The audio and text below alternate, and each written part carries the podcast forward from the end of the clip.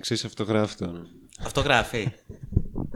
Τι εννοείς, αφού δεν έχω στρίψει καν σιγάρα. Πρέπει ακόμα, να βρούμε κάποιο είδους intro, δεν γίνεται αυτό το πράγμα. Όχι, μαλάκα, με το θες τώρα καθόμαστε να κάνουμε. Δηλαδή, όχι πρώτα... σε φάση intro να βάλουμε κάτι για intro, να. Ναι. Να, να σοβαρευτούμε και να μπορούμε ναι. κάπως να ξεκινάμε ε, το podcast. Μα... Όχι με συγκεκριμένο.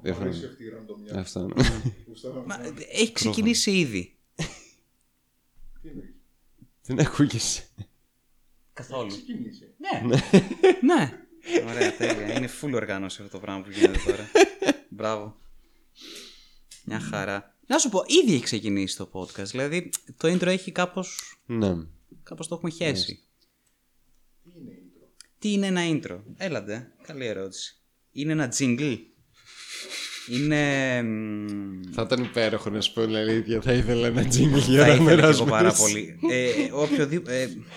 Μπορούμε να. Να το στείλουμε αυτό στο, στους φαν μας και να πούμε ότι σας παρακαλούμε γράψτε μας ένα jingle. Ναι, γιατί είμαστε τεμπέληδες και άχρηστοι. Καλά, ναι, φυσικά. Αυτό. Πή, πήγα να το ρίξω στο ότι δεν είμαστε, ξέρω εγώ, καλλιτεχνικά δημιουργικοί, αλλά αυτό δεν ισχύει καθόλου. Mm. Απλώς. Ε, ναι, ρε. Ναι, ναι, ναι. Αλλά αυτό, δεν βαριόμαστε, αφάνταστα. Οπότε, ίσως θα ήταν καλύτερο κάποιο είδους, ξέρω εγώ, φαν, σοβαρός φαν, να μας κάνει ένα jingle. Ένα jingle. Το οποίο θα πρέπει να είναι, ξέρω εγώ. Μ, κάνα λεπτό maximum και πολύ είναι. Πολύ είναι. Πολύ είναι. Ναι, μισό, ναι. μισό λεπτό. τριάντα δευτερόλεπτα. Εκεί. Ναι. Λοιπόν, ωραία, το περιμένουμε. Ε, αμοιβή δεν υπάρχει. Προφανώς, πάνε να αμοιβούν όλοι. Ε, ε, ναι, δεν το κατάλαβα. Πιθανότατα θα απολυθεί κιόλας. Αχ, ναι, θα βγάλουμε φράγκα. ναι, ναι, ναι, ναι, ναι. Copyright δεν θα υπάρχει, θα είναι δικό μας. Αυτό, όσοι πιστοί προσέρχεται. Μια χαρά. Να, χέστος. Intro και μαλακίες. Εμένα αυτό το intro μου αρέσει. Αυτό το οποίο γίνεται τώρα, το οποίο δεν βγάζει κανένα απολύτως νόημα. Όποιος ανοίγει το podcast και ακούει ρε παιδί μου πρώτη φορά. Ναι. Τι, δεν καταλαβαίνω. Είναι αυτό το χάλι. Τι συμβαίνει εδώ πέρα. Πρώτη φορά το κάνουμε. Όχι. Δεν είναι πρώτη φορά. Γι' αυτό είναι το, το, το, το καλύτερο. Πήγα από το χειρότερο, αλλά δεν είναι. Είναι το καλύτερο. Oh, τι γίνεται, Μιζό, τι κάνεις? Καλά, μωρέ. Λοιπόν, σήμερα έχουμε και special guest. Έχουμε special guest. Ε, hello, hello. Αλλά τόσο Άλεξ. Δύο Άλεξ in the house. In the house. In the house. Το οποίο ποτέ δεν έχουμε λύσει το πρόβλημα του.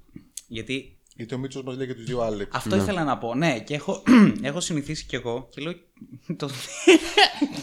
και αποκαλώ και τον εαυτό μου και σένα, Άλεξ. Και εγώ το ίδιο κάνω. Ναι, ναι. ναι. Μα εσύ είσαι καταστρέψει, Μίτσο. Και δεν μπορούμε να συνεννόμαστε με τα μάτια πλέον. oh. Έχει πολύ πλάκα όποτε παίζουμε Rising Storm, ξέρω εγώ. Άλεξ πίσω και είναι και οι δύο απλά ναι, κοιτάνε πίσω, ναι, ξέρω εγώ. Ναι, ναι, αυτό είναι. Ταυτοχρόνως είναι δύο άτομα τα οποία κοιτάνε ναι. πίσω σε διαφορετικά σημεία του χάρτη. Δεν έχει σημασία. Και πολλές φορές κάθομαι και αναρωτιέμαι, μαλάκα, λέω, δεν είχε τίποτα. Και μετά γυρνάω μπροστά και έχει κάτι και με λέω, α, εντάξει, μάλλον αυτόν εννοούσε. Επίσης, πολλές φορές λέει ο Άλεξ, ξέρω εγώ, ναι, ναι, και εγώ δεν γυρίζω. Μετά πεθαίνω από κοντακιά, ας πούμε, στην πλάτη. Γιατί λέω, α, μάλλον αυτόν εννοούσε, ρε παιδί. Στον πόλεμο τώρα, στα κοντά που θα, θα πάμε, ναι. θα έχουμε αυτή τη στρατηγική. Ναι, θα είναι, θα είναι υπέροχα. Ναι. Μίτσος Commander. Αχ, ναι, Μίτσος Commander. Και εμείς Radio Man. Ναι, ναι, ναι, ναι. Ρακαλάκια. Και ο Μίτσος αυτό θα. Radio Man πάει. Ξέρω, κατευθείαν. Πρώτος νεκρός. Πρώτος νεκρός. That went well. Γι' αυτό υπάρχουν δύο, ρε. Ναι, όντως. Θα ψοφήσω. Και τους δύο. Και τους δύο, δεν ξέρω. Κοίταξε, άμα είμαι εχθρός και εδώ κάποια στιγμή ξέρω εγώ έναν commander να μιλάει σε ένα ρακαλάκι το οποίο είναι πάνω σε ένα τυπά. Φάω τον πρώτο τυπά και ξαφνικά ο Commander γυρίζει και σηκώνει ένα δεύτερο ρακαλάκι. και, θα, και θα είναι έτσι ακριβώς στη φάση. Θα μιλάει στο πρώτο ρακαλάκι, θα πεθάνει ο Ρένο. Ε, μα το πιτάνε. Φέρε εδώ, φέρε τα άλλο. Εντελώς ψύχρεμο. Είναι καθημερινό αυτό, δεν είναι? Είναι σαν να έπεσε η κλίση, ξέρω. Αυτό είναι ψυχραμή. Ότι κάθε μέρα τους στέλνουν δέκα διαφορετικούς, ξέρω εγώ, καινούριους. Για να δούμε. Θα δουλέψει η σύνδεση σήμερα. Κολοτέ, ασυχτήρ. Γερμανικά, παιδί μου. Okay. Βέβαια, αυτό το οποίο θα μας κλείψει στον πόλεμο αυτό θα είναι ότι ε, πυροβολικό θα έχουμε. Mm-hmm. Θα μπορείς να ανακαλύψεις, ξέρω εγώ, ρίψη πυροβολικού, αλλά δεν θα μπορείς να ανακαλύψεις ένα palm. Ναι.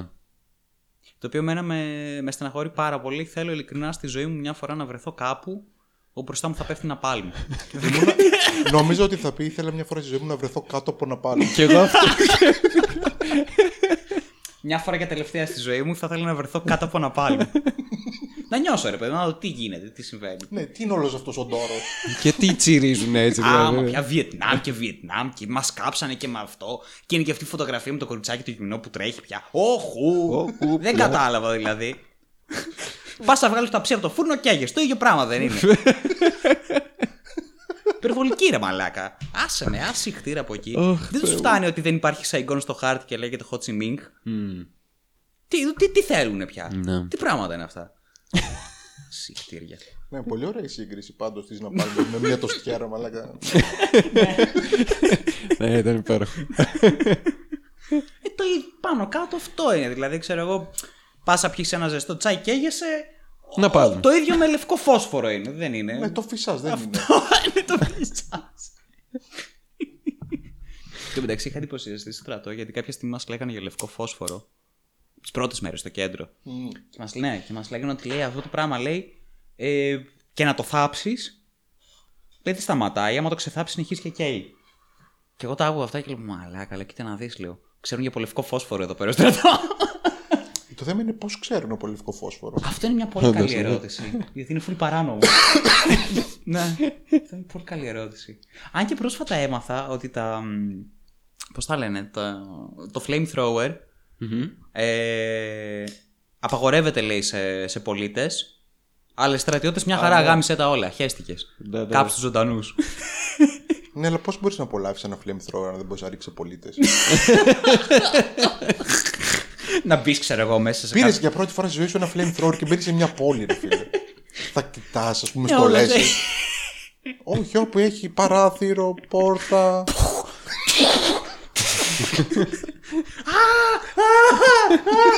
Αχ, ναι, ρε πούστη, τι ωραία. Πολύ χαίρομαι που μου δώσαν το flamethrower. Καλά, αυτό είναι μια αλήθεια, όντως. Και ξέρεις κάτι, θα έχεις και την. Θα, θα θέλεις κιόλας να το χρησιμοποιήσεις γιατί ουσιαστικά κουβαλάς ένα, ένα βιτίο καύσιμα στην πλάτη σου. Ναι. Πότε ξέρεις, άντε να, να τελειώνει. Για, μην πάθω και τίποτα σοβαρό. Μην πυροβολείς, μην πυροβολείς. Και εσύ είναι τώρα μωρό, δεν με πει. Το θέμα είναι το βάρος. Το βάρος. Κόβει εδώ στους ώμους. Εδώ είναι αυτό το πρόβλημα. Είναι μια ανταλλαγή, ρε παιδί μου, βάρους που κουβαλάς με συνείδηση. Ανταλλάζεις αυτά τα δύο. Τα ζυγίζεις. Τα ζυγίζεις. Η συνείδησή μου είναι πανάλαφρη. Πόσο μας έχουν χαλάσει τα παιχνίδια μου. Κοίταξε να. Καταστροφικά είναι. Ειλικρινά, ειλικρινά έχω αρχίσει να επευαισθητοποιούμε πάρα πολύ άσχημα με το Βιετνάμ. There we go. Ε, και, και δεν μιλάω για όταν πεθαίνω εγώ. Όταν πεθαίνω εγώ πάντοτε είναι, είναι τρόμος και, και, και, και όλα αυτά.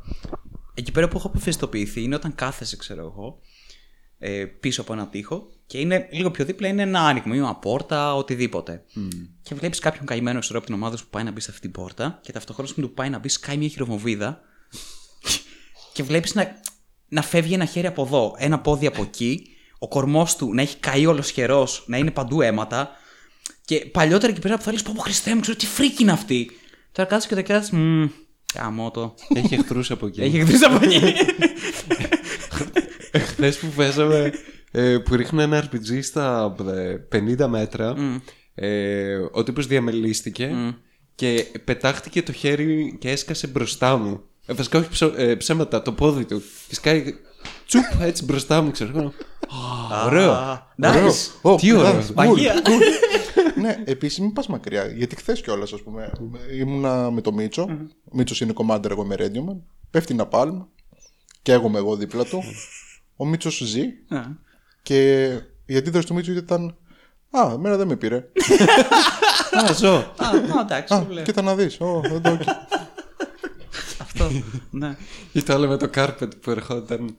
Ερχόντουσαν τα αεροπλάνα, το λέω, είναι στην ίδια ευθεία με εμάς. Mm. Mm. Το, οι έξι βόμβες έρχονται κατευθείαν πάνω στο κεφάλι μου. Ναι, είμαι νεκρός. Είναι ωραίο αυτό όταν αποδέχεσαι λίγο την κατάσταση. Mm. Κάθεσαι, κοιτάς πάνω στις βόμβες, θα πέφτουν. Είσαι και πιο effective μετά. Ναι, ισχύει, όντως. Ναι, ναι. Και επίσης είναι και πάρα πολύ αστείο που βλέπεις πιο καινούριους παίχτες, ρε παιδί μου. Mm. Mm. Όλο αυτό τον τρόμο που πέφτει η αρτίλερη, ναι, σέρνονται ναι, ναι, μες στο ναι, δωμάτιο. Ναι. Και εσύ κάθεσαι. Ναι, κάθεσαι. Κάθεσαι, πέφτουν μπροστά σου, ξέρω εγώ. Ναι, οκ. Okay. Και εσύ επειδή ξέρεις, απλά κάθεσαι ακίνητος. Ναι, δεν θα αλλάξει κάτι. Αλλά αυτοί συνεχίζουν και σέρνονται. Τι δε φάκα. Πρέπει κοβάλλονται από εδώ δεξιά αριστερά. Και επίσης, sorry, αλλά φτάνουμε και στο σημείο που κάναμε χθες με τον Άλεξ, λεπτή κοκκινή γραμμή, να περάσουμε μέσα από αρτίλερη. Όντως, αυτό είναι αλήθεια. Πολύ επικό αυτό. Πολύ επικό. Ναι. Πολύ επικό, αλλά είναι. Τρέχεις με την ταυτότητα στα δόντια πρακτικά. Ναι, δαγκώνεις ταυτότητα. Και πας. Λες εντάξει, ξέρω εγώ, έχω ένα δέκα τοις εκατό. Κάτι είναι. Αλλά νιώθεις τόσο ήρωας μετά όταν κλειτώνεις από όλο αυτό το πράγμα. Ναι. Μαλάκα. Απίστευτη. Nice. Αχ, για πείτε, για πείτε. Πώς ε, τα περάσατε τον τελευταίο καιρό. Τα περάσαμε το τελευταίο καιρό. Έσχος. Τι υπέροχα έσχος. Πράγματα γίνονται. Έσχος. Ναι, δεν ξέρω, η αλήθεια είναι δεν ξέρω. Στον ελλαδικό χώρο. Κάτσε, περίμενα. Ναι, να το, καταρχάς να το ορίσουμε το ελλαδικός χώρος. Α, πολύ σωστό αυτό. Ναι. Γιατί μερικά πράγματα δεν είναι ελληνικά, όπως είναι η.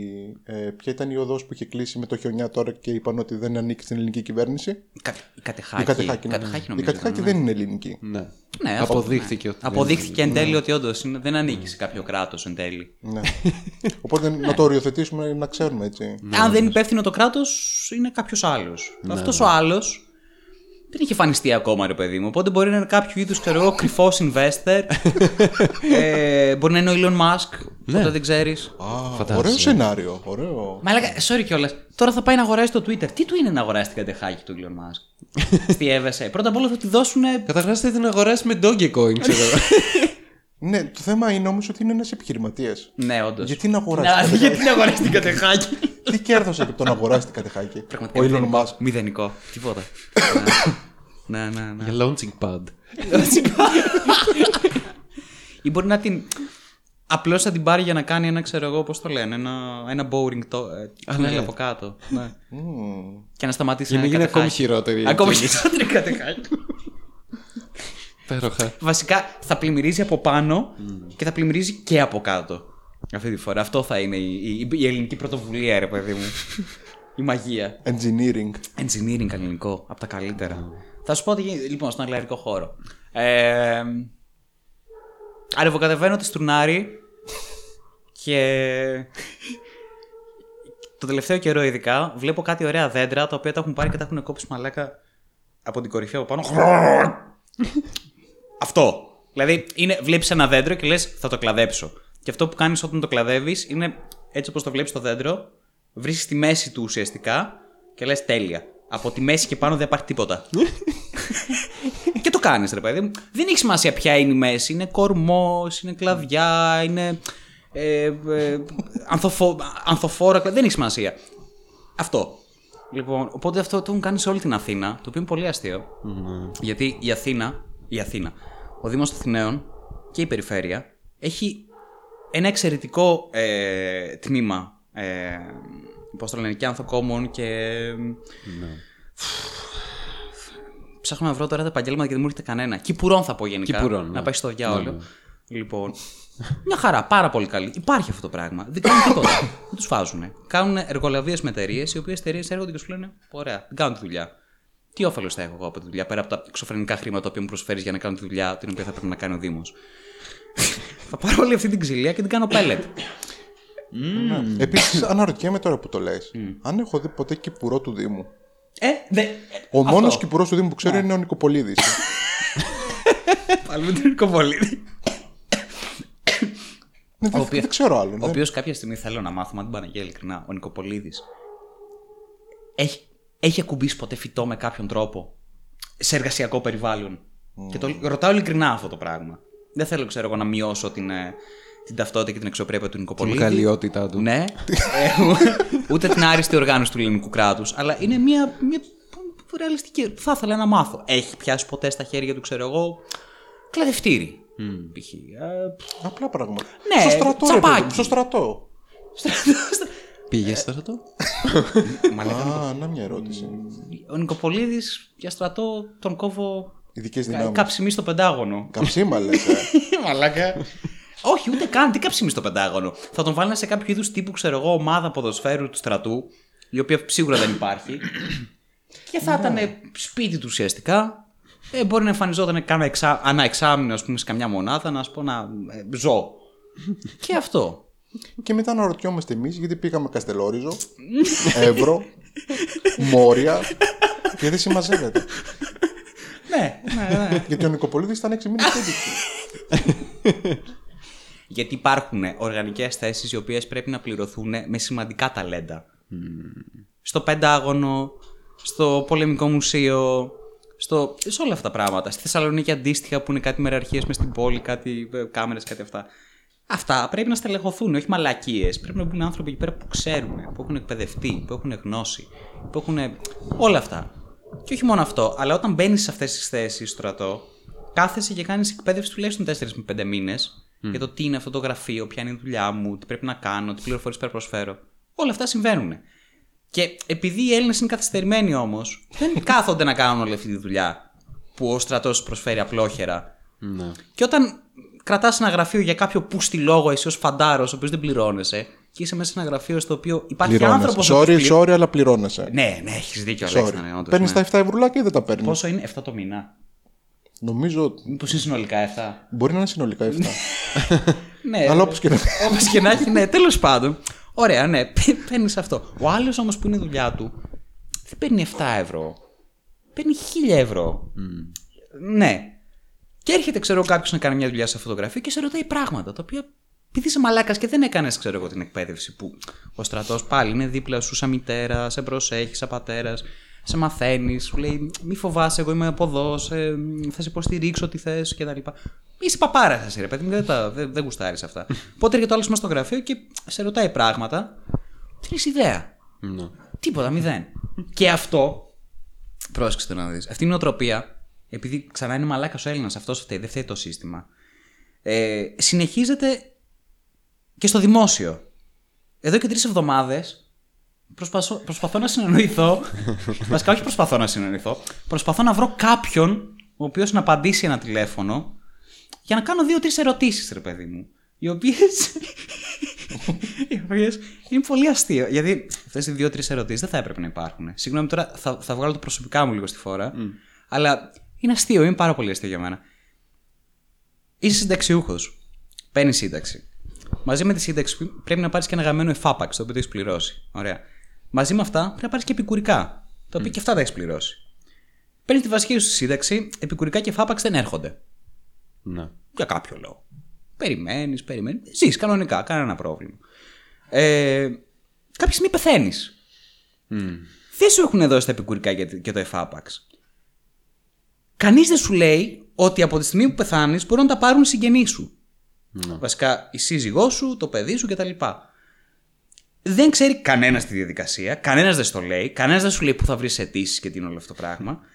Και εσύ θες το αυτονόητο, θες τα λεφτά που πλήρωνε το άλλος, ο άλλος σου άνθρωπος σαν ζώο όλη του τη ζωή, να έρθουν με κάποιον τρόπο πίσω. Γιατί mm. για αυτό είναι το, το νόημα της σύνταξης. Ναι, το κόνσεπτ. Λοιπόν, εδώ για τρεις εβδομάδες λοιπόν παίρνω ε, από τις οκτώ το πρωί ε, σχεδόν κάθε μέρα μέχρι τις δύο το μεσημέρι τηλέφωνα. Είναι τρία τμήματα, το κάθε τμήμα έχει τέσσερα τηλέφωνα, άρα συνολικά δώδεκα τηλέφωνα. Ωραία. Mm. Τα παίρνω συστηματικά, συνεχόμενα, δεν σηκώνουν ούτε ένα. Ούτε ένα μαλακά, δύο και τρεις εβδομάδες. Το μοναδικό το οποίο συνέβη κάποια στιγμή είναι σηκώνεις το τηλέφωνο, ακούσε εγώ το beep beep και κάποια στιγμή ακούσε ένα το οποίο θα σε πάσει. Και, και έχεις στο μυαλό σου ήδη τη, την πλευρά εκείνη που είναι άλλος. Ναι, ρε το μαλάκα, δεν κόβει. Μας έχει πρίξει ρε που το παπάρα, τι θέλουν και άσυχτη. Καπγκουπ. Αυτό. Ναι, και ξέρεις αυτό. Έχεις ακριβώς την εικόνα. Και λες, μάλιστα, έχουμε φτάσει σε αυτό το σημείο. Μάλλον ενοχλώ. Θα πρέπει να κάνω κάτι άλλο. Επαγγελματισμός λοιπόν. Επαγγελματισμός. Πρόνοια. Οπότε λοιπόν. Το, το ελληνικό κράτος, επειδή είναι πάρα πολύ μπροστά σε αυτά τα πράγματα, ε, βγήκε ο, ο Κυριάκος προάλλες και μας έλεγε το πόσο γαμάτι είναι που χρησιμοποιούν νέα τεχνολογία για να φέρουν mm. την ανάπτυξη και να βελτιώσουν το κράτος. Η νέα τεχνολογία ποια είναι? Κάνανε καινούριο τηλεφωνικό κέντρο, το οποίο είναι για, το Υπουργό, ε, για εργασιακά θέματα, συνταξιδοτικά και κοινωνικά. Ό,τι και να σημαίνει αυτό. Κοινωνικά, mm. τα πάντα. Ο, οτιδήποτε ξέρω. Λέμε κοινωνική ταινία. Ναι, κάτι. Λοιπόν. Και. Είναι ένας τετραψήφιος αριθμός, το δεκαπέντε πενήντα πέντε, που παίρνεις Και υποτίθεται, ρε παιδί μου, ότι όλο αυτό το πράγμα λειτουργεί διαδικτυακά, για να μην χρειάζεται να, να είσαι στο τηλέφωνο. Mm. Ότι μπορείς να κάνεις αιτήσεις διαδικτυακά, μπορείς να βρεις πληροφορίες δια, διαδικτυακά. Αυτή τη στιγμή είναι ένας σκελετός, ο οποίος δεν έχει μέσα την παραμικρή πληροφορία. Ότι είναι, είναι μόνο, ρε παιδί μου, το concept της ιδέας. Mm. Δεν είναι ότι το έχεις υλοποιήσει όλο αυτό το πράγμα, είναι το concept. Μπαίνεις, ξέρω εγώ, θέλω να βρω μια πληροφορία. Ωραία. Μπαίνεις εδώ και σου λέει, ε, δεν υπάρχουν πληροφορίες για αυτό το ζήτημα που θέλετε, να τρίξετε στις συχνές ερωτήσεις. Πας συχνές ερωτήσεις και προφανώς δεν υπάρχει τίποτα τέτοιο. Τέλεια. Οπότε παίρνεις τηλέφωνο. Τι γίνεται όμως στο τηλέφωνο?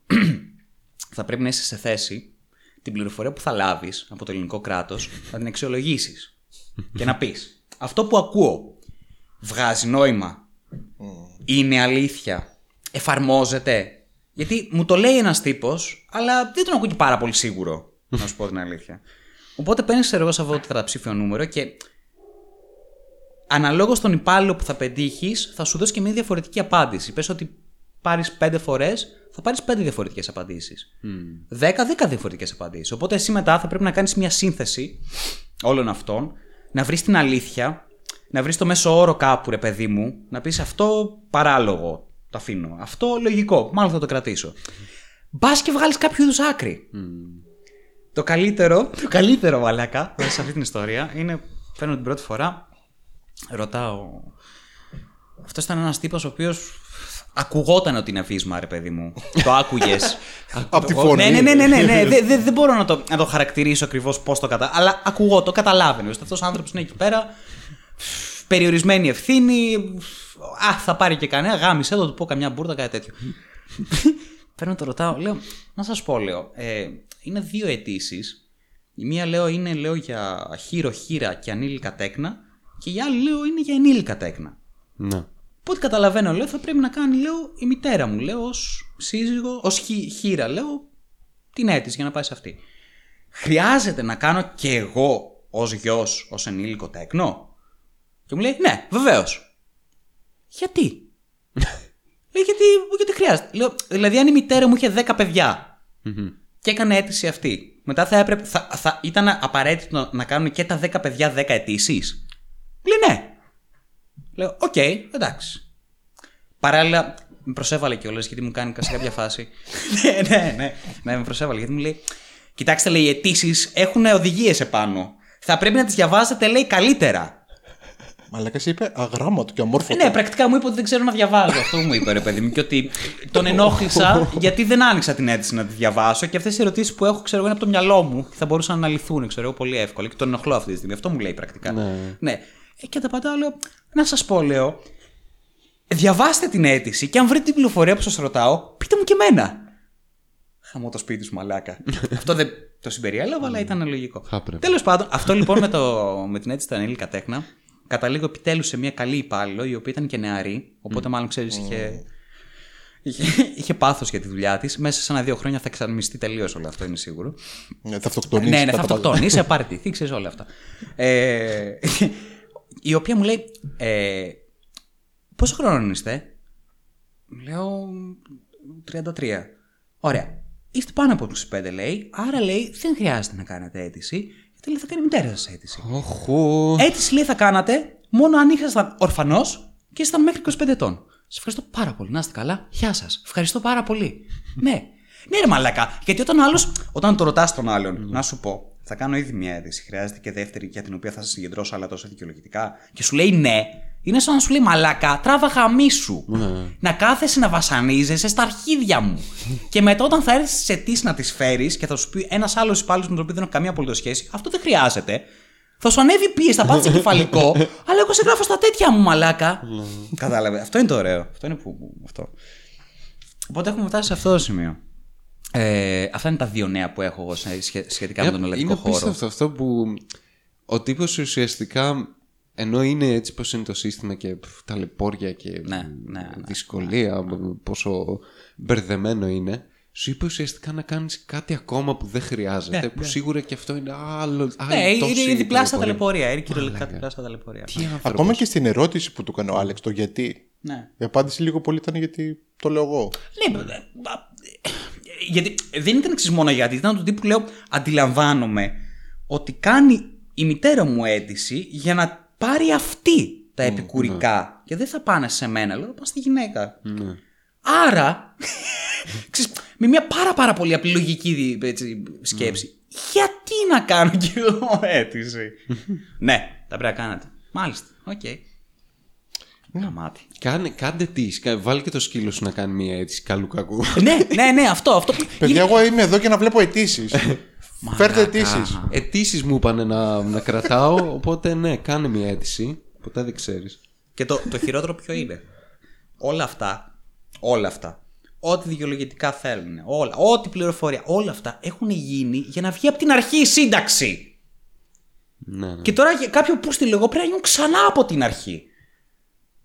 Μα, μ' άρεσε που η κοπέλα μου είπε, ε, να σας πω, λέω, ποια γαμημένα δικαιολογητικά βρίσκουν αυτεπάγελτα αυτοί οι καριόλιδες, για να ξέρω ποια να μην ψάχνω σαν παπάρας. Το είπα λίγο διαφορετικά. Ναι.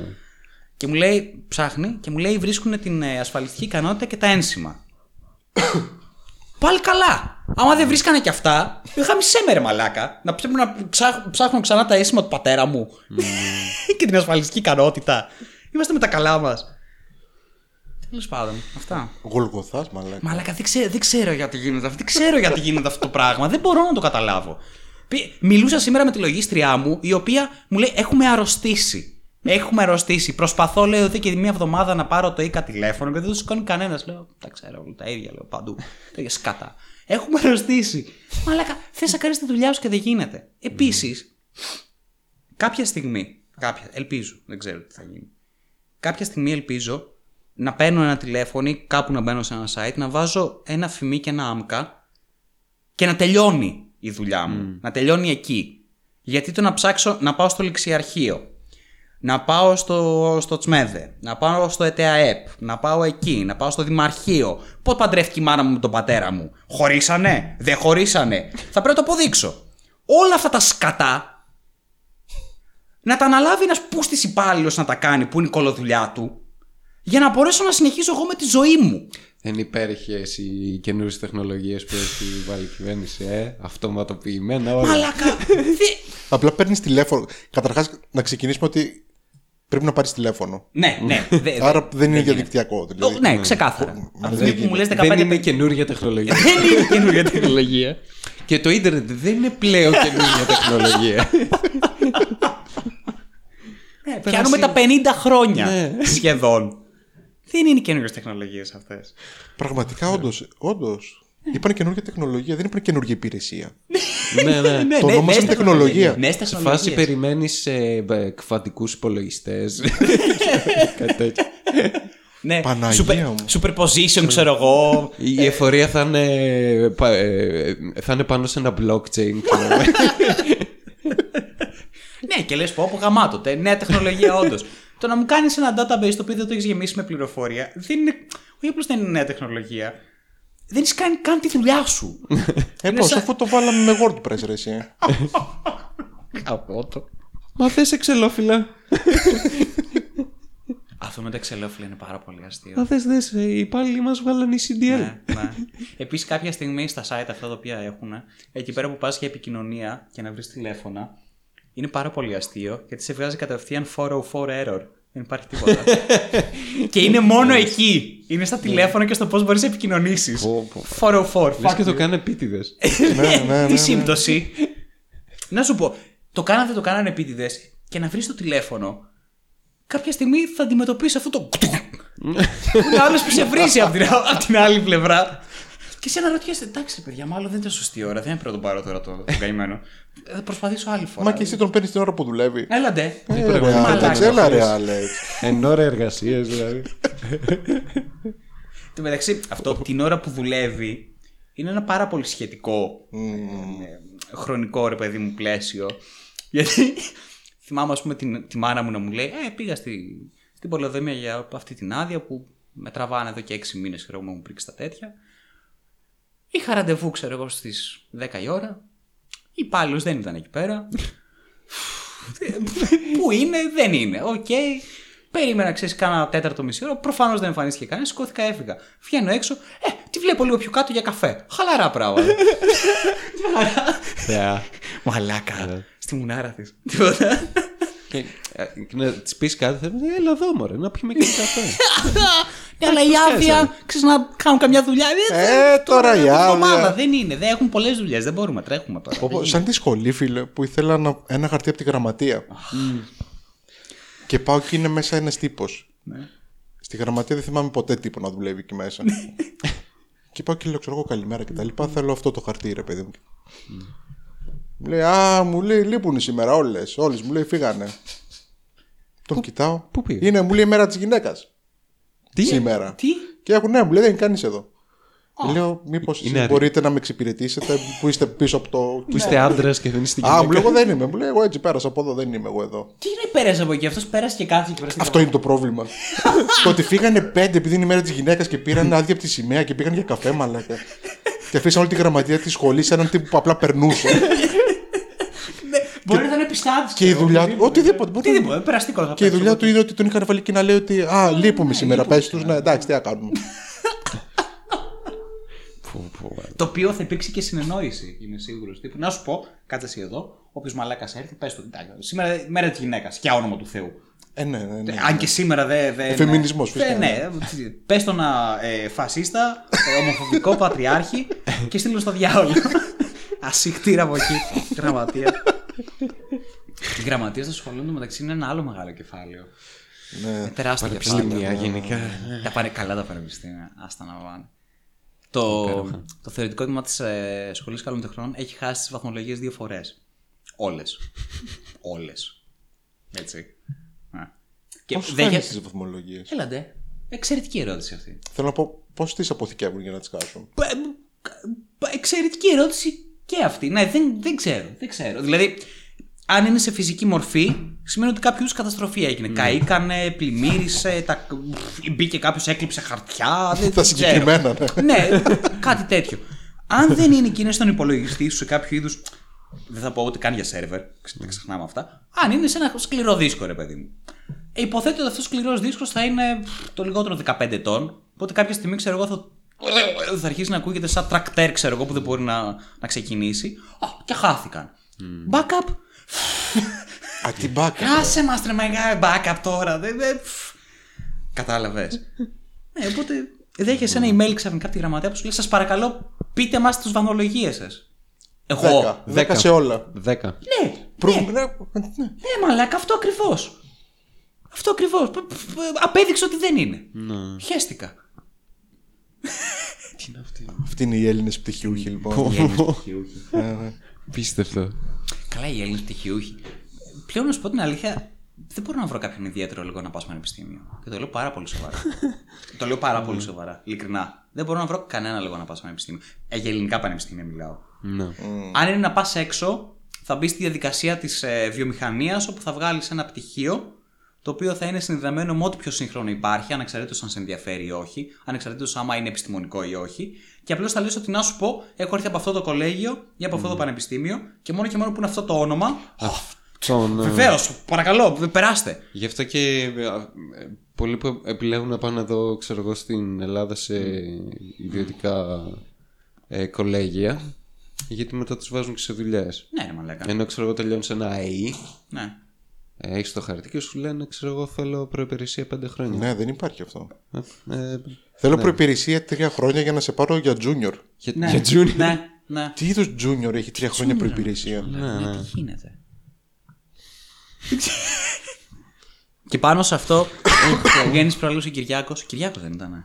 Βεβαίως. Ναι, Κυριάκος. Και λέει, Παι, παιδιά, με την ανεργία, mm. δεν είναι ότι... Δεν...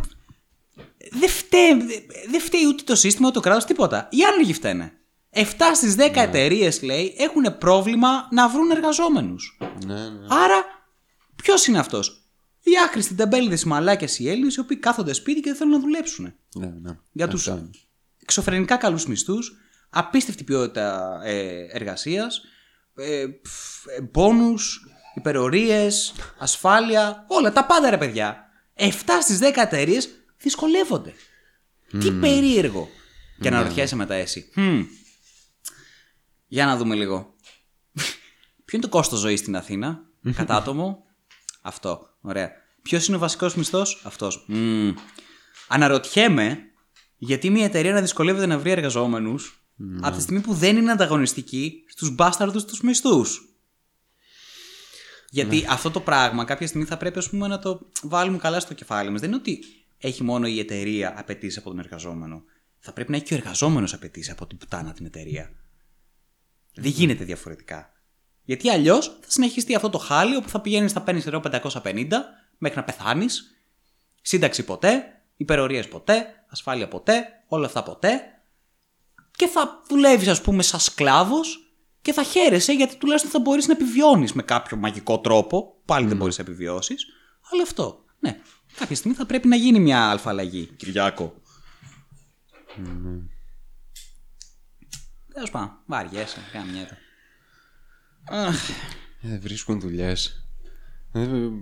Αυτό που έλεγα και τις προάλλες είναι τα τελευταία δύο με τρία χρόνια αυτό το πρωτόγνωρο φαινόμενο του Great Resignation, ναι, κυρίως ναι, στην Αμερική, ναι, ναι. που παρετούνται από τις δουλειές mm. τους και δεν αναζητούν καινούργιες mm. και λένε fuck that, ξέρω εγώ, θα κάτσω ε, σπίτι μου, οικογένειά μου.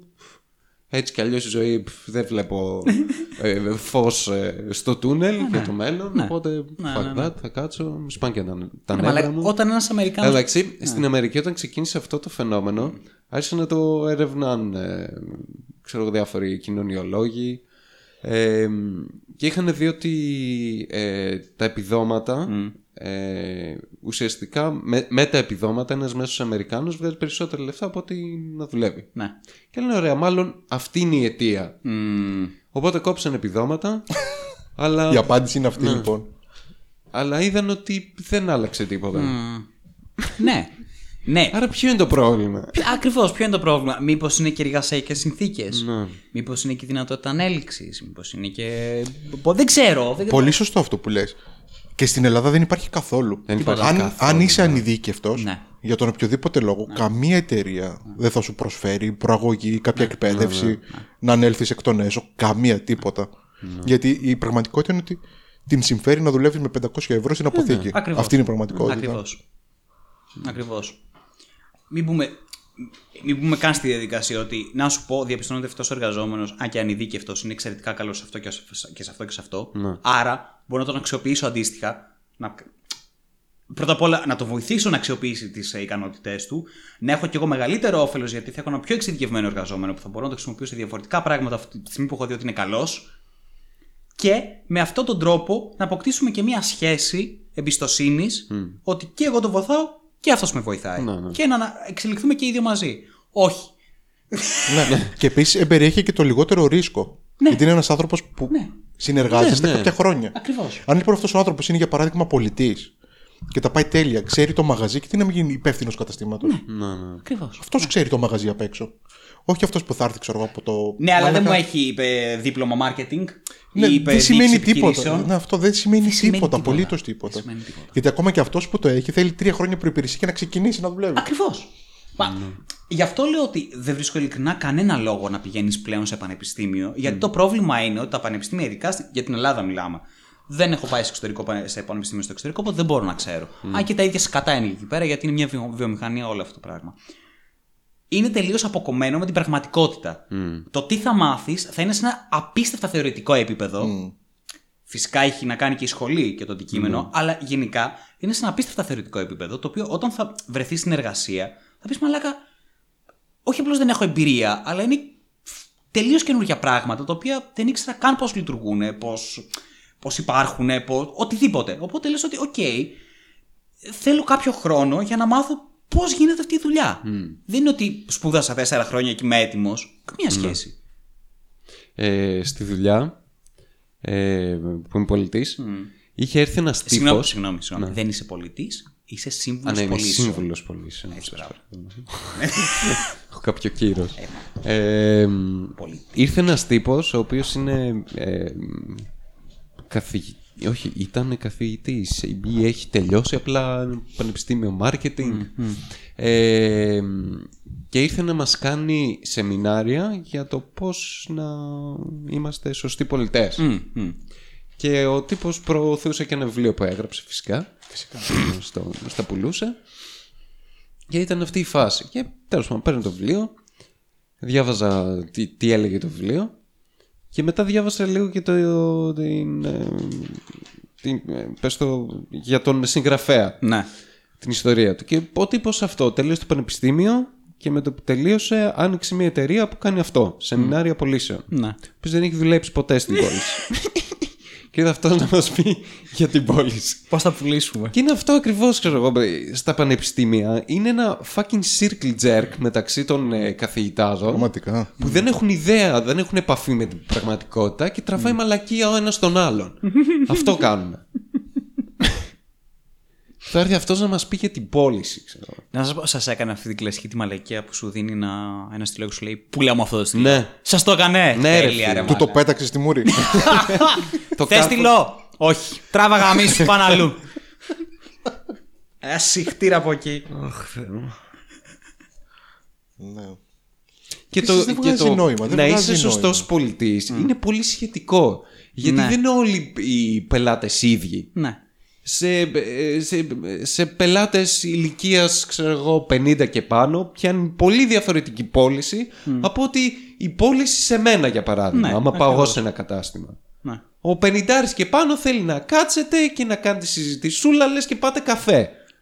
Εγώ πάω στο μαγαζί, ξέρω τι θέλω και θέλω κατευθείαν να μου δώσει αυτό που θέλω και να σηκωθώ να φύγω. Αυτό ακριβώς. Και το βλέπω στη δουλειά αυτό. Ναι, ναι. Ναι. Και γι' αυτό είναι καλό να έχεις και ε, διαφορετικούς πολιτές. Λοιπόν, είναι διαφορετικές, ναι, γενικά πολίσεις. Είναι καλό να έχεις διαφορετικούς, ναι, ανθρώπους, μάλλον, με διαφορετικές προσωπικότητες. Ο καθένας δίνει κάτι διαφορετικό. Αυτό είναι και το κόνσεπτ, ας πούμε. Και επίσης, όταν λέμε για καλός πολιτής, τι σημαίνει καλός πολιτής? Αυτός ο οποίος πουλάει μεγάλη ποσότητα ή αυτός ο οποίος βρίσκει ακριβώς τι χρειάζεται ο, ο αγοραστής mm. και του δίνει αυτό ακριβώς το οποίο χρειάζεται? Είναι ανάλογα ποια θα ρωτήσεις. Ναι, γιατί κάπως mm. έχει να κάνει, ας πούμε, με το ότι έμεινε όντως ικανοποιημένος ο πελάτης, ρε παιδί μου, mm. του προσέφερε αυτές τις υπηρεσίες mm. ή του πούλησες το πιο ακριβό που δεν χρειάζεται. Κατάλαβες πώς το λέω? Ναι, ναι, ναι, ναι, ναι. Γιατί ακριβώς οι εταιρείες αυτό θα υποθέτω. Αυτό ο εργοδότης θα ναι. θεωρήσει αυτό καλή πώληση. Mm. Ο πελάτης όμως δεν θεωρεί αυτό καλή πώληση. Και ούτε ναι. ο κάθε άνθρωπος θεωρεί ναι. αυτό καλή πώληση. Και δεν θα ξανάρθει κιόλας. Ναι. Αν το καταλάβει. Αν είσαι καλός πολιτής και δεν το καταλάβει όμως. Άρα αυτό είναι ο καλός πολιτής. Αυτό είναι. Εξαπάτηση. Λοποδίτης. Πάντως, παιδιά, μην ανησυχείτε. Ε, όλα αυτά θα αλλάξουν. Γιατί τώρα, τις mm. προηγούμενες μέρες, βγήκε μια νέα πλατφόρμα στην Ελλάδα. Νέα τεχνολογία. Νέα τεχνολογία. Νέα τεχνολογία. Μια νέα τεχνολογία στην Ελλάδα. Νέα πλατφόρμα για διαδικτυακές πωλήσεις. Από σαπούνια, δοντόκρεμες, υπολογιστές. Φτάσει. Σας πήγα, είδες το Segway. Ωραίο Segway. Μαλάκα, έχουμε γίνει επαγγελματίες. Κάπου ο Αλέξανδρος. Intro και μαλακίες. Ο Αλέξ πρέπει να πληρώνεται. Θέλουμε λίγο δουλίτσα για το intro, αλλά τα Segways. Τίποτα, είναι βούτυρο, μαλάκα, δεν καταλαβαίνεις τίποτα. Οπότε έχει βγει μια νέα τεχνολογία, μια πλατφόρμα που λέγεται Shopflix. Shopflix. Shopflix. Σαν Netflix, ε. Ναι. Πώς δεν το ονόμασε Shopify? Να ξεκινήσουμε από το γεγονός ότι το Flix είναι από το... Είναι στο πληθυντικό τα Flix από το flickering, το οποίο είναι η εικόνα, η οθόνη που κάνει flickering. Που αυτό στο Netflix makes fucking sense. Ναι, βγάζει νόημα. Γιατί... Γιατί το προϊόν του Netflix είναι ταινίες και σειρές. Mm. Ωραία. Το Shopflix, όταν μου πουλάει παντόφλες, ε, τηλεοράσεις και, και, και, και καφετιέρες, το Flix, κάπου λίγο νοηματικά και σημειολογικά ξεφεύγει. Mm. Αλλά είμαστε στην Ελλάδα. Ναι. Δεν πρόκειται ο άλλος να καθίσει να πει τι θα, θα γίνω δημιουργικός, να κάνω κάτι δικό μου. Όχι, γάμισέ τους. Τι κάθονται και βλέπουν αυτοί καθυστερημένοι, ήταν εκεί τώρα δύο χρόνια καραντίνα. Netflix, τέλεια. Shopflix κάντο, για να μην μπερδευτεί και ο άλλος ο, ο ηλίθιος, γιατί έτσι σε θεωρούνε, να έρθει στην πλατφόρμα μου. Τέλεια. Εκτός ναι. και αν έχουν σκοπό να βάλουν flickering. Τι φαντάζεσαι? από χθες πήγα, πήγα να ψωνίσω κάτι, ρε, πούστη μου, αλλά μου πονοκέφαλο. Μετά από πέντε λεπτά δεν ξέρω γιατί. Πολύ περίεργο. Η οθόνη κάτι έκανε. Έκανα δέκα λεπτά προσπαθούσα να βρω. Μου γύρισαν τα μάτια. Μικρανία. Να το κάνουν και πολύ έξυπνα σε φάση να δείχνει ένα frame, ένα ξέρω κάτι που θέλει να σου περάσει. Πούτσα. Σε φάση. Ένα κείμενο δεν προλαβαίνεις να το διαβάσεις. Το που συνειδητό θα το κάνει register. Ξέρω εγώ. Ο Μαρινάκης δεν πουλάει πρέζα. Μαρινάκης did nothing wrong. Ναι, και λοιπόν, πρώτα απ' όλα μάθαμε ότι αυτό το Shopflix είναι του Μαρινάκη. Και πώς το μάθαμε? Χθες εμφανίζονται ξαφνικά. Δεν θα το καταλάβαινε κανείς. Κανένας μαλάκα, τίποτα. Το σχέδιο ήταν άριστο, άψογο. Λοιπόν, εμφανίζεται Εμφανίζεται ένα άρθρο το οποίο είναι copy-paste σε μεγάλα ειδησιογραφικά έτσι πρακτορία και σοβαρά όπως τα Νέα, Ιν Τζι Αρ, Πρώτο Θέμα, τα οποία όλος τυχαίως ανήκουν ξανά στο Μαρινάκι. Όχι ρε. Όχι ρε. Ναι, σύμπτωση είναι αυτό. Όπου κάθονται και λένε ότι υπήρχε τεράστιο πρόβλημα με το, με το Scrooge.gr. Ναι, ναι, ναι. Τεράστιο πρόβλημα με το Scrooge.gr. Και μέσω μιας συνεργασίας με το τριακόσια εξήντα πέντε shop τέλος πάντων που είχαν, ότι παραγγέλνανε πράγματα το τριακόσια εξήντα πέντε shop και αυτό δεν τα έστελνε πίσω και χάναν τα λεφτά τους και απίστευτες ε, καταγγελίες στο Scrooge και εξε, εξαχριωμένοι χρήστες του Scrooge και το Scrooge.gr χάνει χρήστες και αξιο, αξιοπιστία και όλες τις μαλακίες. Λασπολογία. Μαλάκα. Το μεταξύ από κάτω, αν πήγαινες και έβλεπες φωτογραφίες που και καλά ρε παιδί μου ήταν αυτοί οι οποίοι παραπονιόντουσαν, ήταν από Twitter. Πρώτον, δεν δείχνανε το χρήστη του Twitter. το, το είχαν κόψει στη φωτογραφία. Τι, ούτε avatar. Τίποτα, τίποτα, τίποτα. Ήταν, ναι, ήταν ανώνυμο full. Τι είναι αυτό? Ό,τι και να είναι. Λοιπόν, ανώνυμο full. Ε, και επίσης ήταν νομίζω δύο καταγγελίες οι οποίες ήταν εις διπλούν. Ήταν συνολικά πέντε φωτογραφίες, έξι. Από αυτές, οι τέσσερις ήταν απλώς διπλές. Ναι. Ήταν... Ποιος το σκέφτηκε? Μαλακά ήταν σατανικό. Για να είναι μεγαλύτερος όγκος σου λέει, θα το καταλάβει. Ο άλλος θα διαβάσει την πρώτη καταγγελία, την έχουμε κάνει copy-paste μετά ξανά Πέμπτη. Ε, όταν φτάσει την Πέμπτη, πού να θυμάται? Ναι, θα θυμάται μόνο ότι έχει... έχω δει πέντε. Αυτό που από πολλές καταγγελίες που ήταν δεν είναι σκουτσιά. Το έξι είναι πέντε. Ναι, μαλακά. Είναι απλά πέντε. Είναι πέντε καταγγελίες. Ακόμη και αν υπάρχει, είναι πέντε. Είναι πέντε καταγγελίες. Δηλαδή, κάνεις άρθρο ότι κατακραβείς το Scrooge αυτά για αυτά τα πράγματα. Αυτές τις πέντε καταγγελίες. Λοιπόν. Εγώ το μεταξύ το ανακαλύπτω αυτό από το. Είμαι στο Facebook και βρίσκω, βρίσκω ρε παιδί μου. Κάποιος γνωστός μου να έχει σχολιάσει το in.gr σε αυτό το άρθρο. Και τι, τι φάση, ξέρω, διαβάζω. Και πηγαίνω από κάτω στα σχόλια. Τα οποία ήταν μία μαγεία. Ήταν μία μαγεία γιατί αυτός ο χοντρός πρεζέμπορας δεν με νοιάζει τίποτα. Δεν με νοιάζει τίποτα. Ξέρω ότι θα με δολοφονήσουν κάποια στιγμή. Έτσι κι αλλιώς. Χαίστηκα πραγματικά. Δεν είχα καμία ελπίδα. Λοιπόν, αυτός ο χοντρός πρεζέμπορας, λοιπόν, ο οποίος έχει βαφτίσει το παιδί της Μπακογιάννη, έχει πάρει την Αλεξία Μπακογιάννη στην εταιρεία του, δουλεύει εκεί. Κατά τα άλλα βγαίνει τώρα και λέει: εγώ δεν το ξέρω, δεν έχω ιδέα. Είναι κουμπάρος της. Την έχει παντρέψει. Επίσης, νομίζω είναι και στιχουργός. Τι είναι? Νομίζω. Έχει γράψει. What? Έχει γράψει lyrics, νομίζω, ναι. Για την Νατάσα Θεοδωρίδου. Τι? Βεβαίως. Οκ. Okay. Πώς? Δεν ξέρω πώς. Πέριθαψε τα ναρκωτικά. Δεν ξέρω γιατί. Σε φάση γιατί... είναι αυτό που είναι και λέμε... Αυτό που θέλω να κάνω είναι να γράψω ένα κομμάτι. Να γράψω ένα κομμάτι. Θέλω να γράψω μια τραγουδάρα. Μια τραγουδάρα, ρε παιδιά, για την Νατάσα. Νατασάρα. Κατασχέθηκαν οι δύο τον ηρωέν γαμό. Το τι να κάνω αυτό.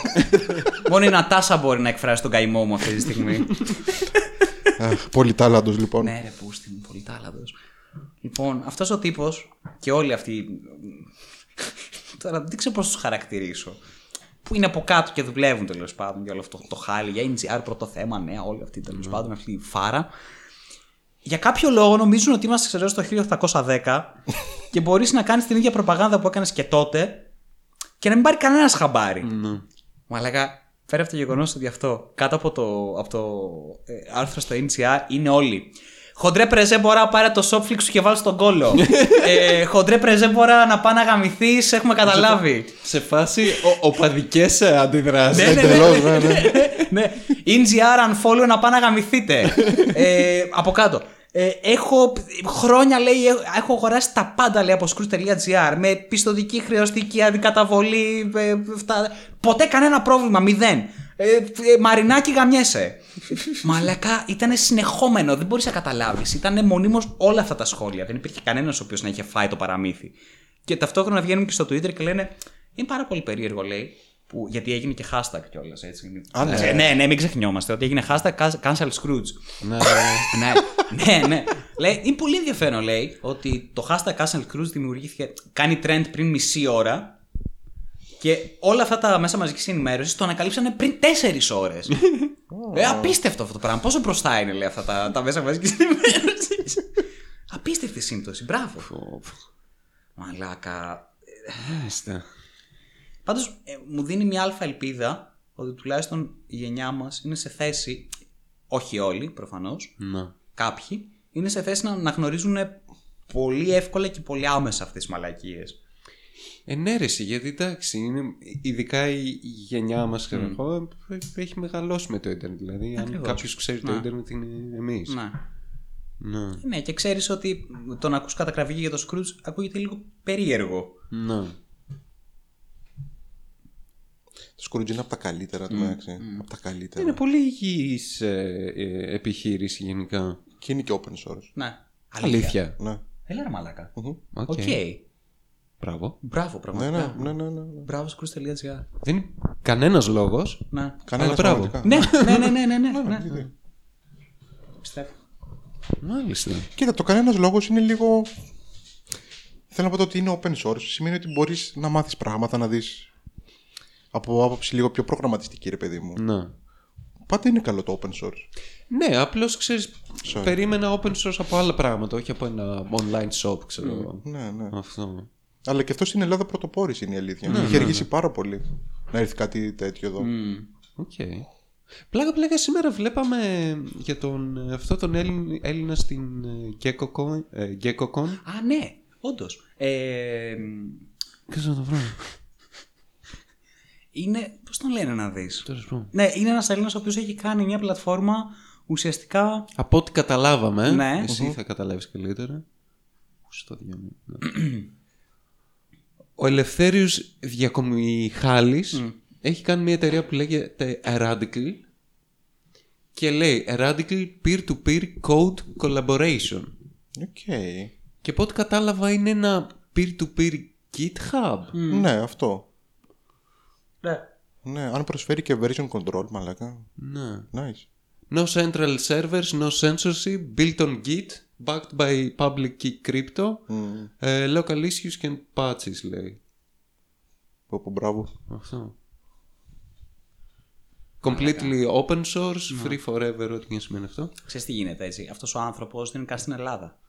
Σίγουρα. Σίγουρα. Σίγουρα. Σίγουρα. Ναι. Και αυτός ο άνθρωπος δεν θα υπάρξει κάποιος από την Ελλάδα που να τον δει και να πει «Α, μαλάκα, ωραία πράγματα». Mm. Να σου πω, έλα, σε θέλουμε, θα σε αξιοποιήσουμε. Ποια, είναι... με, ποια, με χίλιους διαφορετικούς τρόπους. Πού θα τον αξιοποιήσεις ρε φίλε. Κάνω... Μιλάω σε μια θε... θεωρητική, Ελλάδα, χώρα, θεωρητική χώρα. Ωραία. Αν λειτουργούσε η Ελλάδα ρε παιδί μου έτσι, με μια αλφα ξέρω εγώ, στρατηγική, αυτό... Θα τον αξιοποιούσε κάπου, δεν ξέρω. Θα γινόμασταν. Θα γινόμασταν. Αν ήμασταν έξυπνοι σαν την Εστονία και δίναμε ρε παιδί μου βάσει yeah. σε... τεχνολογία. σε τεχνολογία και ψηφιακό ε, πολιτισμό, θα... θα τον αξιοποιούσαμε κανονικότατα. No. Αλλά δεν είμαστε Εστονία όμως αυτό είναι το πρόβλημα. Δεν είμαστε έξυπνοι. Καθόλου δυστυχώς. Ωχ, Θεέ μου, ναι. Αυτά έγιναν με το μαρινάκι. Και τώρα είμαι, είμαι πολύ περίπτωμα. Εντάξει, μπήκαμε και είδαμε το site μαλάκα. Το site σκατά, ναι. σκατά. Είναι, είναι απέσιο. Είναι απέσιο. Ποιος επέλεξε μαλάκα τα χρώματα. Αυτό το contrast, το super λευκό με super vibrant. Επίσης δεν βγάζει νόημα. Τα χρώματα είναι ένα πράγμα. Το θέμα είναι ότι μπαίνεις σε μια πλατφόρμα ρε παιδί μου και περιμένεις να δεις αυτό που κάνει η πλατφόρμα. Mm. Αλλά ανταυτού έχει οτιδήποτε άλλο. Έχει ουσιαστικά διαφήμιση της πλατφόρμας του για χρησιμοποίησέ με. Ναι, ναι. Όταν μπαίνω στο Scrooge και μου έχει την μπάρα αναζήτησης, ναι, και γράφω αυτό που θέλω και μου το βρίσκει, είναι αυτό ακριβώς που ψάχνω. Ναι. Δεν ψάχνω ένα κατεβατό, το «Α, έχουμε αξίες, είμαστε αυτό, είμαστε εκείνο». Όχι. Όχι, δεν είμαι σπόνσορας, δεν θα σε χορηγήσω. Αλλά δεν βγάζει νόημα. Επίσης, μου αρέσει πάρα πολύ που είναι μια τελείως έτσι η παιδική φιλοσοφία φτιαγμένη όλο αυτό το πράγμα. Γιατί από κάτω που έχει προσφορές και τέτοια, έχει από πάνω κάτι ατάκια του τύπου «Προλαβέτα». Αν τα χάσεις, τα χάζες. Προσφοράρες, κάτι μαλακίες. Ναι, ρε μαλάκα, λες και σε... λες και στο Καραϊσκάκι μέσα. Αυτό θα έλεγα, να είναι οπαδικό τελείως. Ναι, είναι οπαδικό καθαρά, μα αυτή είναι η φιλοσοφία. Αυτούς τους ανθρώπους έχει. Αυτό είναι. Τι προλαβέτα, ρε μαλάκα. Ό,τι κουστάρω θα κάνω. Δεν μπορείς να σε... Πρώτα απ' όλα, δεν μπορείς να είσαι λίγο επαγγελματίας και λίγο σοβαρός. Πάρτα, αυτό κάνω. Πάρτα. Ρούφατα. Ναι, ήταν ένας τέτοιο κόνσεπτ, ρε παιδί μου. Ο Χριστός και η Παναγία. Ναι, θα πήγε, ξέρω εγώ, η εταιρεία που κάνω τα site. Να σας πω, κύριε Μαρινάκη, πώς να. Πώς θέλετε έτσι, ναι.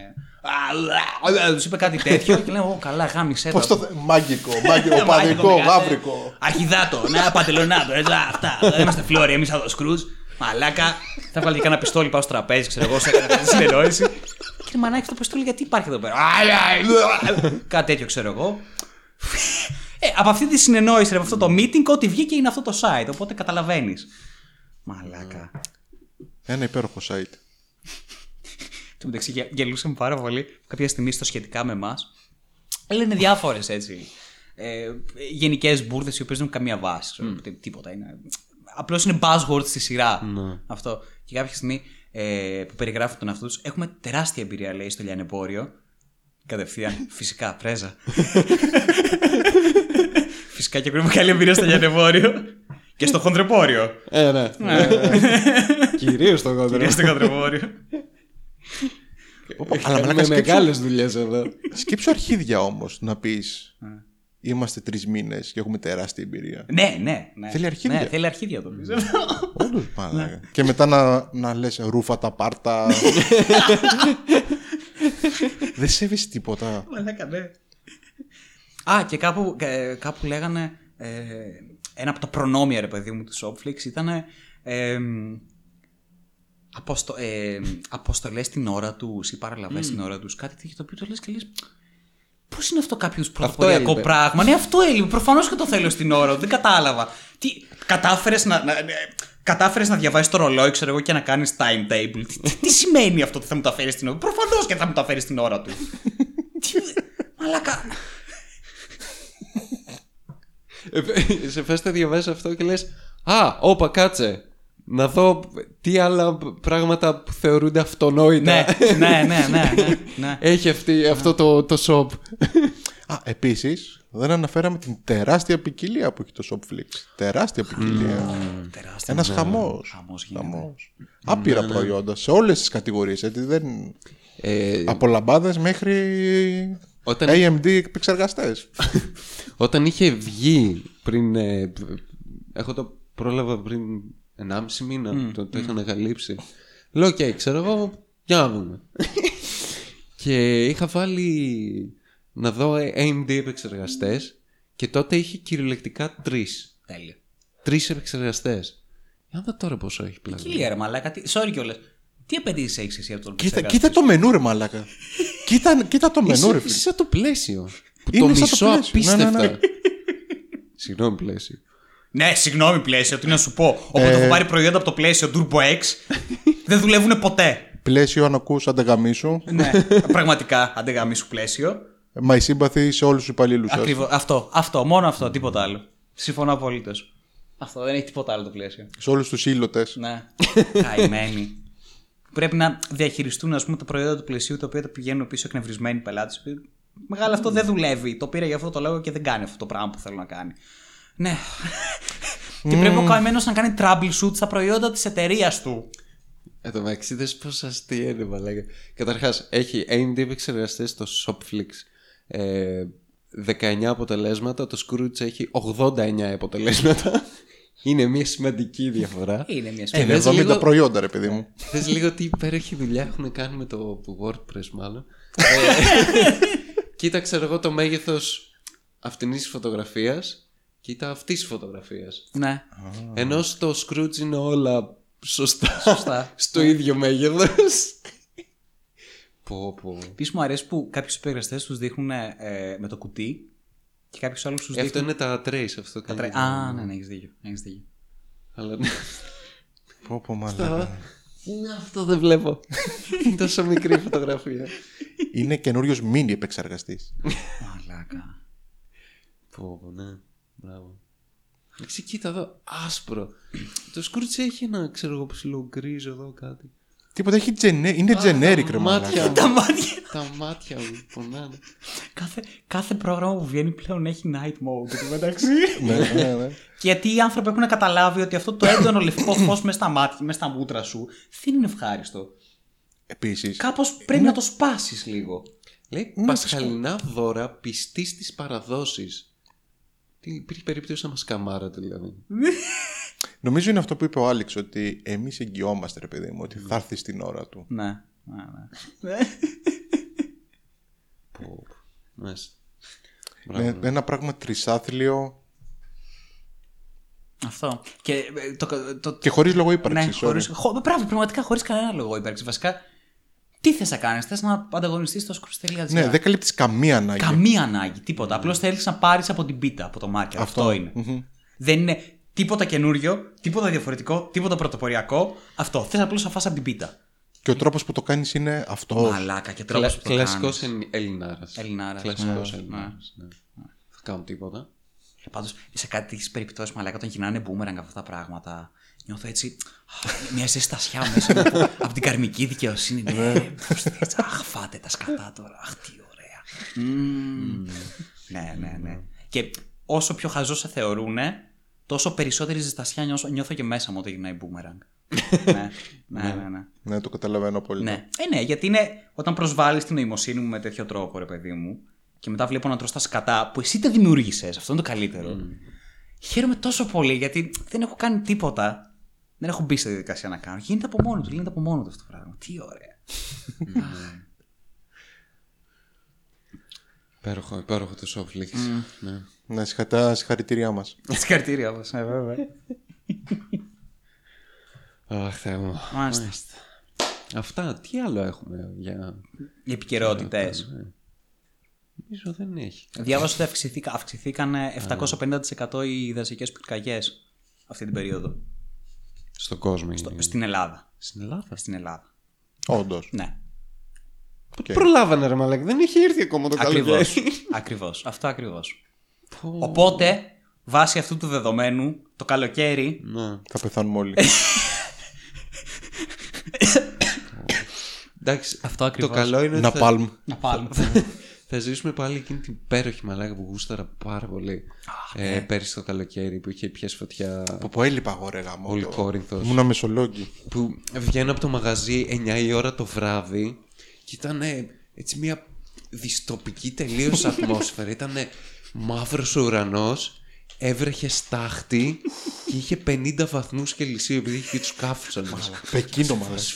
Fuck yeah, Mad Max, γουστάρω. Ναι, τελειώνει ο κόσμος πραγματικά. Τι ωραίο. Τέλεια, τέλεια. Ανυπομονώ.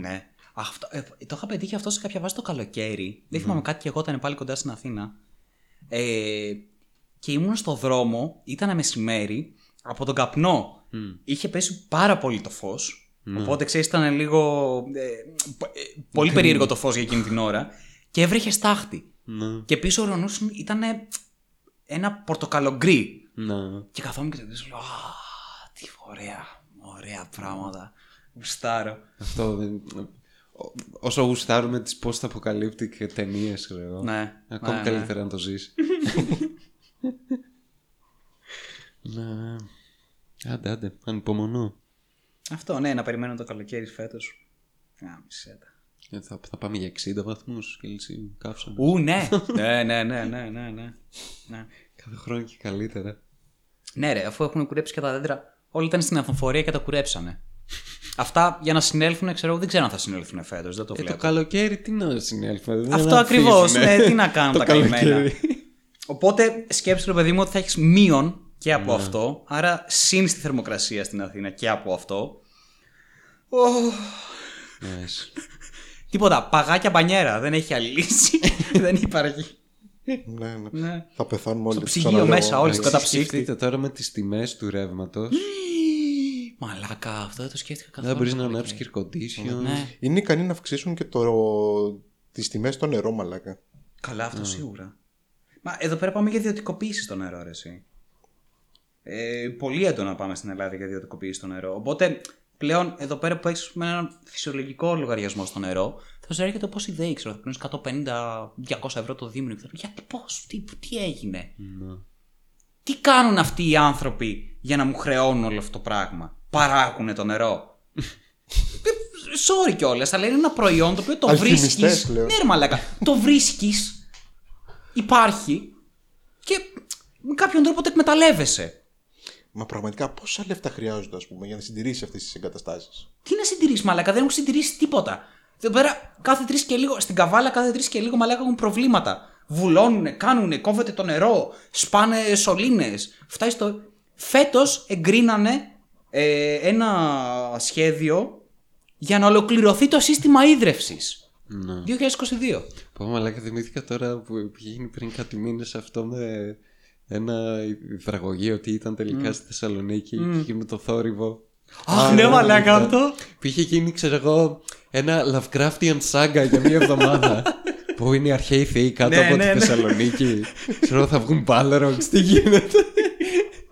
Δεν μπορούσαν να βρουν, ρε μαλάκα, που, είναι, που χτυπάει ένας γαμμένος σωλήνας. Ναι, κάτι. αυτό, αυτό, αυτό. Oh. Κατάλαβε. Αυτοί οι άνθρωποι, ρε παιδί μου, αύριο μεθαύριο θα σε χρεώνουν διακόσια ευρώ. No. Για, για τις ίδιες υπηρεσίες, δεν θα αλλάξει κάτι. No. Είμαι σίγουρος αυτό. Ωχ, Θεέ μου. Και τι υπηρεσίες είναι αυτές, ρε μαλάκα. Ένα σωλήνα θα κάνεις για να έχω νερό. Πόσο δύσκολο είναι αυτό. Ε, δυσκολεύομαι, εντάξει. Ναι, δυσκολεύομαι, έχεις δίκιο. Εύκολο πράγμα, κάτω σίγουρα είναι εύκολο.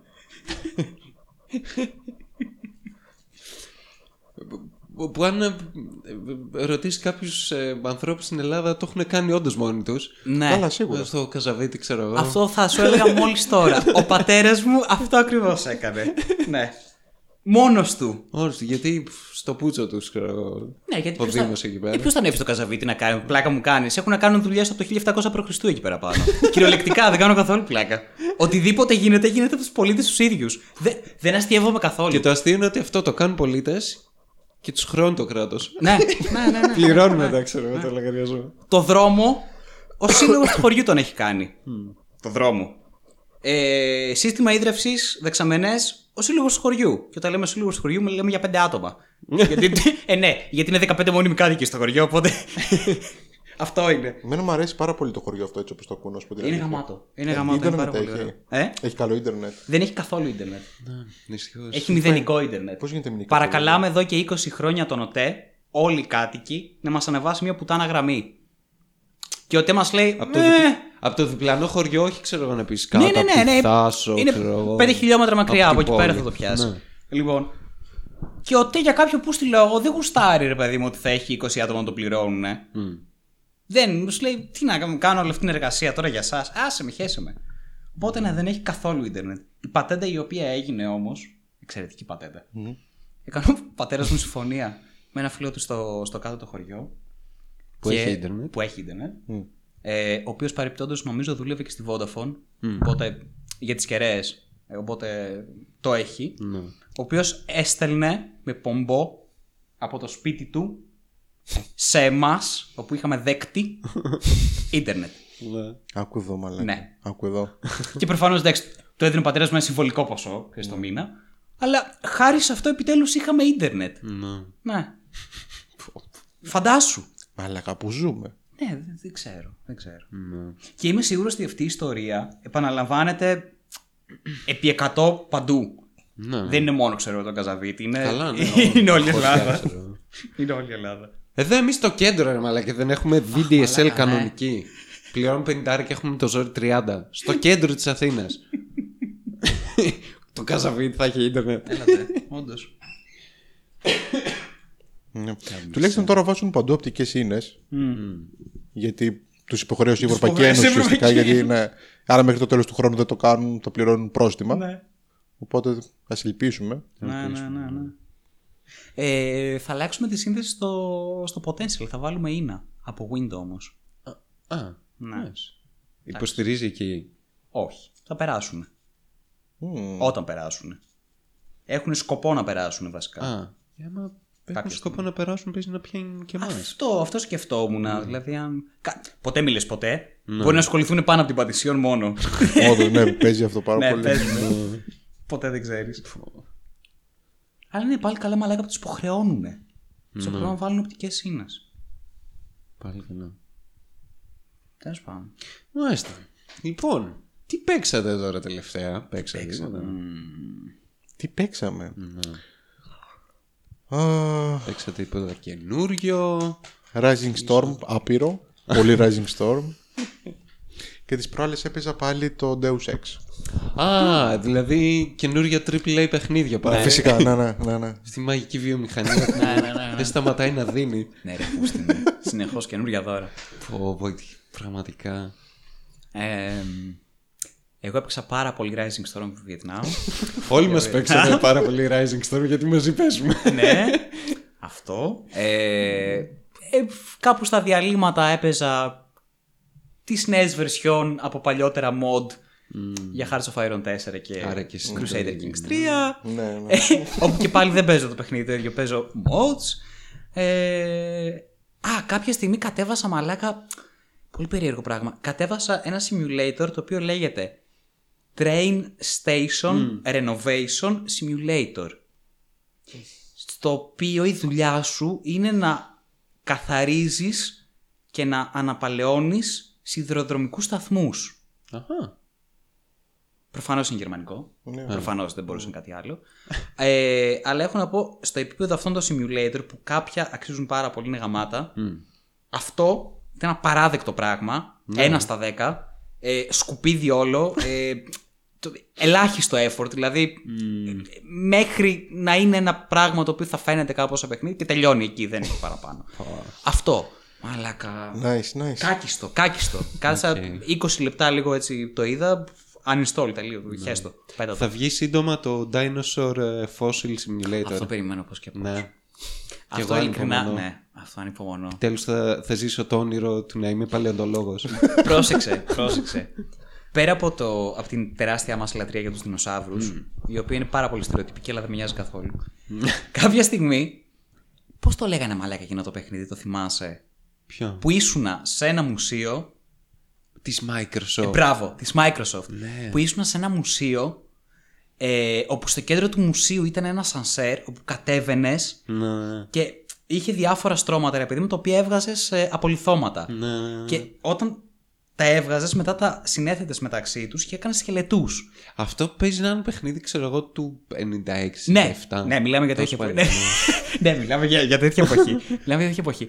Αλλά τους έφτιαχνες και μετά γινότανε ομοιώματα μέσα στο μουσείο οι δεινόσαυροι mm. και όχι μόνο αυτό, ζωντανεύανε κιόλας.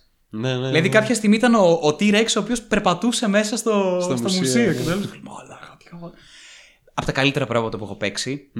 Ε, το gameplay είναι ελάχιστο, δεν έχει καμία απολύτως σημασία. Ήταν mm. μαλάκα, ήταν τέλειο, ήταν τέλειο. Είναι φανταστικό. Οπότε περιμένω πώς και πώς επιτέλους να ζήσουμε το όνειρο να γίνουμε παλαιοντολόγοι. Το οποίο όλοι θέλαμε να γίνουμε, αλλά κάποια στιγμή ξεσκατάλαβες ότι. Mm, mm. Δύσκολο. Mm. Δύσκολο. Και σήμερα. Φων, σήμερα φώναζε ο πατέρας, τι πέτρες θα, θα ξεσκονίζεις. Ναι, ναι, αυτό θέλω. Θέλω να ξεσκονίζω πέτρες, πραγματικά. Nice. Αν ξέρω. Τι άλλο. Ποιος, κάτσε, ρε, εσύ, ποιος ήταν αυτός ο οποίος ήταν full καυλωμένος που βλέπαμε στον Τζο Ρόγκαν που ήταν full καυλωμένος με τους δεινοσαύρους. Ο τζι ες πι. Ο εμ εμ έι. Αλήθεια. Ναι. Ο Τζορ Σαν Πιέρ. Είναι ναι. full καυλωμένος με τους δεινόσαυρους. Ναι. Σε φάση έχει αγοράσει ολόκληρο ναι. με κάτι εκατομμύρια ολόκληρο σκελετό Τιρέξ. Ναι. Ε, πηγαίνει συνέχεια σε expeditions σε με παλαιοντολόγους. Ναι. Ναι. ε, και κάθε και νερντουλιάζει full με τους δεινόσαυρους. Επίσης γουστάρει πάρα πολύ εξωγήινους ο τζι ες πι. Αλήθεια. Ναι, ναι, ναι. ναι, ναι. Okay. ναι, κάποια στιγμή είχε σταματήσει για κάποιους μήνες ρε παιδί μου το training και αυτά και. Προσπαθούσε να βρει εξωγήινη ζωή και έκανε Είναι τρομερός τύπος. Γαμάτος, μαλάκα. Τους λατρεύω, τους λατρεύω τους τύπους. Είναι, είναι στο πλαίσιο Henry Cavill. Ναι. Δηλαδή, κάνω κάτι το οποίο είναι. Με κάνει superstar. Mm. Αντίστοιχα, ξέρω εγώ, είτε εμ εμ έι, είτε ηθοποιό, οτιδήποτε. Ε, δεν παίζω καθόλου σε αυτό το πλαίσιο του superstar. Καθόλου. Mm. Κάνω. Χρησιμοποιώ όλο αυτό το φράγκο και όλο αυτό το, το, το prestige απλώς για να κάνω ό,τι γουστάρω, τα χόμπι μου, να μην ασχολούμαι mm. με κανέναν και τελειώνει εκεί όλη η ιστορία. Όπως κάθε το Henry Cavill και βάφει, ας πούμε, τα, mm. τις φιγούρες του Warhammer και αναγκάζεται, ναι, και αναγκάζεται μετά, ξέρω εγώ, στη συνεντεύξη να τους εξηγεί. Ξέρω ότι κανείς δεν θα καταλάβει από εδώ πέρα, λέει, πρέπει να το πω, δεν γίνεται, ξέρω εγώ. ε, σε αυτό το set βλέπετε, λέει, αυτό τον πολύ, λέω, ναι, ναι. Ξέρετε καθόλου από Warhammer φορτί κέι? Ε, όχι, δεν, δεν πειράζει, λέει. Ξέρω, λέει, ότι κάποιοι που μας ακούνε, λέει, ξέρουν, οπότε θα το πω για αυτό. Δεν μπορώ, λέει, δεν αντέχω. Για αυτούς. Τόσο πολύ έλεος, λέει. Μοιάζει με ένα Blackstone Fortress από το Warhammer φορτί κέι. Το έβλεπα, λέει, σε όλα τα γυρίσματα και δεν, δεν άντεχα, λέει. Πρέπει να το πω. Και μαλάκα, με πιάνουν τα γέλια, με πιάνουν απίστευτα γέλια. Γιατί. Ναι, γιατί, όχι, γιατί καταλαβαίνω τη φάση του. Ότι εξηγεί κάτι το οποίο ξέρει πάρα πολύ καλά. Δεν υπάρχει ένα τοις εκατό θα το καταλάβει, αλλά. Δεν μπορεί να μην το εξηγήσει. Έχει την ανάγκη. Δεν καίγεται, δεν αντέχει.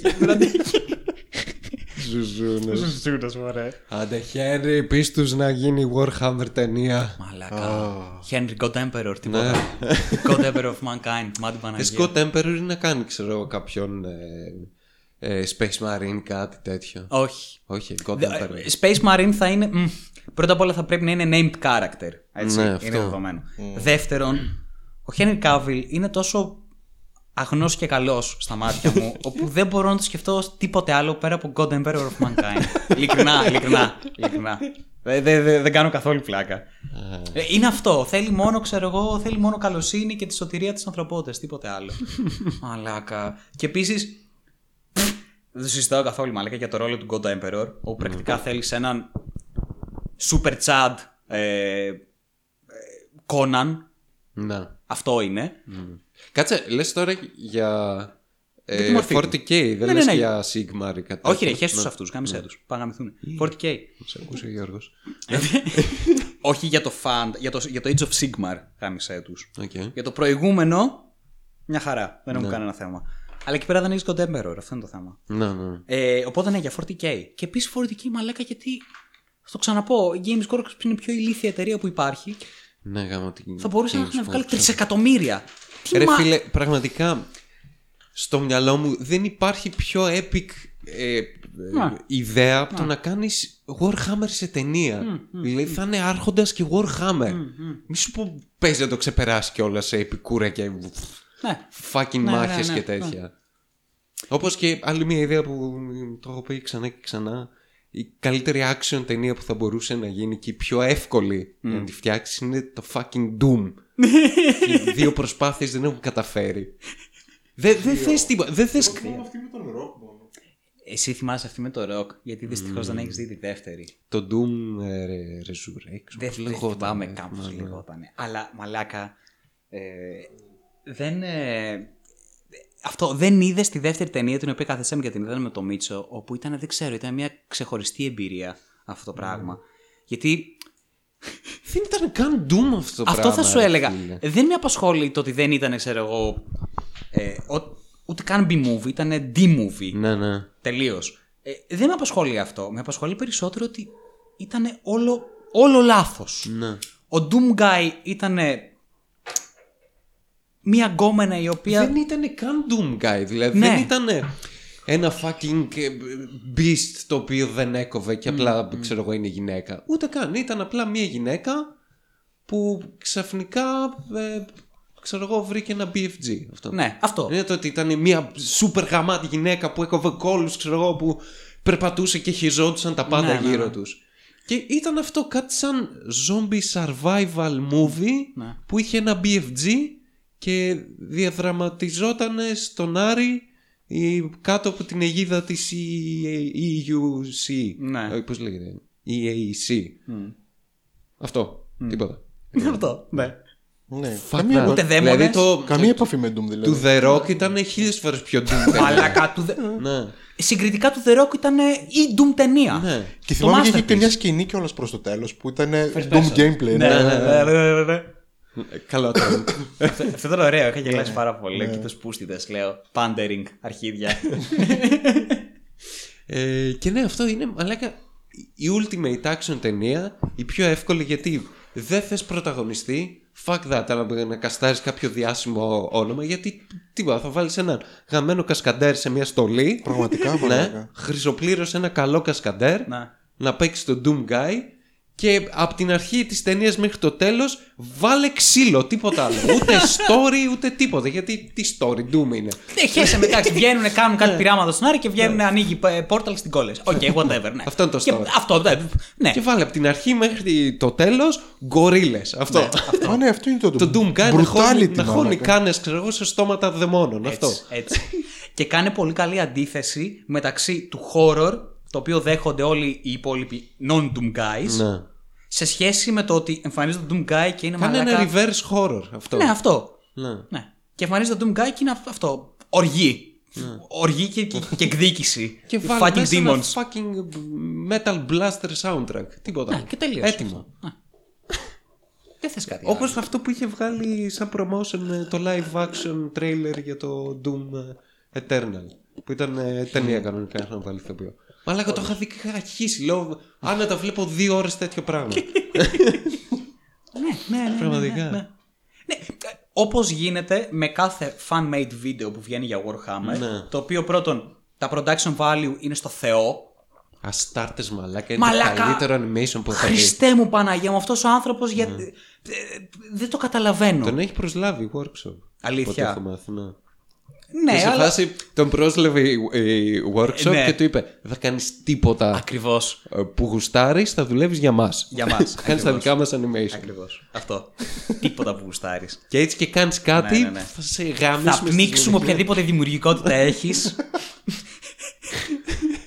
Μόνο και μόνο με την προϋπόθεση να μην κάνεις δικά σου πράγματα και να είναι καθαρά κάτω από τη δική μας ομπρέλα. Ναι, ναι. Ευχαριστούμε, Games Workshop. Να είσαι καλά. Το άλλο που μου έλεγες, μαλάκα, τις γελοιότητες που έκανε η Games Workshop με το fanbase. Που μηνύει ε, ναι, τύπους που, ναι, γράφουν, που βάζουν, ξέρω εγώ, nicknames σε games. Emperor. Όντως. Ναι, ναι. Πώς είχε κάνει η Bethesda με το... με το Scrolls. Με το Scrolls. Όπου είχε βγει ένα παιχνίδι που λεγόταν Scrolls, ναι, και τους έκανε μήνυση γιατί για κάποιο που στη λόγο, ναι, επειδή έχουν κάνει trademark το Elder Scrolls, μάλιστα The Elder, Elder Scrolls, ναι, θεωρήσανε ότι έχουν πάτημα και θα μπορέσουν να, να γαμίσουν άλλο τον κάμπτο. Μεταξύ ήταν ένα και μικρό στούντιο, ένα... ναι, indie, ναι, indie πράγματα. Και κάτι τους κάνανε μήνυση γιατί είχε το όνομα Scrolls. Όπου ξαφνικά η Bethesda για κάποιο που στη λόγο της ανήκει η λέξη Πάπυρος. Τι. Γελί. Γελί, ρε μαλάκα. Ναι, γελί. Και θα πας στο δικαστήριο και προφανώς το δικαστήριο θα σου πει να σου πω, σήκω και φύγε, δεν υπάρχει ούτε καν υπόθεση. Αλλά μέχρι να γίνει αυτό το πράγμα, το καημένο το indie studio θα έχει πληρώσει μαλάκα τα μαλλιοκέφαλά του, όλο το budget θα έχει φύγει σε δικηγόρους. Και η Bethesda χέστηκε γιατί έχει δικό της, ξέρω εγώ, δικηγορικό τμήμα, το οποίο δουλειά του να κάνει μόνο αυτή την μπούτσα. Ναι, ναι. Γνωστές αηδίες. Αυτό είναι. Πόσο λυπηρό. Ε, ναι. Το οποίο φυσικά δεν γίνεται μόνο σε αυτό το επίπεδο, γίνεται γενικότερα από μεγάλες εταιρείες οι οποίες θέλουν να πνίξουν, ας πούμε, μία αντίθετη ή μία κριτική ή μία αντίθετη άποψη, οτιδήποτε. Σε γαμάνε εκεί πέρα στα, στα δικαστικά έξοδα, ναι, ναι, βγάλ τα πέρα. Και για κάποιο, για κάποιο λόγο θεωρείς ότι υπάρχει και ισότητα Ε, νομική σε αυτό το πλαίσιο. Ότι η εταιρεία με σένα είναι, υπάρχει ισότητα. Έχεις τις ίδιες δυνατότητες να υπερασπιστείς τον εαυτό σου. Ναι, και πραγματικά συμβαίνει παντού. Ναι, συμβαίνει παντού, ρε. Ναι. Μα πότε ήτανε, η Ελληνικός Χρυσός δεν ήτανε που καθόταν και έκανε μηνύσεις για, σε δημοσιογράφους και οτιδήποτε. Μηνύσεις. Δεν έχει σημασία άμα ισχύει αυτή ή όχι. Σημασία έχει αυτό, θα τρέξει στα δικαστήρια. Ναι. Nice. Ε, μετά από αυτό το υπέροχο hard turn πάλι. Ναι. για... ε, λέγαμε για παιχνίδια που παίζαμε. που μπορεί να έχουμε παίξει. Ναι, αλλά δεν, δεν έχουμε παίξει. Ναι, παίξει. Όχι, θυμάμαι ήθελες κάτι να πεις παραπάνω για, για το Elden Ring. Για το Elden Ring. Ναι. Ήθελα να πω ότι. Ναι. Θέλω να πω διάφορα πράγματα. Πρώτα απ' όλα θέλω να πω ότι είμαι πάρα πολύ ενθουσιασμένος στην αρχή, έτσι όπως το έλεγα. Mm-hmm. Ε, έχει σημαντικά προβλήματα στο open world. Mm-hmm. Η αλήθεια είναι. Έχει σημαντικά προβλήματα στο open world, έχει σημαντικά προβλήματα στο balance, πολύ περισσότερο. Το έχουμε γαμίσει στη μάνα. Ναι. Ε, τι? Ναι. Και... τι πες ρε? Τι? Και επίσης να πω ότι έχω βαρεθεί και δεν το έχω τελειώσει κιόλας. Ναι. Okay. Είμαι, ναι, μου έχουν μείνει δύο bosses προς το τέλος. Mm. Αλλά έχω ψιλοβαρεθεί. Okay. Αυτό επίσης εγώ να πω είναι πολύ περίεργο για Άλεξ. Κομπλίσιονίστα. Ναι, ναι είναι, είναι, αλήθεια, είναι αλήθεια. Δεν ξέρω αν είναι η ψυχολογική φάση στην οποία είμαι. Μου φαίνεται αλλά... περίεργο γιατί αυτό που είπες και εσύ ήσουν πάρα πολύ ενθουσιασμένος. Ναι, ήμουνα και μου άρεσε πάρα πολύ. Αλλά γίνεται πολύ κουραστικό από ένα σημείο και μετά. Mm. Και γίνεται κουραστικό ε, γιατί αυξάνεται η δυσκολία, αυξάνεται το, το, το, το, η ταλαιπωρία που περνάς. Και από ένα σημείο και μετά, δηλαδή, είμαι σε περιοχές και σκέφτομαι ότι φαριέμαι να ψάχνω τώρα κάθε γαμημένη σπιθαμή για να βρω, ξέρω εγώ, ένα item, όποιο και να είναι αυτό. Mm. Γιατί είμαι προς γίνεται το τέλος. Repetitive, ε? Γίνεται repetitive, δηλαδή. Το γίνεται το repetitive από την άποψη του πώς προσεγγίζεις το χώρο και πώς προσεγγίζεις mm. την εξερεύνηση. Δηλαδή, από ένα σημείο και μετά, καλά, αυτό γίνεται σε όλα τα παιχνίδια. Δεν υπάρχει, ε, υπάρχει κάποια αρνητική κριτική σε αυτό, ρε παιδί μου, mm. αλλά. Γίνεται repetitive με έναν τρόπο που σιγά σιγά αρχίζεις και βλέπεις τη φόρμουλα και διαπιστώνεις ότι αυτή η φόρμουλα είναι η ίδια φόρμουλα mm. που χρησιμοποιεί ξέρω εγώ και η Ubisoft, χρησιμοποιεί ξέρω εγώ και οποιαδήποτε άλλη εταιρεία η οποία θα κάνει ένα open world παιχνίδι, όπου σε αυτό το open world παιχνίδι θα έχεις ξέρω εγώ δέκα διαφορετικά πράγματα τα οποία επαναλαμβάνονται συνεχώς. Mm. Με κάποιον τρόπο. Δηλαδή, ξέρω εγώ, yeah. θα έχεις ένα σημείο στο οποίο ξέρεις ότι θα έχει ένα γρίφο ο οποίος θα σου δώσει αυτό το αντικείμενο. Αυτό το πράγμα θα επαναληφθεί, ξέρω εγώ, άλλες πέντε έξι φορές. Mm. Οπότε, στην έκτη φορά, αρχίζεις και σκέφτεσαι. Το θέλω αυτό το πράγμα. Mm. Δεν το θέλω. ε, τράβα γαμίζω. Δεν θέλω να κάνω το ίδιο πράγμα. Mm. Δηλαδή, υπάρχει μία επανάληψη η οποία ενώ στην αρχή μου φάνηκε ότι την είχαν δουλέψει πάρα πολύ καλά. Mm-hmm. Και δεν φαινότανε. Εντάξει, βοήθαγε και η γαμάτη αισθητικάρα που έχει. Καλά, αυτό δεν το συζητάω. Ναι. Οπότε, αυτό... σαν πρώτη ναι. εντύπωση, ναι, είσαι. Ναι, ναι, ναι. Τέλειο. Αυτό ναι. είναι αλήθεια. Αυτό είναι αλήθεια. Ε, αλλά αυτό, δηλαδή, η επανάληψη από ένα σημείο και μετά αρχίζει και, και χτυπάει. Και νομίζω mm. ότι αυτό είναι ένα ευρύτερο πρόβλημα από open world παιχνίδια, όπου κάποια στιγμή θα πρέπει να βρουν έναν τρόπο. Αυτό ήθελα να πω τώρα. Προτιμάτε. Mm. Ε, τη συνταγή του open world που έχει δημιουργήσει ουσιαστικά η Ubisoft. Mm. Δηλαδή πάνε ένα open world, μπορείς να πας εξ αρχής όπου θες, mm-hmm, mm-hmm. Ε, αλλά είναι αυτό που είναι. Ή προτιμάτε τη συνταγή που είχαν τα παλιά open world αρ πι τζι παιχνίδια, όπως Stalker, mm. για παράδειγμα, mm. δεν μπορείς να πας εξ αρχής όπου θες. Mm. Όχι, δεν σε αφήνει το, ε, mm. δεν είναι, είναι κλειδωμένες οι περιοχές. Δεν μπορείς γιατί θα σε γαμίσουν τα εν πι σι, θα ναι, σε γαμίσει ναι, ναι. ξέρω ναι. εγώ, ε, τα τέρατα, η ραδιενέργεια. Πρέπει να κάνεις μια σειρά quest για να ξεκλειδώσει, να ξεκλειδώσει για να φτάνεις ξέρω εγώ, σε διάφορα σημεία mm. στο, στο open world. Πιστεύω αυτό ήταν πολύ πιο ωραίο και πολύ πιο λειτουργικό. Ναι, ναι. Πολύ engaging. Πιο λειτουργικό. Ναι, ναι. Ναι. Ναι. Θα σου πω ποιο είναι το βασικό πλεονέκτημα και το ε, τι γούσταρα πάρα πολύ στο Elden Ring. Ε, έχεις ένα χάρτη ο οποίος πρώτα απ' όλα ανοίγει ε, σταδιακά, οπότε σιγά σιγά βλέπεις το μέγεθος του παιχνιδιού. Uh-huh. Ε, ο οποίος χάρτης είναι ένα, πρώτα απ' όλα η φιλοσοφία μου αρέσει πάρα πολύ γιατί είναι ζωγραφισμένος όλος, mm. είναι όλη σκουλιά τελείως, mm. το οποίο παρόλο που είναι ζωγραφισμένο, ό,τι βλέπεις αντιστοιχεί στο πραγματικό περιβάλλον. Mm. Οπότε είναι και λειτουργικός, μπορείς να το χρησιμοποιήσεις. Mm. Δεν είναι μόνο ξέρω ένα concept art.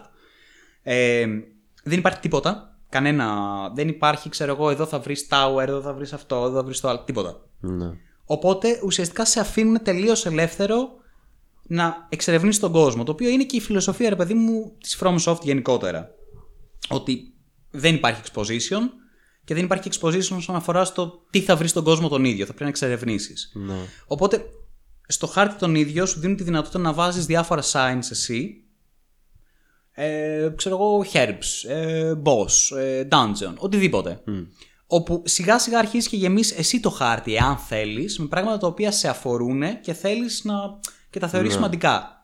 Οπότε υπάρχει μια πολύ οργανική εξερεύνηση και ανακάλυψη του κόσμου, η οποία βασίζεται κατά κύριο λόγο στο ότι δεν έχεις minimap, δεν έχεις quest log, mm.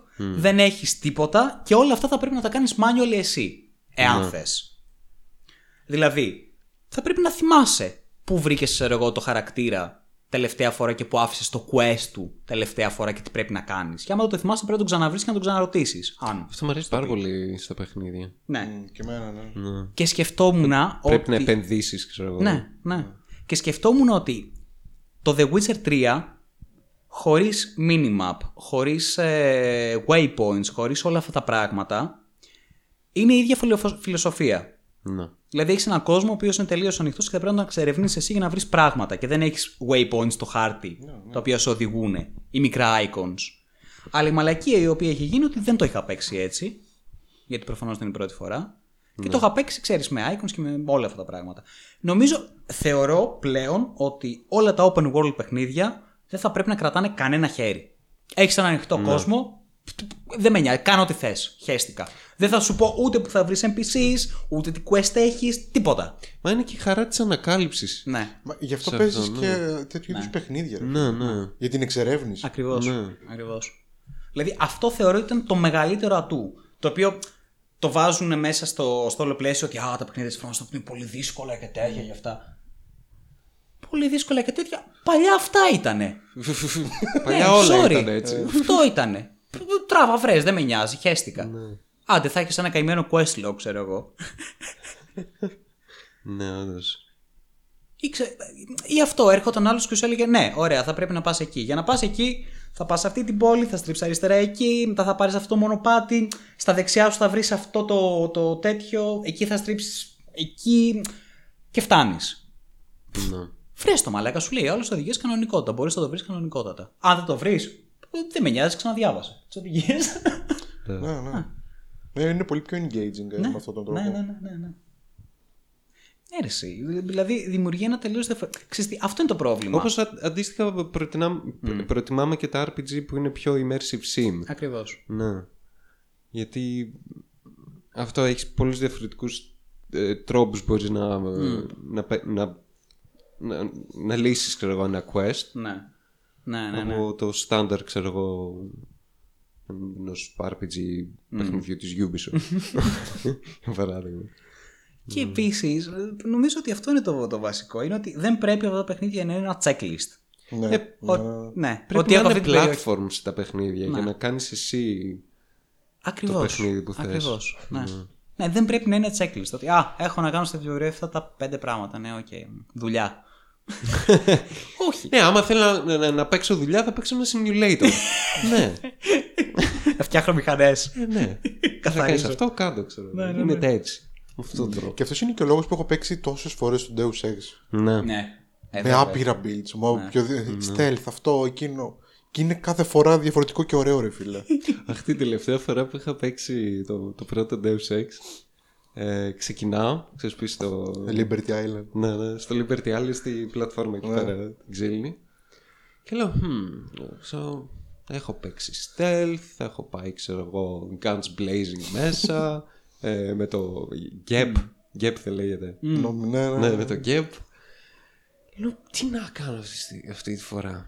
Mm. Λέω, θα σπάσω το παιχνίδι. Ε, ξέρεις που έχει μέχρι να πας πάνω στο, στο άγαλμα. Ε, που έχει διάφορους ε, εχθρούς γύρω-γύρω. Λέω, θα κάνω το εξής. Θα τους κάνω lure, θα τους τραβάω στην πλατφόρμα, ώστε να έρχονται και να τους τρώει το ρομπότ. Και έκανα το μαλάκα και εγώ, ναι. όλους, μα όλους. Έπαιζα κάτι τετράωρο για να βγάλω μόνο αυτό. Αλλά αυτή ήταν η ευχαρίστηση. Ναι, ναι, ναι, Τρο, ναι, τρομερή ναι, χαρά, μάλλον ναι, με κοροϊδεύει. Και ξέρεις τι. Πήγα στέλθη, τον έβλεπα. Α, έτρεχα πίσω, ξέρω. Τρομερή ευχαρίστηση και χαρά, γιατί σκέφτεσαι κάτι το οποίο. Δεν, και δεν είναι κάτι το οποίο σπάς ναι. το παιχνίδι. Ναι, απλά ναι, ξέρω εγώ, ναι. εκμεταλλεύεσαι, κάνεις exploit τα mechanics. Ναι, ναι, ναι.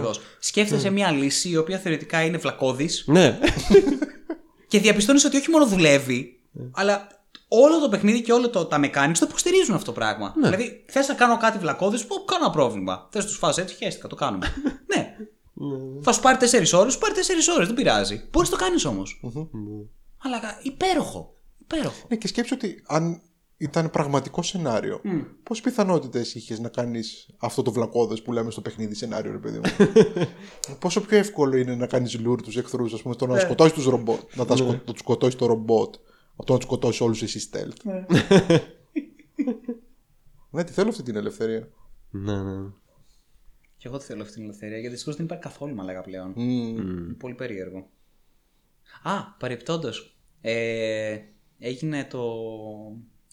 Κάτι έβγαλε η σι ντι Projekt σήμερα. Ε, πριν κάτι μέρες πάλι. Ναι, και είπανε ότι το expansion για το Cyberpunk το βγάλουν το είκοσι είκοσι τρία. Α, γι' αυτό λες. Ναι. Γιατί βγάλανε πάλι προχθές ένα βιντεάκι thank you. Όχι, να πάνε να γαμίθουν τι κάνανε οι players. Ναι, όχι, δεν θέλω, αυτά είναι σκουπίδια. Όχι, βγάλανε το ουσιαστικά το οικονομικό. Πρακτικά ήταν το οικονομικό τους πρόγραμμα. Ναι. Μέσα στο οποίο ξέρεις, έχεις στρατηγικό πλάνο. Και το λέγανε, roadmap. Ναι. ναι. Ε, το expansion του Cyberpunk δύο χιλιάδες εβδομήντα επτά θα βγει το είκοσι τρία.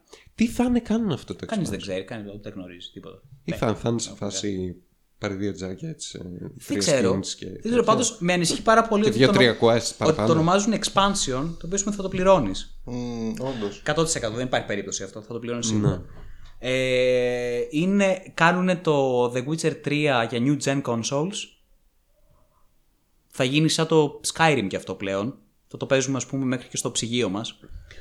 Ε, α, ε, κάνουν develop το The Witcher τέσσερα πάνω στην Unreal. Ναι, θα ανακοινώσανε Witcher τέσσερα που είχαν πει ότι α, τελείωσε το σάγκα, θα είμαστε greedy να μιλκάρουμε αυτό το άι πι. ναι, ναι, ναι, ναι, ναι. Witcher και τέσσερα, το πιο αστείο πέντε. Για μένα ήταν το γεγονός ότι ανακοινώσαν πως θα το κάνουν ναι.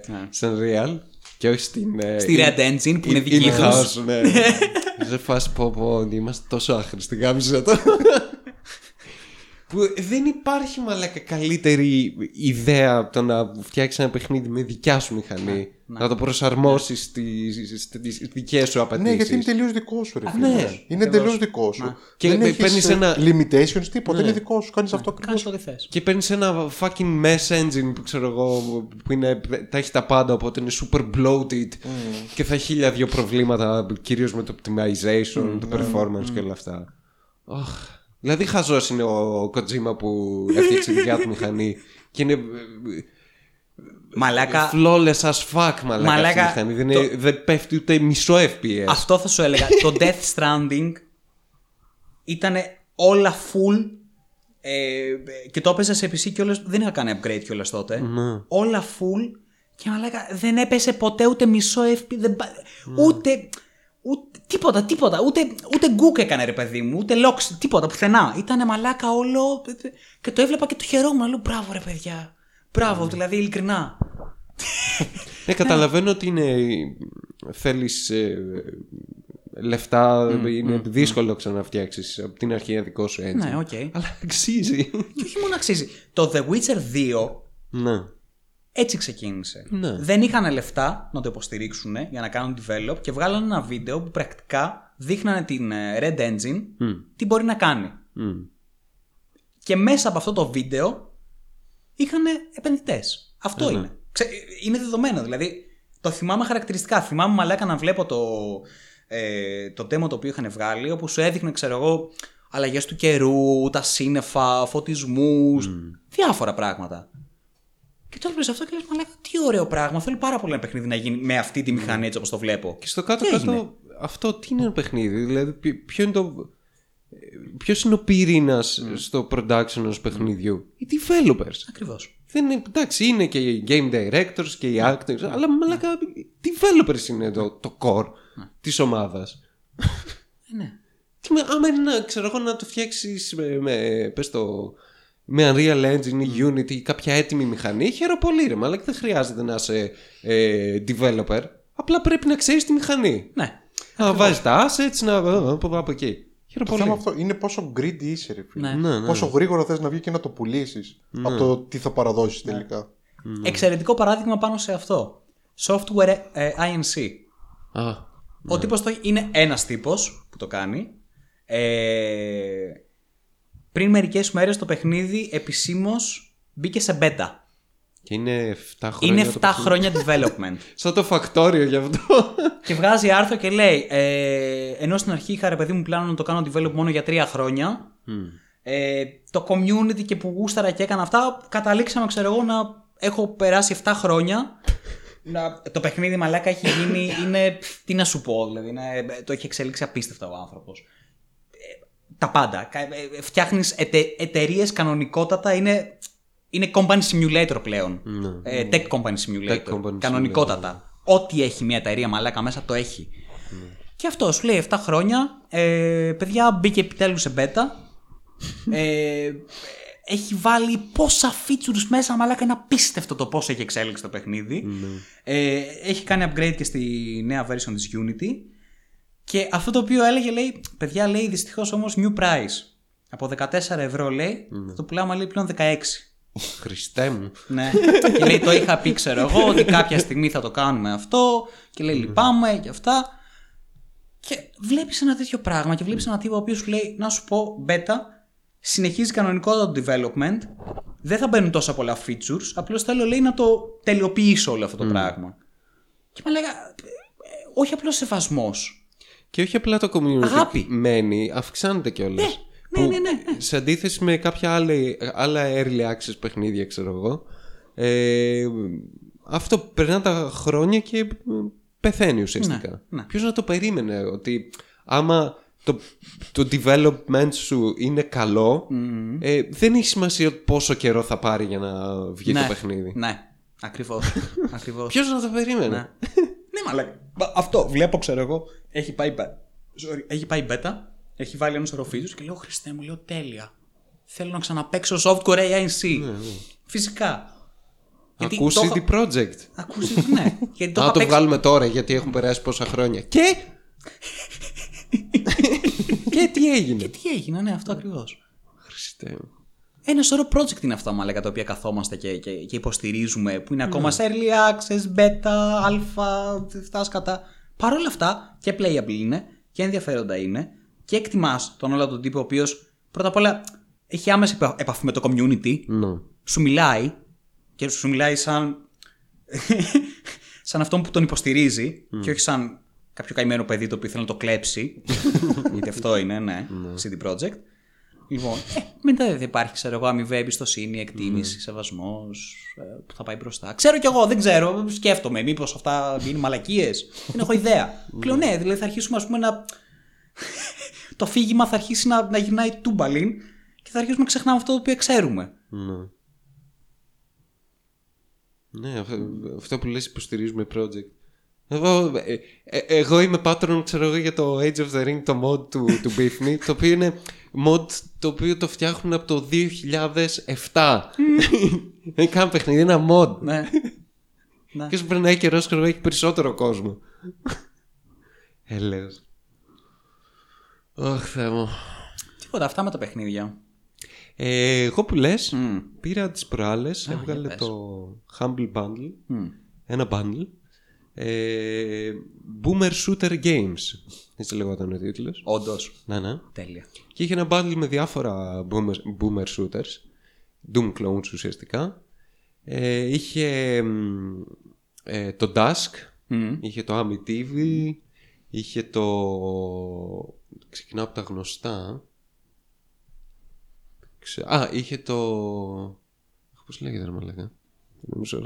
Brutal Doom. Όχι, αυτό είναι mod. Project Brutality. Και αυτό mod είναι. ε... Brutal Brutality. Brutal... το Cyberhook. Mm-hmm. Ε, και μετά είχε το Hrot. Ναι. Προφέρεται ε, Herot. Uh-huh. Ε, είχε το... Αχ, πώς λέγεται και αυτό. Το έχω παίξει. Α, το Iron Fury mm-hmm. της uh, θρι ντι Realms. Που υπάρχει αυτή η εταιρεία ακόμα. ε, και ένα mod το οποίο είναι σε τζι ζι Doom. Το οποίο είναι το... Πώς κατά... Πώς κάνουμε gaming post, podcast. Γαμισέτα. Οργάνωσε αυτό, το βλέπεις. Και μετά μου λέει για intro. Θέλει και intro η μούρη του. Θέλει και intro, ρε μαλάκα. Δεν θυμάται τι έχει παίξει, τέλος πάντων. Δεν το έχω παίξει αυτά ακόμα. Ξεχνάω γι' αυτό. Και το Head on Blood Ride, το οποίο είναι ένα mod για το τζι ζι Doom, Doom δηλαδή. Το οποίο είναι. Το theme του είναι Ε, ο πρωταγωνιστής είναι μία thick ε, ε, ε, ε, Ψακ... τύπισσα, η οποία είναι δαίμονας, ε, και αυτό είναι κλασικό Doom, σκότων κόσμο. Mm. Ε, έχει λίγο αρ πι τζι στοιχεία μέσα, έχει ένα story και επιλογές και τέτοια, από ό,τι έχω μάθει, δεν το έχω παίξει ακόμα.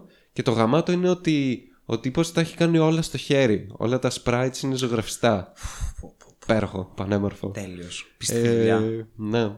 Μέχρι τώρα έχω παίξει το Herod, mm-hmm. το οποίο είναι spiritual successor του Quake, οπότε ξέρεις, πάτησε κουμπί σε μένα κατευθείαν.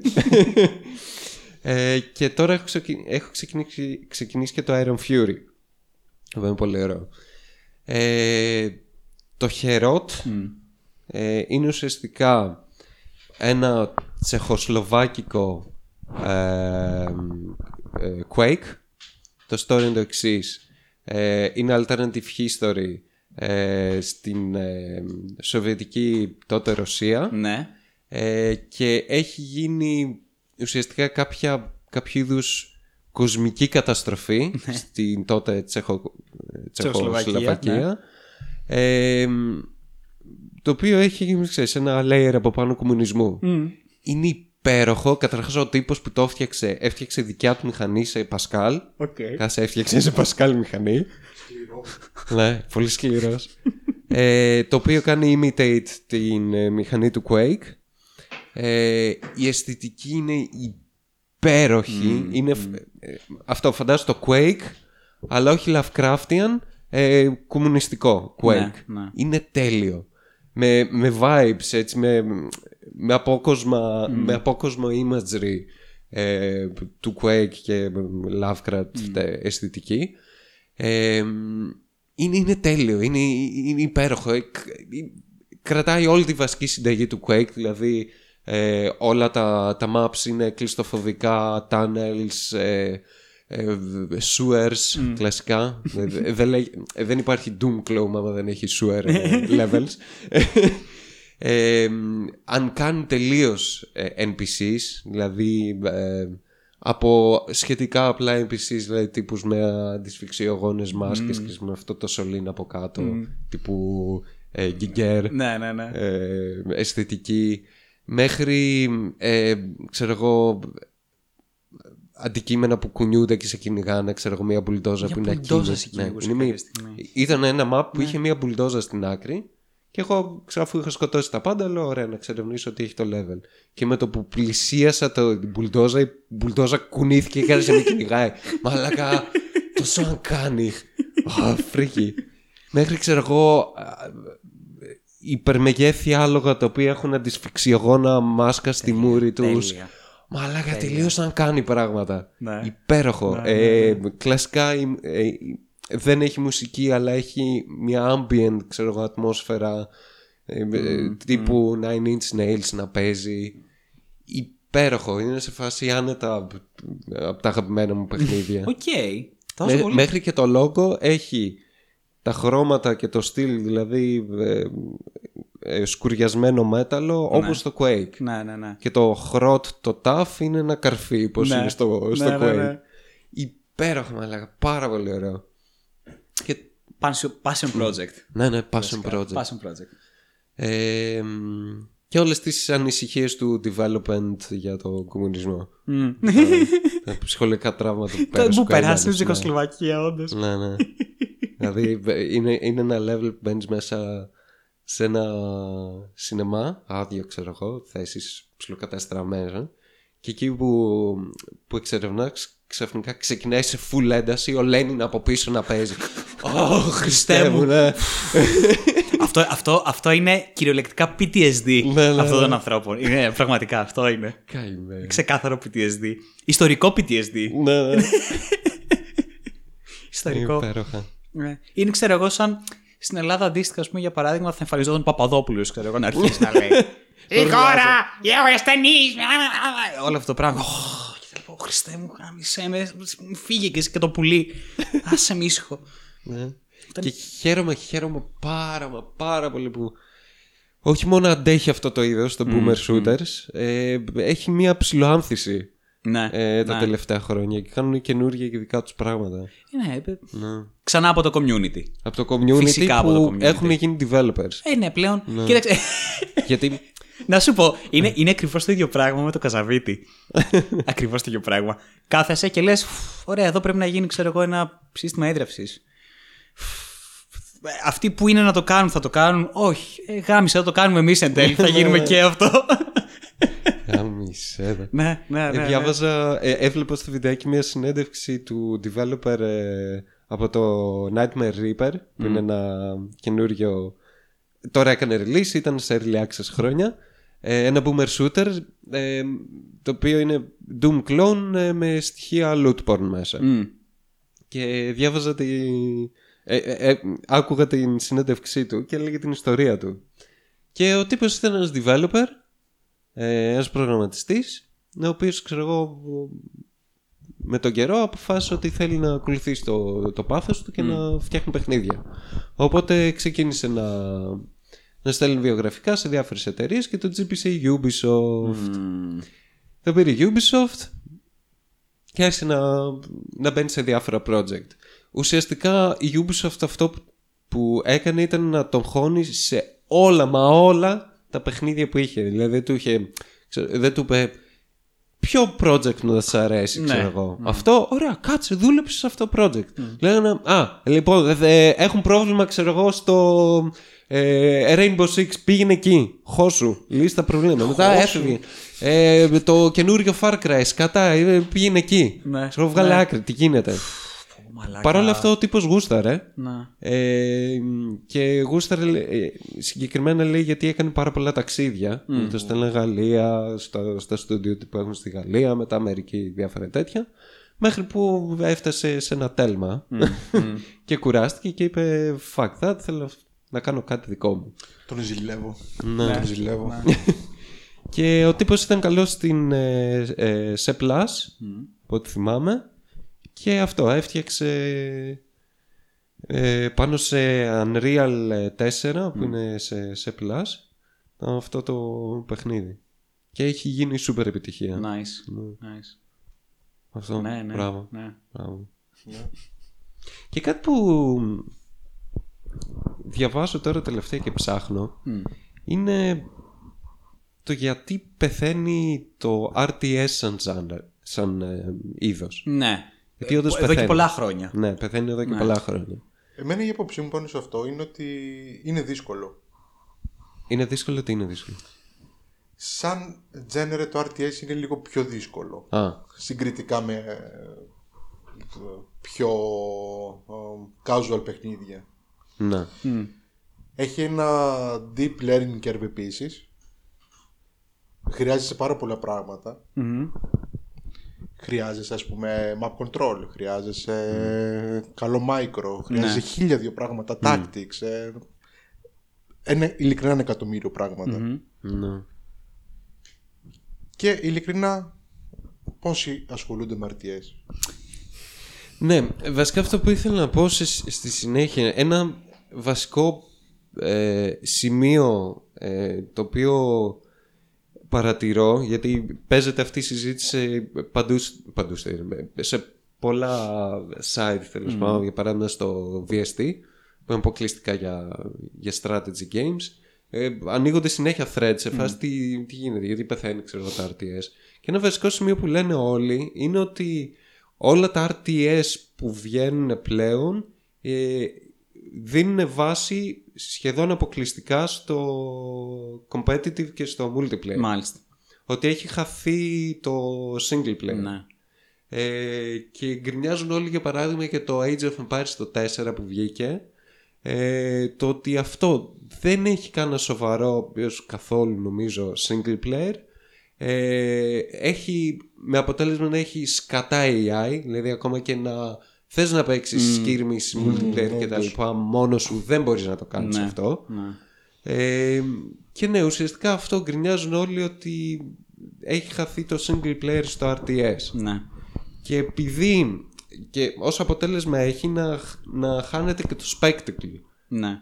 στο αρ τι ες. Γιατί, ξέρω εγώ, θυμάστε παλιά και στο Age of Mythology και στα Commander and Conquer, στα single player κυρίως είχες, είχες αυτή τη φάση, είχες powers, γινόταν της πουτάνας, το balance ήταν μηδενικό, αλλά ήταν μαλάκα χαμάτα, ήταν ναι. fucking cool, mm. κρίξεις, πυρηνικές, black ε, ε, holes, ξέρω εγώ, για το σι εν σι, ή ξέρω εγώ με τους ε, θεούς στο Age of Empires, ναι, αστραπές, ναι. μετεωρίτες, ήτανε fun τα παιχνίδια. Ενώ στο, στο competitive δεν μπορείς να το κάνεις αυτό, γιατί πρέπει κάπως να το ισορροπήσεις. Δεν μπορείς να κάνεις, ξέρω εγώ, εξωφρενικά units που να κάνουν τρελά πράγματα. Ακριβώς, γιατί στο competitive ναι. πηγαίνεις στο meta. Αυτό. Γιατί το meta είναι αυτό το οποίο θα σε βοηθήσει να είσαι competitive. Ψάξεις να βρεις ναι. την καλύτερη, την πιο συμφέρουσα ναι, ναι. και την ιδανική στρατηγική. Αυτό είναι. Ναι. Οπότε δεν έχεις περιθώριο ούτε πειραματισμού, ούτε ε, πολλών διαφορετικών tactics, γιατί δεν θα δουλέψουν. Ισχύει, ναι. Γιατί πλέον οι άνθρωποι, οι, άνθρωποι, οι παίκτες έχουν μάθει, ρε παιδί μου, έναν optimal τρόπο mm. για να πηγαίνουν στο στόχο τους. Ναι. Ε, μέσα σε αυτόν τον το τρόπο, ρε παιδί μου, για να πας στο στόχο, εάν θες να, να κάνεις μαλακίες και να περάσεις καλά, mm. πιθανότατα δεν θα φτάσεις ποτέ, θα χάσεις. Ναι, ναι. Και δεν θα περάσεις καλά. Ναι. Δεν θα, καλά. Δεν θα προλάβεις να περάσεις ναι, καλά. Ναι, ναι, έχεις δίκιο. Ναι. Έχεις απόλυτο δίκιο. Και αυτό έχεις καταλήξει. Ναι, να φτιάχνεις αρ τι ες τα οποία θες να παίξεις, ξέρω εγώ, ένα, ένα γαμμένο παιχνίδι, το απολαύσεις mm. και ο, όχι, ξέρω, η μόνη επιλογή είναι να να μάθεις, ξέρω εγώ, full στρατηγικές, να, να καταλήγουν τα παιχνίδια, ξέρω εγώ, να τελειώνει σε δεκάλεπτο, γιατί με το που χάσει λίγο κάποιος το, ε, τη ροή και τη στρατηγική που γίνει, ναι, ναι, ναι, κα, ναι. γίνεται μια κατρακύλα, ξέρω εγώ, και νικάει ο άλλος.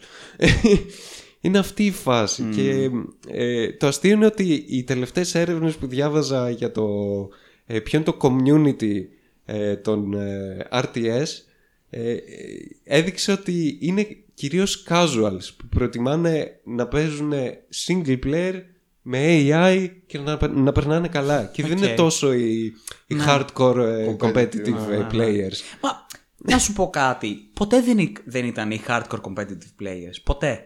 Εντάξει, δηλαδή, είναι λογικό να υπάρχουν. Φυσικά, γιατί, ναι, ναι, ναι, ναι, ναι, ναι. Αλλά παιχνίδια. Θέλω να πω ότι πάντοτε ήταν μια πολύ μικρή μειοψηφία. Δηλαδή, ναι.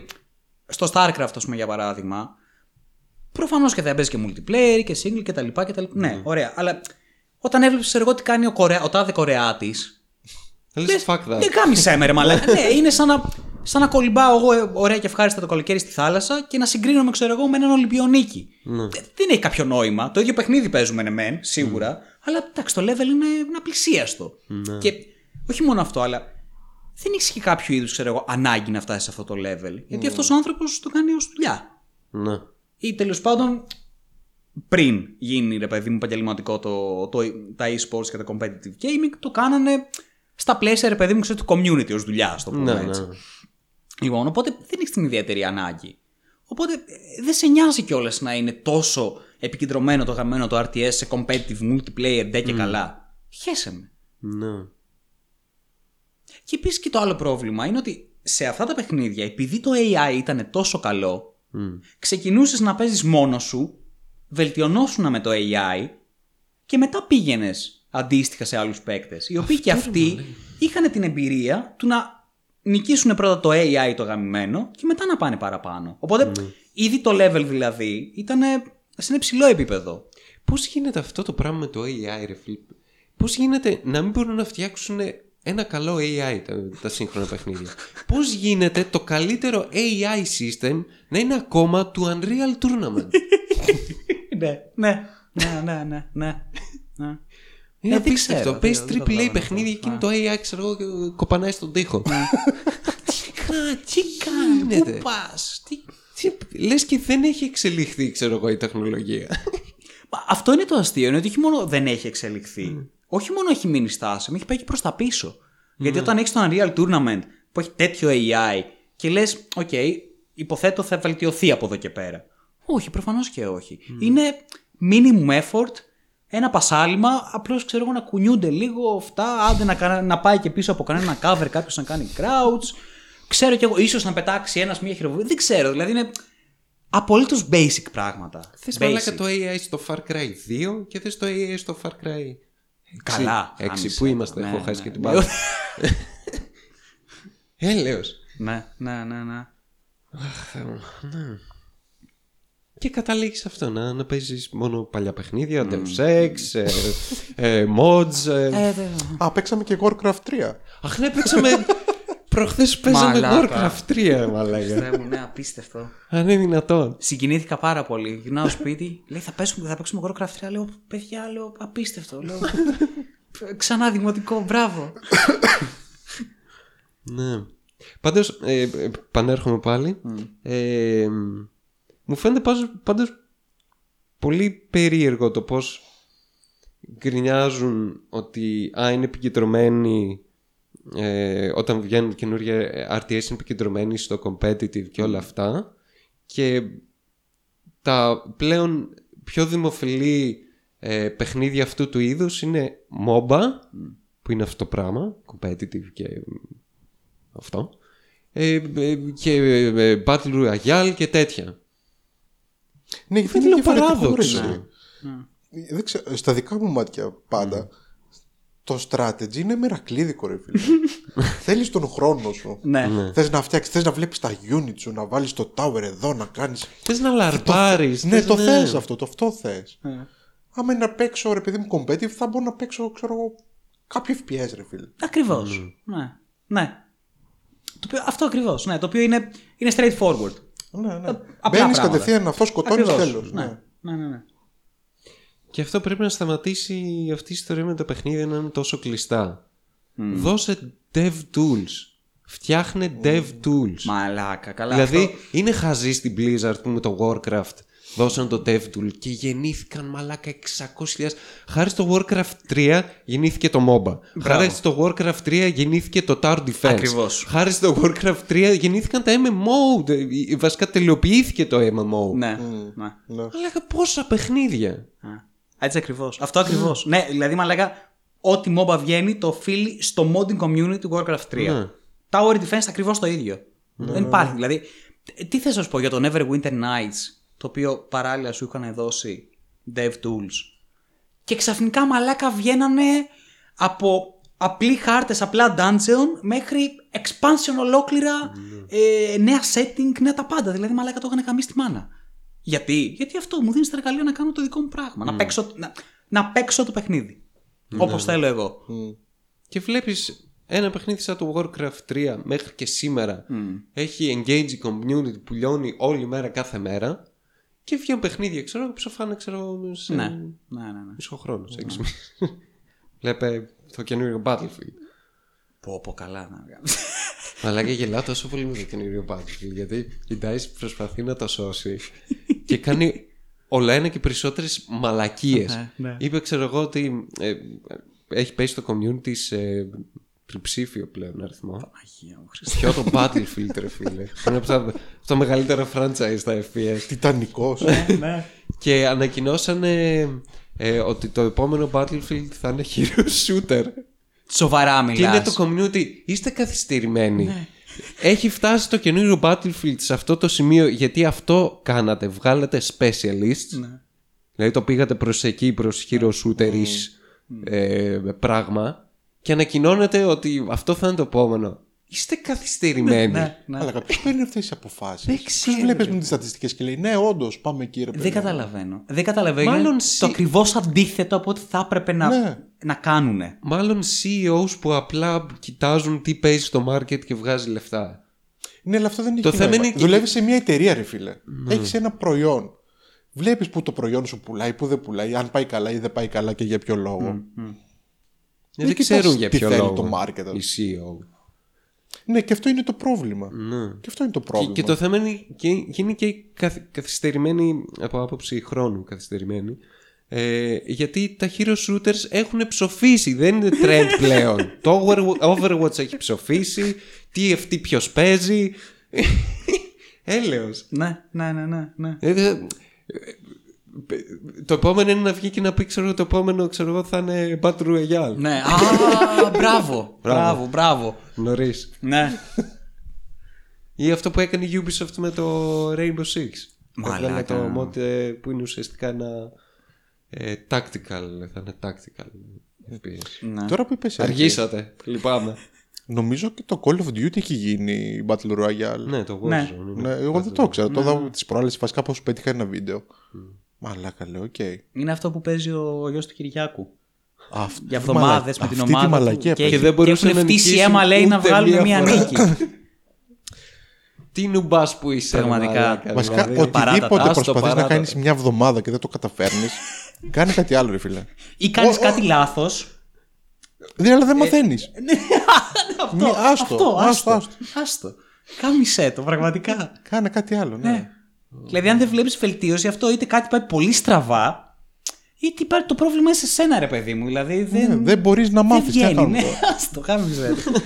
Όπως και εγώ, ξέρω εγώ, μετά από τρία χρόνια γερμανικά, κάποια στιγμή λέω, να σας πω, τα σταματάω, δεν γίνεται. Δεν μπορώ, ρε παιδί. Δεν δε, δε κάθεται ούτε λέξη, ρε παιδιά, δεν γίνεται. Δηλαδή τζάμπα, είναι τζάμπα αυτό το πράγμα. Δεν πρόκειται να υπάρξει, ξέρω εγώ, βελτίω. Ας το χέστα, ναι, πάει στο διάστημα. Τι να κάνουμε, ε, τι με το ζόρι.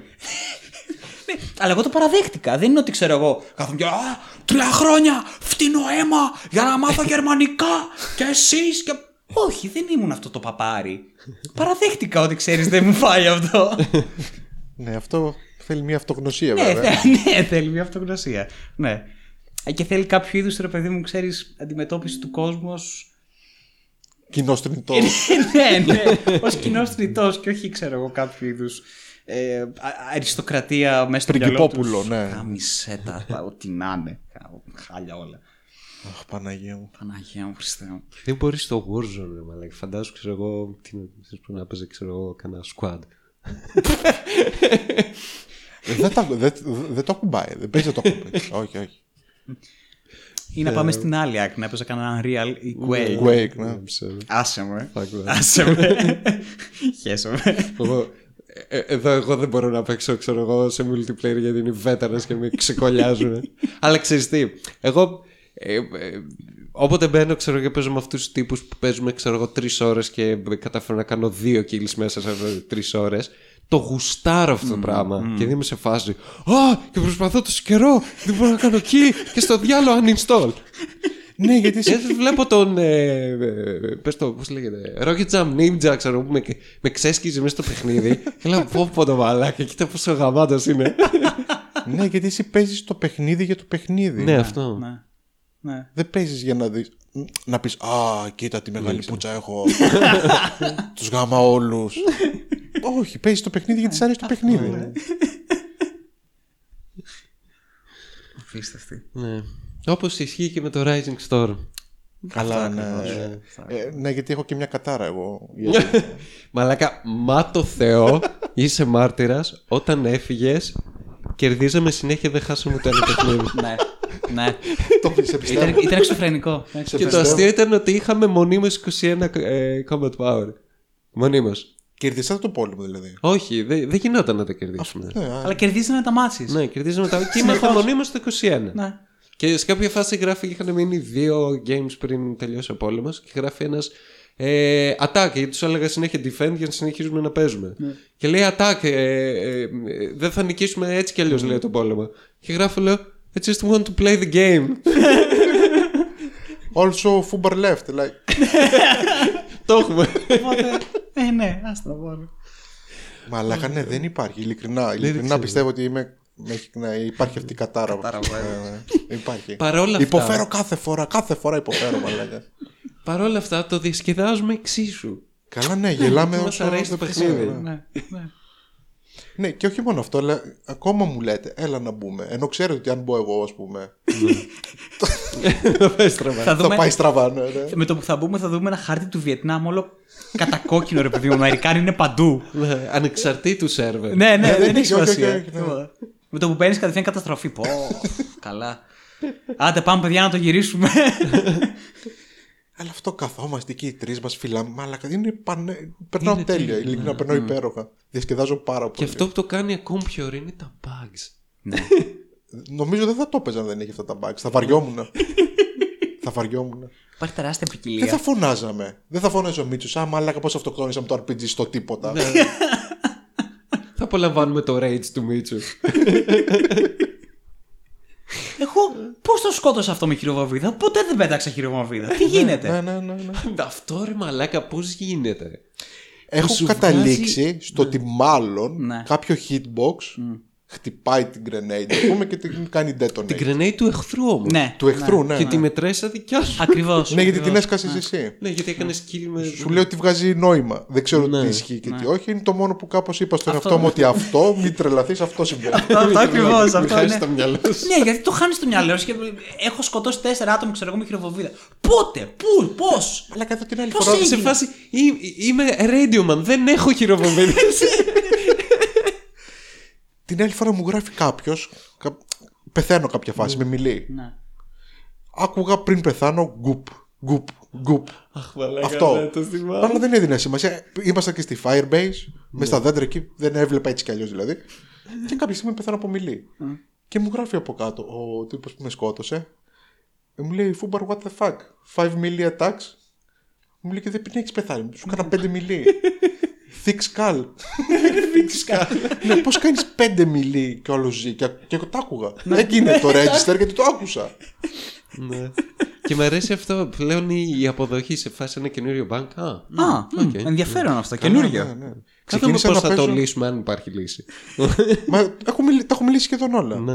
Το bank το βρήκαμε αυτό με το μιλί λύνεται. Μπορείς να προχωρήσεις, ας πούμε, κάπως. Αυτό δεν έχω καταλάβει πώς δημιουργείται. Αυτό δημιουργείται. Γιατί μου συμβαίνει συνέχεια όταν παίρνω αρ πι τζι.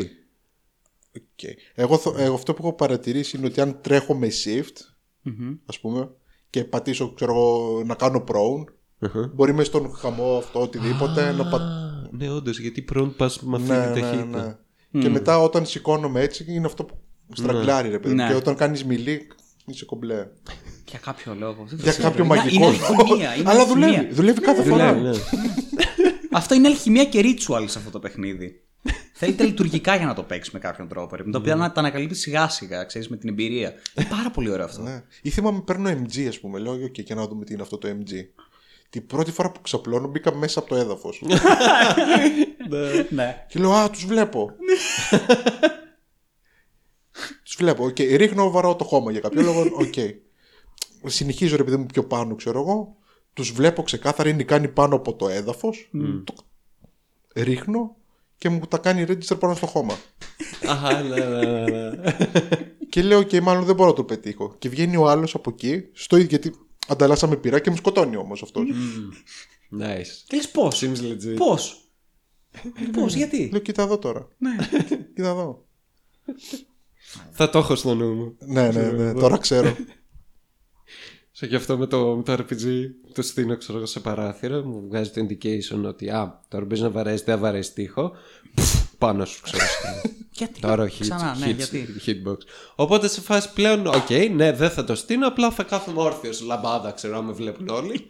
Ήρωας, έτσι, ηρωικός. Σίγουρο. Περιφάνεια. Φοβάται και τη σημαία εδώ. Το, το, το. Ναι, ναι. Είναι υπέροχο παιχνίδι. Ναι.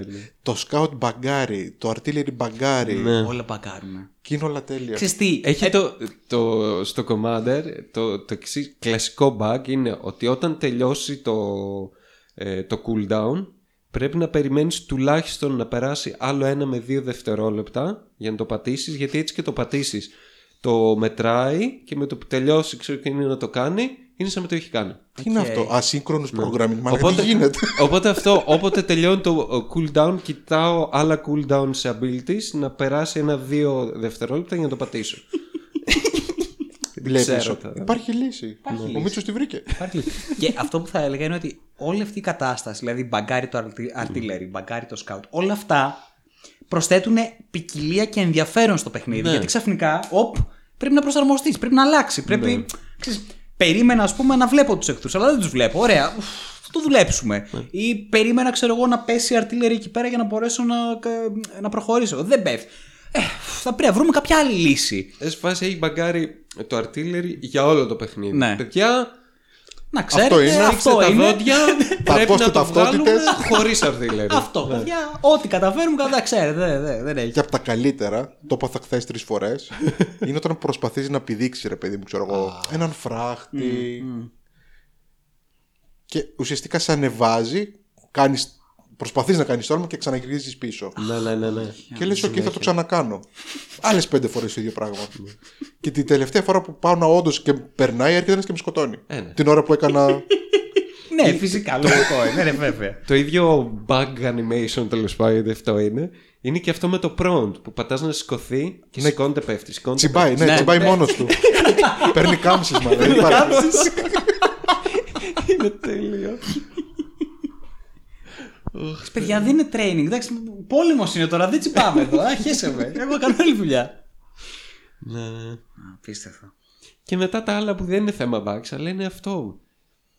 Είναι κατάρρευση, δεν ξέρω, είναι αυτό που είσαι prompt, περιμένεις, είσαι ξέρω εγώ πέντε λεπτά σαν σημείο δεν έρχεται κανείς, με το που σηκωθείς θα έρθει εκείνη τη στιγμή να σκοτώσει. Πάντα. Που θα κάνει το animation και δεν μπορείς να το βαρέσεις. Ή όταν θα πάλι περιμένεις πόση ώρα δεν έρχεται κανείς, την ώρα που θα κάνεις reload, εκεί θα βγεις και θα σκοτώσει. Ειδικά με το reload το παθαίνω κάθε φορά. Με το reload είναι σαν τους σαμονάρεις.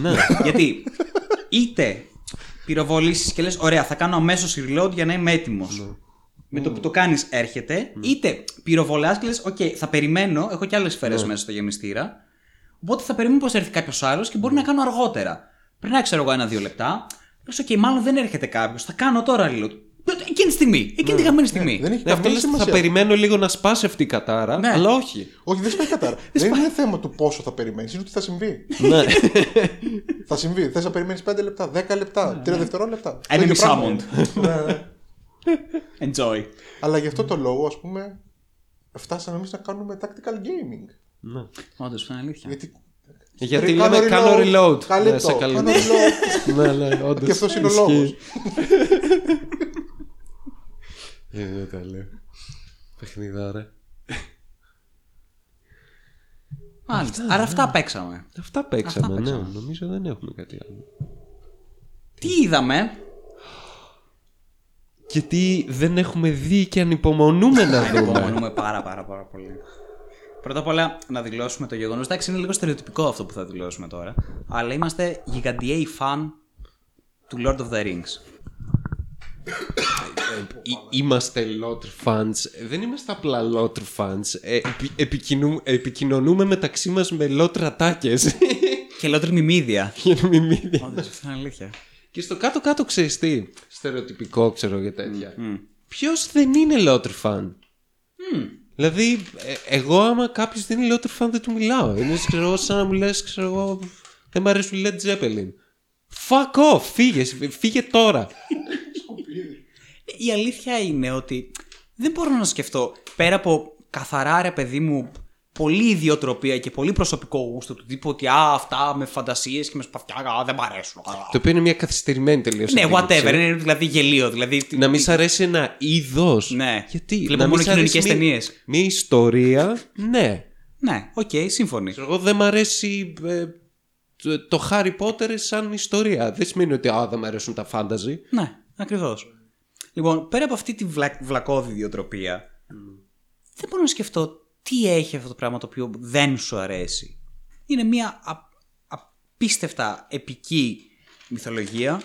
βασισμένη σε χίλια δυο αρχέτυπα μαλάκα όλου του ευρωπαϊκού, ευρωπαϊκού πολιτισμού, κατά κύριο λόγο αγγλοσαξονικού mm. και γερμανικού. Λοιπόν, αλλά πέρα από αυτό, ειλικρινά δεν μπορώ να καταλάβω. Το, θα το δεις, είτε θα το δεις, θα το διαβάσεις και πεις, εντάξει, ναι. Mm. Μαλακίες τώρα, κάτι εξωτικά, κάτι να είναι, κάτι αυτά. Ναι, αυτός ο άνθρωπος δημιούργησε το fantasy genre πρακτικά. Ναι, το high πρακτικά, fantasy κιόλας. Ναι, αυτός το έκανε. Done, τελείως. Mm. Δεύτερον, μιλάμε για έναν άνθρωπο που ήταν βαθι, βαθιά, ήταν ένας απίστευτος επιστήμονας, ο οποίος το αστείο είναι ότι όλο αυτό το πράγμα το αίσθησε ως setting για τις γλώσσες που δημιούργησε. Ναι. Ήτανε, μας... Ήταν δευτερεύον. Ναι, ναι, ναι. Ήταν δευτερεύον αποτέλεσμα. Θέλω να φτιάξω κάτι γλώσσες. Ε, και αυτό mm. θα, θα φτιάξω κάτι ιστοριούλες ξέρω εγώ για να μπορέσω να τις φτιάξω. Ναι, ε, λέω και παραμύθια στα παιδιά μου mm. έτσι κι αλλιώς. Οπότε ε, δεν βαριέσαι, το βάλω ξέρεις μαζί. Δεν καμιέται. Lord of the Rings. Οκ. Okay. Οπότε λοιπόν είμαστε, mm. είμαστε, είμαστε σοβαροί φαν. ε... Δεν το ε, καταλάβατε ε, από το γεγονός που λιώνω beef με. Καλά ναι, όντως αυτό είναι μια αλήθεια. Δεν ξέρω γιατί γίνεται αυτό το disclaimer, αλλά το γίνεται. Λοιπόν, σοβαροί fans. Ε, με πάρα πολύ μεγάλη αγνότητα, δεν έχουν κανένα πρόβλημα. Το The Hobbit, η τριλογία δεν υπάρχει, φυσικά για μας, ε, γι' αυτό λέω αγνότητα. Ε, και είμαστε πάρα πολύ ενθουσιασμένοι με οτιδήποτε βγαίνει και οτιδήποτε έχει να κάνει με τον Άρχοντα. No. Οπότε λοιπόν, η αγαπημένη μας εταιρεία του, του Jeff, η Amazon, της Amazon δεν είναι, ναι, ναι. Της Amazon. Λοιπόν, αποφάσισε να αγοράσει. Ακόμα δεν ξέρουμε τι σκατά δικαιώματα έχει αγοράσει, είναι η αλήθεια. Ναι. Και δεν ξέρουμε μέχρι πού φτάνουν τα δικαιώματά της. Θεωρητικά ναι. έχει αγοράσει τα δικαιώματα του Lord και των Hobbit. Οκ, okay, άρα... Ναι. Δεν έχουν mm. τα δικαιώματα του Silmarillion. Και χτίζουν ε, βασισμένοι στα appendix του Άρχοντα που αναφέρονται σε προηγούμενες εποχές, σειρά για τη δεύτερη εποχή. Οκ. Okay. Πάρα πολύ ενδιαφέρον. What a fucking mess.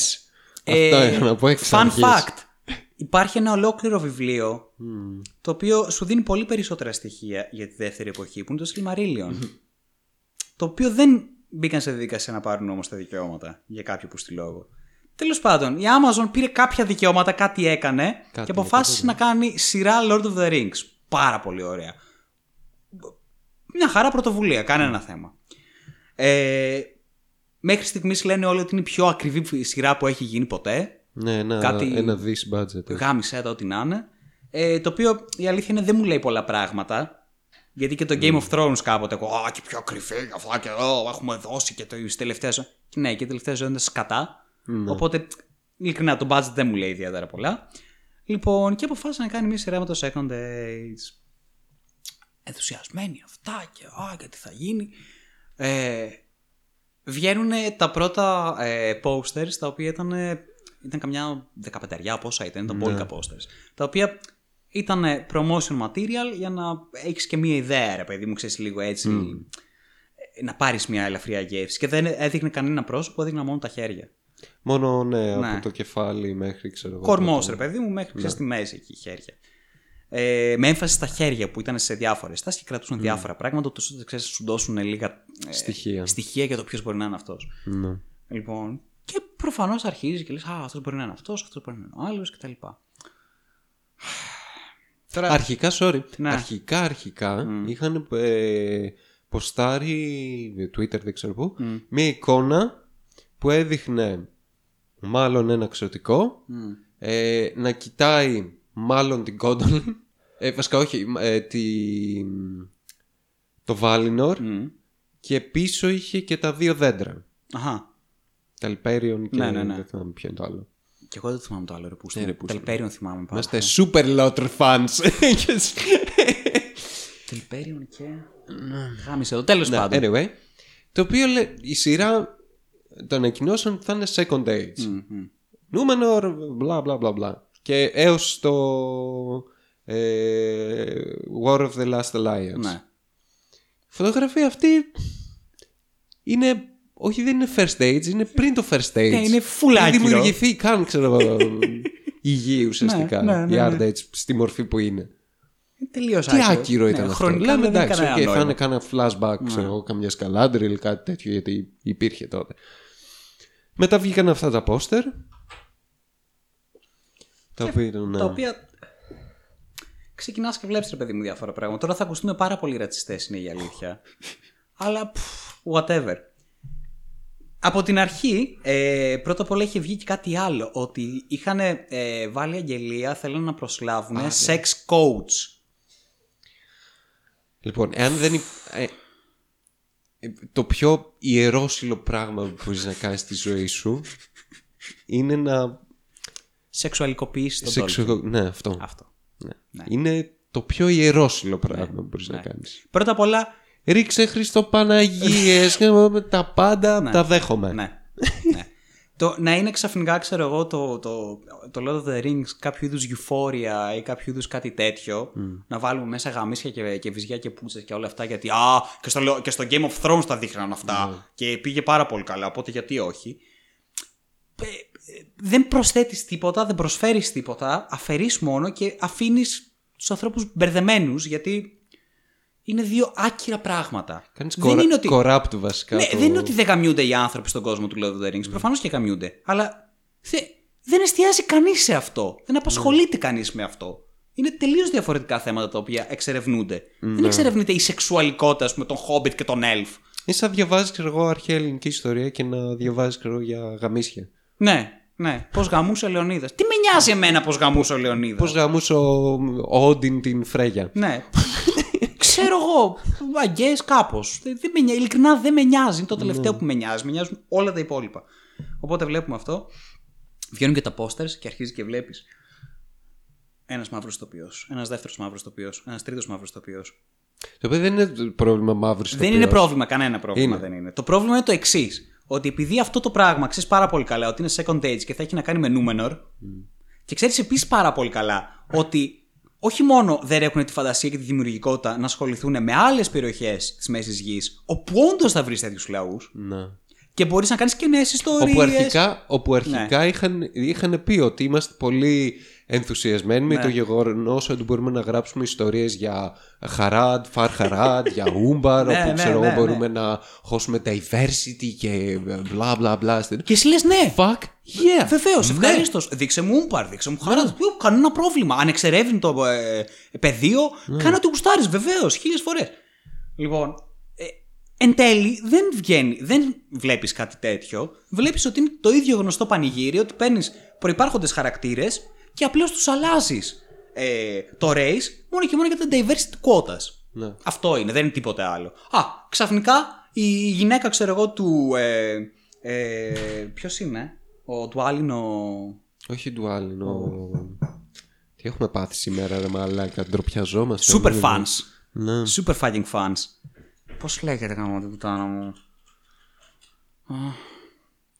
Βρες το ρε Μίτσο, βρες το Google ρε τώρα, σε παρακαλώ πάρα πολύ, σώσε μας. Ε, Ελά. Όχι. Τι γκούγκλαρες. Για τη σειρά το... Ζωρίστε τώρα πάρα πολύ άσχημα. Αλλά κανένα το φίλε. Τι έχουμε πάθει. Vanity pick-up home. Τα χειρότερα, τα χειρότερα.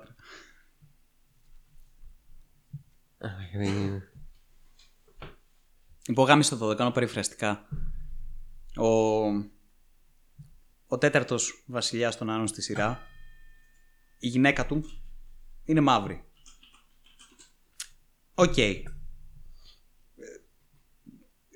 Ναι, ξανά το θέμα. Δεν δε, δε βγάζει νόημα σε, σε πολλά σημεία. Σε πάρα πολλά σημεία. Πώς γίνεται ένας λαός ο οποίος ζει Ε, κάτω από τη γη ε, βλέπει το φως του ήλιου πολύ σπάνια να είναι μαύρος. Ναι. Πώς γίνεται ποια αυτό. Ποια χρησιμότητα. Πρώτον αυτό. Δεύτερον. Γιατί, γιατί έχεις ένα κόσμο που το diversity δεν έχει να κάνει μέσα στις φυλές. Δηλαδή δεν είναι ότι το diversity υπάρχει. Υπάρχει diversity μέσα στα Hobbit. Από την άποψη ότι α, έχεις και ένα Hobbit από την Κίνα, έχεις ένα Hobbit από την Αφρική, έχεις ένα Hobbit από την Νότια Αμερική, έχεις ένα Hobbit Μεξικάνο, έχεις ένα Hobbit ξέρω εγώ. Όχι. Να. Το diversity υπάρχει και, και στηρίζεται μέσω των σχέσεων των διαφορετικών λαών και φυλών. Mm. Δηλαδή, όταν βλέπεις ας πούμε έναν Άνο με ένα Elf να γίνονται φίλοι και να ξεπερνάνε τις δυσκολίες τους και τις ιστορίες τους και τα προηγούμενα προβλήματα που είχαν οι δύο λαοί μέσα από τις εμπειρίες που έχουν αυτοί οι δύο χαρακτήρες. Ντούριν ρε μαλάκα, είναι δυνατόν. Πουτάνα μου, Ντούριν ο τέρας. Ναι. Λοιπόν, αυτοί οι δύο χαρακτήρες, εκεί είναι το diversity. Όταν βλέπεις δύο τελείως διαφορετικούς χαρακτήρες να, να βρίσκουν κοινά και να συνεργάζονται μέσα από τις εμπειρίες τους. Και εκεί πέρα υπάρχει και νόημα.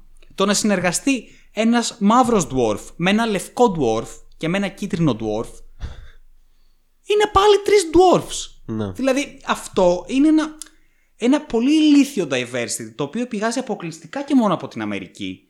Αποκλειστικά και μόνο. Το οποίο δεν ισχύει πουθενά αλλού στο γαμμένο κόσμο. Με αυτόν τον τρόπο. Όπως το αντιλαμβάνονται και όπως το παρουσιάζουν οι Αμερικάνοι. Ναι. Οπότε από την αρχή λες εντάξει, okay, ξέρω ακριβώς τι πρόκειται να γίνει. Ξέρω ακριβώς στρατηγική που θα ακολουθήσουμε αυτή τη σειρά.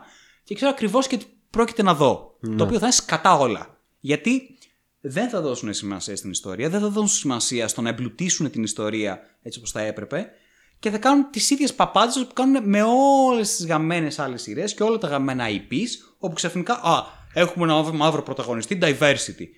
Το οποίο. Δεν είναι αυτό το point. Ναι, πέρα ναι. από το γεγονός ότι είναι τελείως pandering. Έτσι, ναι. Δηλαδή, εγώ αν ήμουν μαύρος θα, θα, προ, θα ήμουν ναι. απολύτως προβεβλημένος. Απολύτως. Ναι. Ε, πέρα από αυτό, όχι μόνο δεν προσθέτει τίποτα, αλλά αλλάζει όλη την ισορροπία και όλη την, το αφήγημα το οποίο. Πε, όχι περίμενες, αλλά λογικά θα έπρεπε να υπάρξει. Ναι. Και τη συνοχή αντίστοιχα. Και δημιουργείς κάτι το οποίο είναι σύγχρονο, βασισμένος πάνω σε κάτι το οποίο δεν είναι σύγχρονο, δεν είναι της εποχής, αλλά προσπαθείς να το κάνεις σύγχρονο, με τελείως λάθος τρόπους. Ναι. Αυτό είναι. Και εν τέλει δεν καταλήγεις και πουθενά, γιατί εγώ δεν θέλω να δω ρε μαλάκα. Όταν λέμε μια σύγχρονη έκδοση, ξέρω εγώ, του Άρχοντα, θέλω να δω σύγχρονα σι τζι άι, θέλω να δω ε, σύγχρονους ηθοποιούς, θέλω να δω, ξέρω εγώ... Αυτά είναι τα σύγχρονα. Δεν θέλω ξαφνικά mm. η ιστορία να διδραματίζεται στη Νέα Υόρκη και να είναι όλα συμβολικά και να βλέπουμε κάποιο τρόπο, ξέρω εγώ, τον Άρχοντα, αλλά δεν είναι και ο Άρχοντας, αλλά ξέρεις, πάσα στο πέρα. Δηλαδή, είναι ένα, ένα, ένα υβρίδιο το οποίο δεν δουλεύει σε τίποτα από τα δύο, mm. κατά την άποψή μου. Και μετά βγαίνει και το τρέιλερ. Και ναι, ε, για, για να πούμε να. και άλλα, δηλαδή, έδειχνε, δείξανε και έναν... Ε, Ένα μαύρο Silvan Elf. Ναι. Το οποίο είναι ακόμη πιο εξωφρενικό γιατί είναι, ο Tolkien έχει αναφέρει ξεκάθαρα κάποια χαρακτηριστικά ναι, ναι. για ε, διάφορους λαούς της Μέσης Γης. Είτε είναι dwarfs, είτε είναι elves, είτε είναι ναι. χαράτ, είτε οτιδήποτε. Ναι. Και έχει τα elves όπου χαρακτηριστικά αναφέρεται ότι έχουν ανοιχτή επιδερμίδα από εδώ από εκεί. Mm. Και ξέρεις τι, άμα θες όν και καλά να βάλεις μαύρα elf, τράβηξε το τόσο ώστε κάπως να βγάζει νόημα. Μην πας και κάνεις ένα Silvan elf μαύρο. Θες να κάνεις μαύ- μαύρο elf, κάνε ξέρω εγώ τους Aquendi. Κάνε ξέρω εγώ dark elves μαύρα. Ναι. Κάνε αυτή τη γελιότητα που κάναμε στο Witcher και κάνανε ένα Dark Elf actual μαύρο. Ναι. Οκ, okay, και κάπως κά... θα πω... Τέλος πάντων, ναι, ναι, είναι, είναι, είναι... Θα γελάσω, αλλά ναι, ναι, ναι, δεν αλλά... θα εκνευριστώ. Ναι, ναι, ναι. Απλά θα γελάσω. Ναι, γιατί... δεν είναι ρατσιστικό να λες, ξέρω εγώ, ότι τα τάδε Elfin Oldor είχαν αυτά τα χαρακτηριστικά. Mm. Είχαν αυτά τα μαλλιά, αυτά τα μάτια, αυτό το δέρμα. Οι άλλοι είχαν τα άλλα χαρακτηριστικά.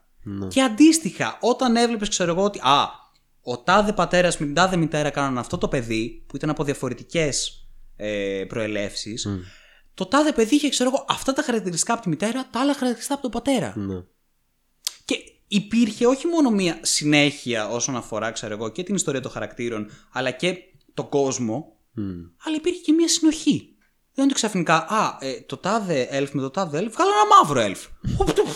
Οκ, okay, I guess, με κάποιον τρόπο. Είναι αυτό, δηλαδή, όταν έχεις να κάνεις με την πραγματική κοινωνία και τον πραγματικό κόσμο, τον οποίο το μεταφέρεις αυτούσιο mm. σε μια φανταστική ε, ιστορία, δεν είναι ότι ξαφνικά γυρνάει και λέει ο άλλος «Μαλάκα, εδώ έχει δράκους και μαγείες και αυτά, αυτό σε πείραξε». Ναι, αυτό με πείραξε. Γιατί ξανά, θα το ξαναπώ, υπάρχει εσωτερική συνοχή σε μια ιστορία. Mm. Και η εσωτερική συνοχή είναι πάρα πολύ σημαντική στο πώς δομείται αυτή η ιστορία και το πόσο σωστή είναι. Mm. Δεν, δεν έχει... Ναι, ωραία, οκ, okay, δεν υπάρχει στην πραγματικότητα μαγεία στον κόσμο, αλλά υπάρχει σε αυτόν τον κόσμο. Ναι, παρόλα αυτά όμως, και σε αυτόν τον κόσμο υπάρχει μαγεία και δεν υπάρχει σε εμάς, κάποια πράγματα mm. λειτουργούν με μία λογική. Θα πρέπει να υπάρχει μία αυτό, μία λογική, μία εσωτερική λογική. Mm. Όταν τη γαμάς, μετά μου γαμάς και όλο το υπόλοιπο. Mm. Είναι τόσο απλό. Και το αστείο είναι ότι... Ε, θέλανε να βάλουν diversity και να κάνουν αυτό που, που κάνανε mm. και δεν το κάνανε και στο βαθμό που ε, θα έπρεπε άμα ήθελες να το κάνεις έτσι. Για παράδειγμα, έκανες ένα μαύρο dwarf, μια, μια μαύρη γυναίκα dwarf, ναι. αλλά χωρίς μουσια. Ναι, ναι, ναι. Α. Και δεν έβαλες μουσια, να το κάνεις ακόμη πιο ε, έτσι, και επαναστατικό. Και, και βάλε και τρανς ηθοποιό ναι. να παίζει αυτό το, ναι. το, το ρόλο. Ναι. Μαλάκα, δεν θα υπήρχε ούτε ένας ο οποίος να έλεγε αυτό είναι βλακεία. Ούτε ναι. ένας. Ναι. Πρώτα απ' όλα, αυτό λέγαμε με τον Μίτσο. Περισσότερο με ενόχλησε το γεγονός ότι δεν έχει μουσια, ναι. παρότι είναι μαύρη. Και έχουν και, τη, και το θράσος να βγαίνουν και να λένε ε, ο Tolkien δεν έχει πουθε, πει πουθενά ε, συγκεκριμένο ότι όλα τα dwarfs έχουν μουσια. Ναι. Όχι, μαλάκα, έχει πει. Ναι. Όχι. War of Jewel. Ναι. Όλα τα dwarfs, όλα τα dwarfs όταν γεννιούνται, γεννιούνται με μουσια. Ακριβώς. Το έχει πει. Και βασίλει... Ή λέει, ξέρω εγώ... Ναι. Ε, ε, βέβαια είναι για πιο μετά. Στο τρέιλερ δείχνει, ξέρω εγώ, ε, πολλά elves που δεν έχουν μακριά μαλλιά, έχουν mm. κοντομαλί. Mm. Ξέρω, το, το Finrod, μαλάκα, με κοντομαλί. Αν είναι δυνατόν. Το, ο Elrod, με κοντομαλί. Είναι σε φάση πάλι απάντηση. Ε, ο Tolkien δεν έχει πει πουθενά ότι όλα τα elves έχουν μακριά μαλλιά. Για την ακρίβεια δεν έχει πει ε, όπως έχει πει, ξέρω, για, το, για το δέρμα κτλ. Ε, ότι έχουν μακριά μαλλιά. Ναι, δεν έχει πει, αλλά οποιοδήποτε, οποιοδήποτε elf έχει περιγράψει, τυχαίνει να έχει μακρύ μαλλί. Ναι, ακριβώς. Απίστευτο. Ναι. Πώς γίνεται αυτό το πράγμα? Τι πόρισμα βγάζεις? Ότι οποιοδήποτε elf έχει περιγράψει, το έχει περιγράψει άντρες, γυναίκα με μακρύ μαλλί. Να, να. Και όχι μόνο αυτό. Κά- κάποια στιγμή καθόμουν και διάβαζα, ήταν ένα ηλίθιο σχόλιο, γιατί αυτό έδειχνε στο τρέιλερ. Το, τον, ήτανε flashback προφανώς, τον mm. Finrod μέσα σε ναι. μια μάχη, ρε παιδί μου, με κοντό μαλλί.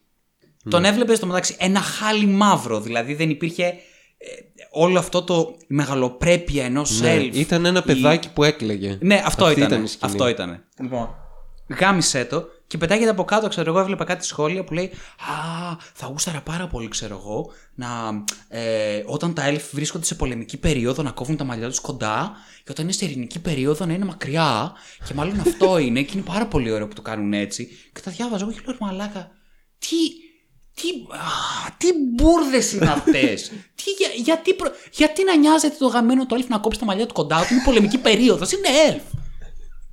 Τι, ποιο το νόημα? Τι είναι ότι είναι, ξέρω εγώ, α, είναι, ε, πώς το λένε, είναι πολεμικό μειονέκτημα να έχεις μακρύ μαλλί γιατί θα σε τραβήξει όλες από τα μαλλιά. Τι, τι λέμε? Ούτε Ρωμαίνα ήταν μάλλον. Ναι, ούτε Ρωμαίνα ήτανε. Δηλαδή, το βλέπεις αυτό και ξαφνικά αυτό. Είναι το τρέιλερ, αρχίζει. Ε, προφανώς το πρώτη σκηνή ήταν από, από Νούμενορ. Ωραία, ωραία, εντάξει. Τέλος πάντων. Καλό ήταν, εντάξει. Καλό ήταν, ναι, οκ. Okay. Ίσως η μοναδική σκηνή που ήταν οκ. Okay. Ναι, που ήταν οκ. Ναι. Okay. Ναι. Αυτό. Και ήταν οκ, okay, δεν ξέρω γκράντε πράγματα. Ναι. Και μετά αρχίζει ένα, ένα ποτ πουρί από εικόνες, τις οποίες κοιτάς, καλές αυτό τώρα τι σκατά μπορεί να είναι. Πού το ναι. βρήκανε. Αυτοί οι δύο τύποι με τεράστια κέρατα που περπατάνε, τι είναι. Ναι. Ε, Εντάξει, περιμένεις, ξέρεις, όταν βγαίνει ένα... Tolkien mm. πράγμα, ξέρω εγώ, περιμένεις κάποια αισθητική, κάποια στάνταρ αισθητική. Mm. Την οποία την τελειοποίησε ο Peter Jackson με τις ταινίες. Mm. Ε, τίποτα. Δηλαδή, εάν δεν υπήρχε ο τίτλος Lord of the Rings, Rings of Power, δεν θα έλεγες «Α, αυτό είναι Tolkien». Ναι. Θα ναι, έλεγες σαν ναι. ένα καινούριο fantasy. Ακριβώς, thing. Ακριβώς. Ναι, πραγματικά μάλλον. Και, και βγήκανε πάλι, ξέρω εγώ, που δεν κόβουν, ξέρω, να το βουλώσουν, ξέρω εγώ. Και βγαίνουν ότι ε, αυτή η αισθητική που έχετε πάρει σαν Granted, λέει, ξέρω εγώ, για το Tolkien, είναι η αισθητική, λέει, που ε, έχει φτιάξει ο, ο Peter Jackson.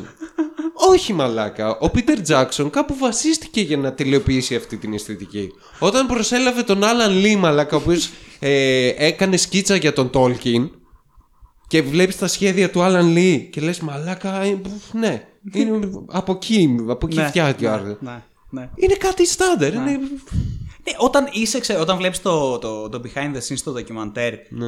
και μπαίνουν, ανοίγει, είναι ένα ολόκληρο κτίριο το οποίο ανοίγει πόρτα και είναι μέσα μόνο concept artists. Ναι. Τίποτε άλλο. Και είναι κάτι έτσι σεβάσμοι τύποι με γενιάδες λευκές, με γυαλιά. Σεβάσμοι τύποι. Ναι, μα έτσι, έτσι είναι πραγματικά. Κάτι μοναχοί. Ναι, μα κάθονται, σχεδιάζουν. Τι, δηλαδή. Είναι του... Ναι, ξαφνικά είναι του Peter Jackson όλο αυτό το πράγμα. Mm. Δεν είναι μια συλλογική διαδικασία που έχει γίνει από σοβαρούς επαγγελματίες οι οποίοι έχουν ασχοληθεί με τον Tolkien χρόνια ολόκληρα, mm. που του κάνανε concept art. Ω, ξαφνικά είναι Peter Jackson αυτός. Ναι, ναι. Ωραία, να σου πω κάτι. Και του Peter Jackson να είναι η αισθητική. Χίλιες φορές καλύτερη. Διαπιστώσαμε όλοι ότι αυτή η αισθητική ταιριάζει στον Άρχοντα. Ναι, δεν είναι επιχείρημα αυτό. Ναι. Και πάνω από το έχετε, το έχετε granted. Αφ... Έχω δύο πράγματα, μία αισθητική και μία άλλη, και τα συγκρίνω. Ωραία. Και λέω ότι αυτό ταιριάζει πολύ περισσότερο στην ιστορία mm. την οποία θες να μου πεις, παρά αυτό το οποίο μου δείχνεις τώρα. Δεν έχει να κάνει το ένα του Peter Jackson και το άλλο δικό σου. Κατίνα. Και στο κάτω-κάτω το δικό σου ξέρεις τι μου θυμίζει. Game of Thrones. Ακριβώς. Ναι. ναι. ναι. Άρα, μάλλον εσείς παίρνεις for granted αυτή την αισθητική από το Game of Thrones. Όταν βλέπω την Galadriel και είναι η ίδια η καλή, ξέρω εγώ, σαν συμπεριφορά. Καλά. Εσύ είναι το full plate armor, βέβαια. Ναι, το plate armor, βέβαια. Ναι, γιατί είναι στην πολεμική της φάση η Galadriel και μου αρέσει που καθώς καθίσανε και. Τα επιχειρήματα είναι τα εξής. Επειδή είναι νεότερη Galadriel. Άστο. Είναι νεότερη Galadriel, αλλά είναι λίγο, ξέρεις, την πιο ανώριμη φάση της. Είναι, ξέρω εγώ, στα είκοσι κάτι. Ενώ mm. στον Άρχοντα είναι στα σαράντα κάτι. Οπότε, ρε παιδί μου, η Galadriel είναι, ξέρεις, είναι πιο, πιο πάθος, πιο συναίσθημα, λιγότερο, ξέρω εγώ, σεβασμό. Καταρχάς, καταρχάς, πέρα από την ηλικία, είναι elf. Ναι. Είναι elf. Είναι ένα elf. Τα elf είναι σοφά. Ναι. Έτσι, αυτό έτσι τα φτιάξανε. Ε, είναι... Έτσι γίνανε. Είναι τα αγαπημένα παιδιά του Έρου. Τι να κάνουμε. Τι να κάνουμε. Αυτό είναι. Ναι. Δεν, Δεν είναι, είναι άνθρωποι, ξέρω ναι. εγώ. Ναι. Επίσης, μιλάμε για την Galadriel. Η Galadriel είχε δει τα χαμημένα τα δέντρα. Απ' την αρχή του κόσμου. Όταν, η, εκεί. όταν η, η, η, η Άρντα ήταν επίπεδη. Ακόμα. Ακόμα. Φλατέρ. Όταν δεν είχε ήλιο και φεγγάρι. Μόνο αστέρια και τα δέντρα. Και φτάνουμε κάποιες μέρες στη δεύτερη εποχή, όπου ξαφνικά η Galadriel κάποιο που στη λόγο περνάει δεύτερη εφηβεία. Ναι. ναι. Και είναι α, ου, αυτό και θα πολεμήσω και θα κάνω και. Enraged, Enraged και. Ναι, και αυτά και πάνω. Τι μαλακίες αφόρητες είναι αυτές. Και το αστείο είναι ότι όλη αυτή τη δύναμη ε, και την. Ε, πώς το λένε. Ναι, τη δύναμη που θέλεις να δείξεις ουσιαστικά από αυτό το χαρακτήρα. Μαλάκα, είναι στο Lord of the Rings όπου φανίζεται η άλλη ξυπόλητη με, με, με ένα φόρεμα, ούτε πανοπλίες ούτε τίποτες, και την βλέπεις και λες μαλάκα, αυτή θα μας γαμίσει όλους. Ναι, και ξέρεις τι, είναι, είναι μυθολογία, είναι φάνταζι. Ε, αντιλαμβάνομαι ότι κάνανε έτσι την Galadriel στη σειρά για να φανεί πιο ρεαλιστικό. Σε mm, φάση mm. μια γυναίκα με δύναμη είναι σε φάση enrage και τέτοια κτλ. Γιατί στην πραγματικότητα δεν μπορείς να κάνεις μια γυναίκα η οποία είναι μαγική και έχει δύναμη μαγείας και τέτοια. Mm, mm. Οπότε το μεταφράζεις έτσι. Είναι φάνταζι, μαλάκα. Τα elves, αυτή είναι η δύναμή τους. Δεν είναι η σωματική δύναμη και μπερζέρκερ και τέτοια. Όλα λάθος, όλα, όλα λάθος. Πραγματικά. Ο ηθοποιός ο οποίος παίζει τον Elrond είναι το χειρότερο casting το οποίο έχω δει στη ζωή μου. Στη ζωή μου. ε, δηλαδή, ε, δεν φταίει αυτός ο άνθρωπος, ειλικρινά. Δε, mm. Κανένας από αυτούς δεν φταίει. Εδώ μεταξύ το προηγούμενο cast, γιατί mm. άλλαξε το cast. Το προηγούμενο mm. που είχαν, ο τύπος είναι ίδιος με τον uh, Weaving. Αλήθεια. Ίδιος, σε νεότερη να. μορφή. Okay. Κάτσε να σου το δείξω. Ναι, έτσι και κάναν αυτό. Αλλά γιατί. Να. Ε, ε, και εμφανίζεται ένας Elrond ο οποίος.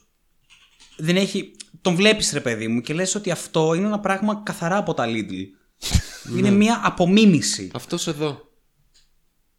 Οκ, okay, ναι. Ίδιος. Χίλιες φορές. Χίλιες γαμίες. Δεν μπορώ να καταλάβει γιατί άλλαξε αυτό το casting. Αλλά είναι, είναι το χειρότερο casting που έχω δει ποτέ.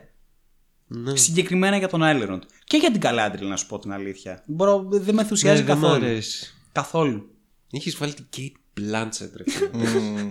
Kate fucking Blanchett. Και όχι μόνο έχεις βάλει την Kate Blanchett. Η Kate Blanchett έχει την αντίστοιχη ικανότητα και δυνατότητα και τα αρχίδια το να υποστηρίξει έχει... μαλάκα ναι, αυτό το πράγμα αυτό. Και εμφανίζεται αυτό. Είναι, είναι κάποιες σκηνές στην πρώτη ταινία και φτάνουνε. Τελείωσε, mm. δεν χρειάζεται τίποτε άλλο. Ξέρεις, έχεις καταλάβει ακριβώς το τι είναι η Galadriel. Ναι.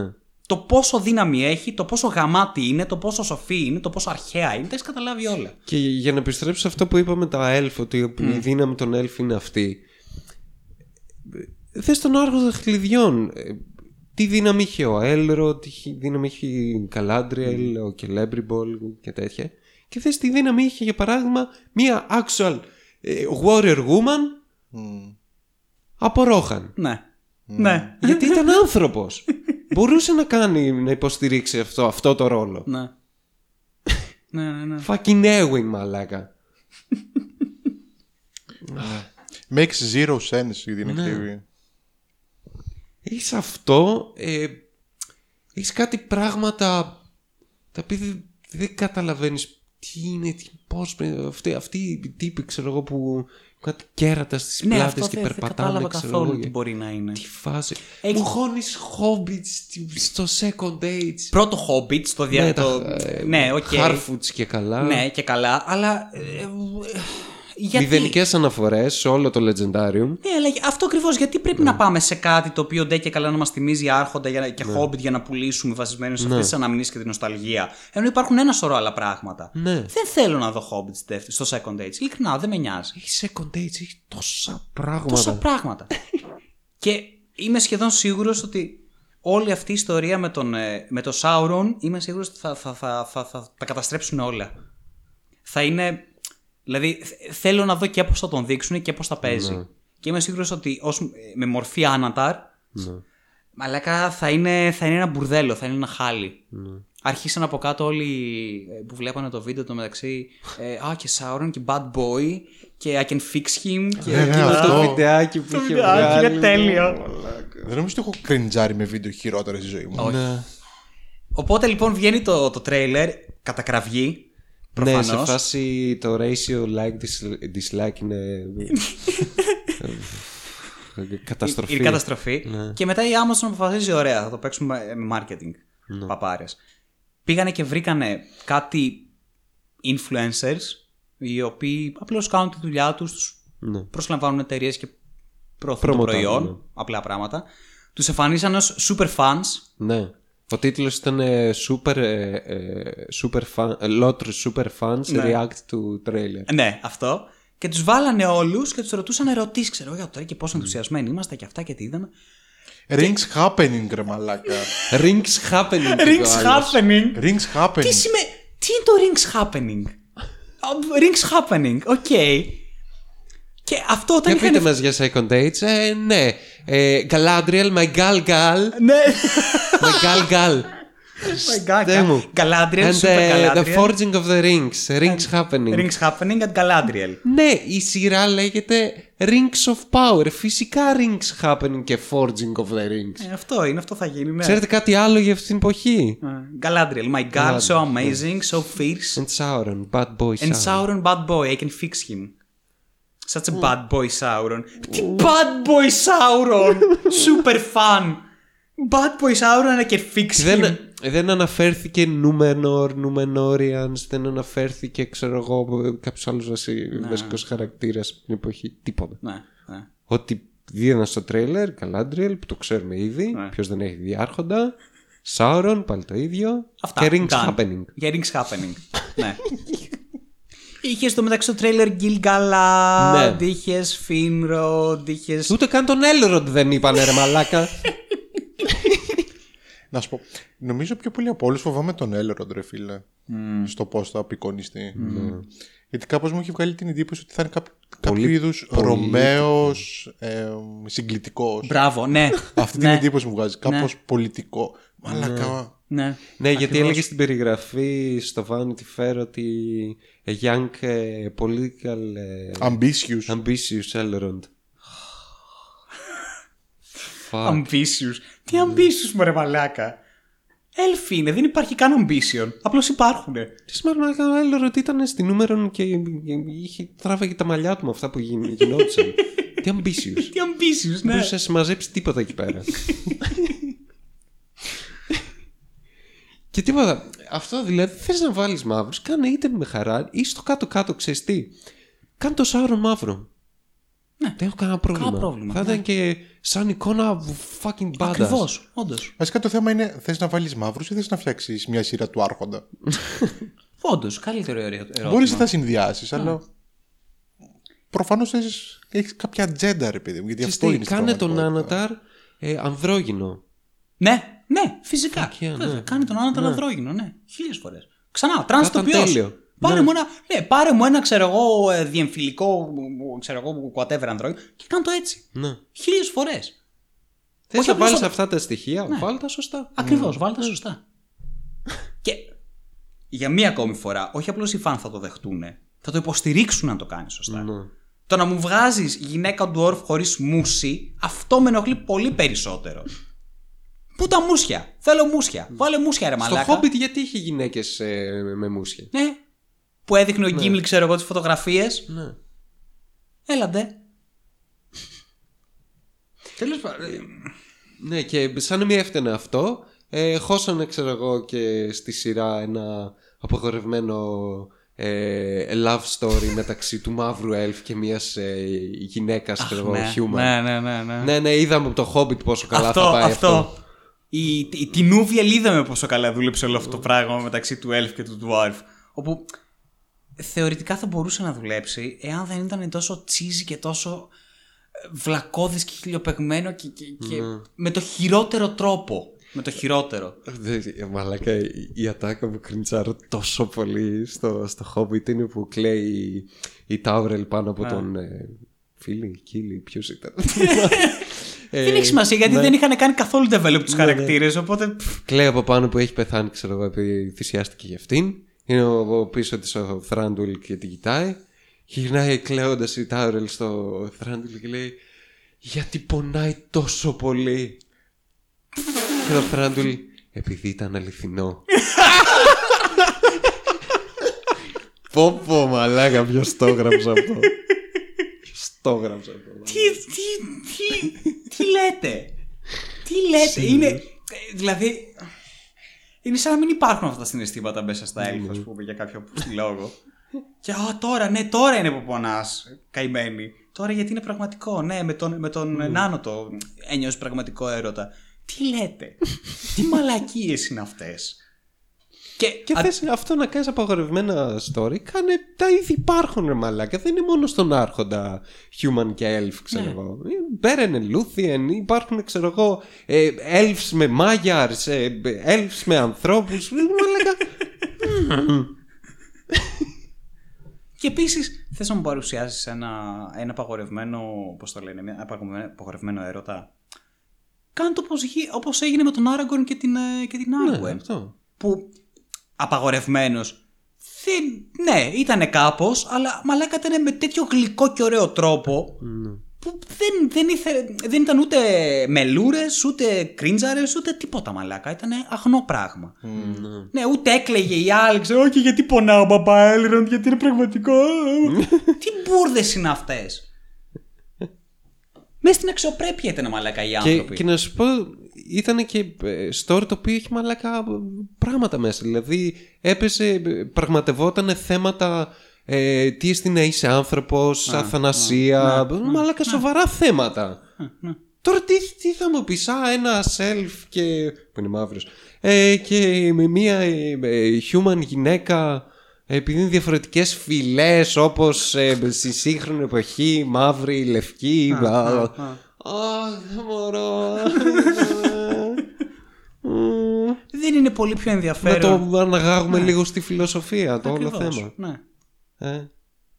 Είναι πολύ πολύ ενδιαφέρον να έχεις μια διαδικασία του τύπου ότι ο ένας είναι αθάνατος και ο άλλος θα πεθάνει. Mm. Και θυσιάζει την αθανασία του ένας για να mm. είναι με τον άλλον. Mm. Δεν ξέρω, δεν είναι λίγο κάπως πιο βαθύ όλο αυτό το κόνσεπτ. Mm. Λέω τώρα, mm. δεν ξέρω. Μπορεί, επειδή δεν είμαι Αμερικάνος, μπορεί να μην, να μην είναι βαθύ για μένα το ότι ένας μαύρος και μια λευκή είναι μαζί. Δεν ξέρω, δηλαδή λες και είμαστε ξαφνικά στο χίλια εννιακόσια τριάντα ξανά και αυτά mm. είναι πρωτοποριακά. Τι να πω, δεν. Και πρέπει και... να τα κάνουμε force αυτά στον. Αυτό στον πρέπει να τα κάνουμε στον άρχοντα force όλα αυτά τα πράγματα. Και. Δηλαδή βγαίνουν τα Hobbit, γίνεται όλο αυτό που γίνεται και λες: OK, άλλη μια ευκαιρία να κάνουμε ένα καλό Tolkien κάτι και κάνουμε αυτό. Mm, mm. Ξέρω, είμαι, πα, mm. παρόλα αυτά, δηλαδή θέλω, περιμένω πώς και πώς μαλάκα να βγει η σειρά. Πώς και πώς. Πώς και πώς για να γίνει hate watch από την αρχή μέχρι το τέλος. Γιατί δεν θέλω να προκαταλαμβάνω την κατάσταση, αλλά είμαι σίγουρος ότι θα είναι hate watch. Σίγουρος. Επεισόδιο και podcast. Ναι, ναι. Επεισόδιο και podcast. Μόνο βυσίδι, τίποτα άλλο. Μαλάκα, ναι, αυτό θα γίνει. Αλλά περιμένω πώς και πώς. Θέλω πάρα πολύ.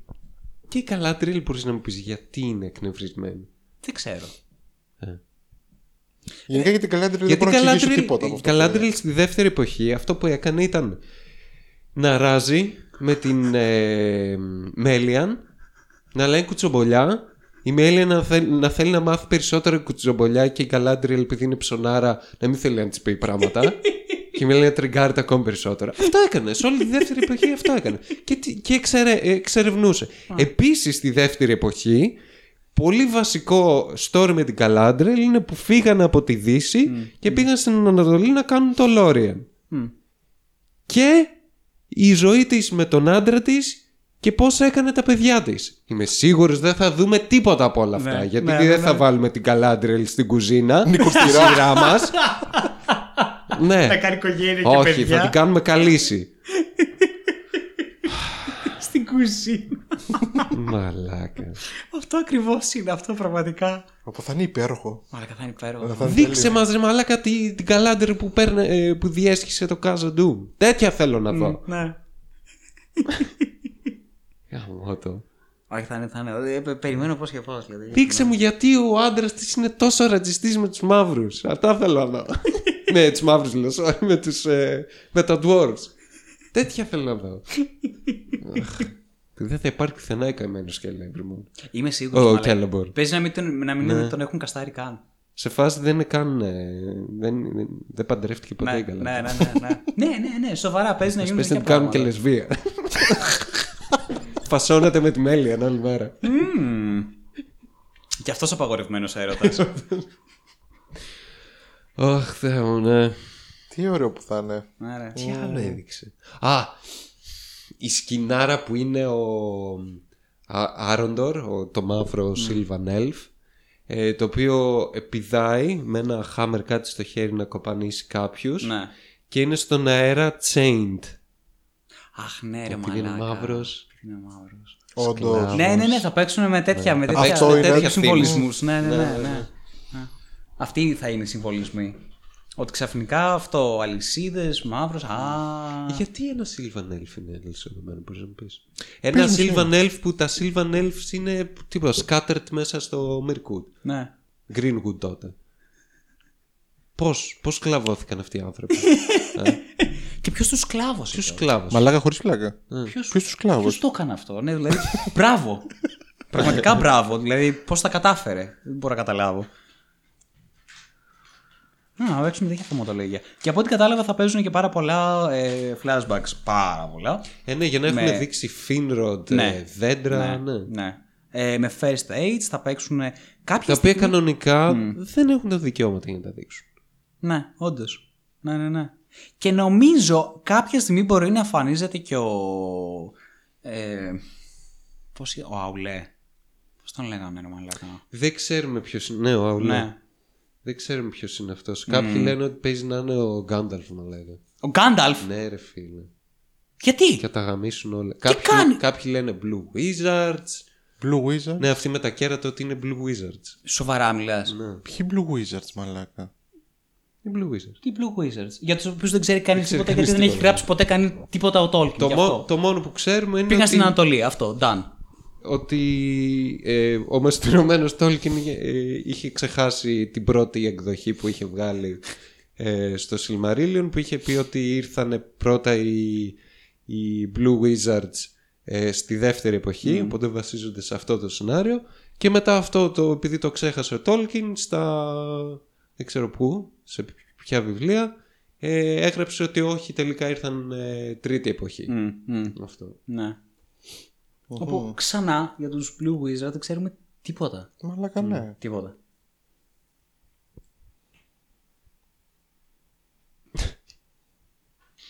Ναι.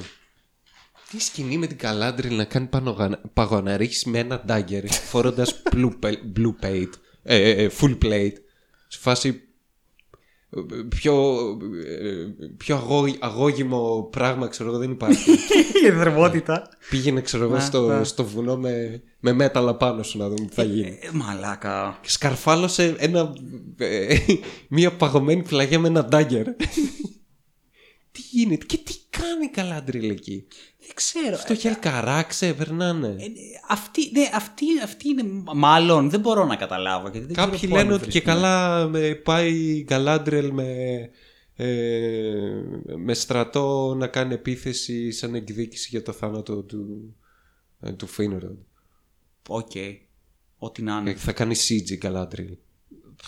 Το άγμα. Τι είναι αυτό, ρε μαλάκα. Πρώτα απ' όλα